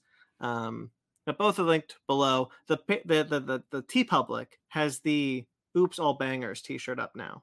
Oopsies. So, and our website, where there's a new page on our website. You can watch this. You can watch our, our latest episode on the website. Um, all linked below, or fakenerdpodcast.com. Thank you to everyone who listens. Thank you to everyone who watches the live stream. Thank you to everyone who watches the rewind. Um, you can check out our friend Jeremy Vellucci.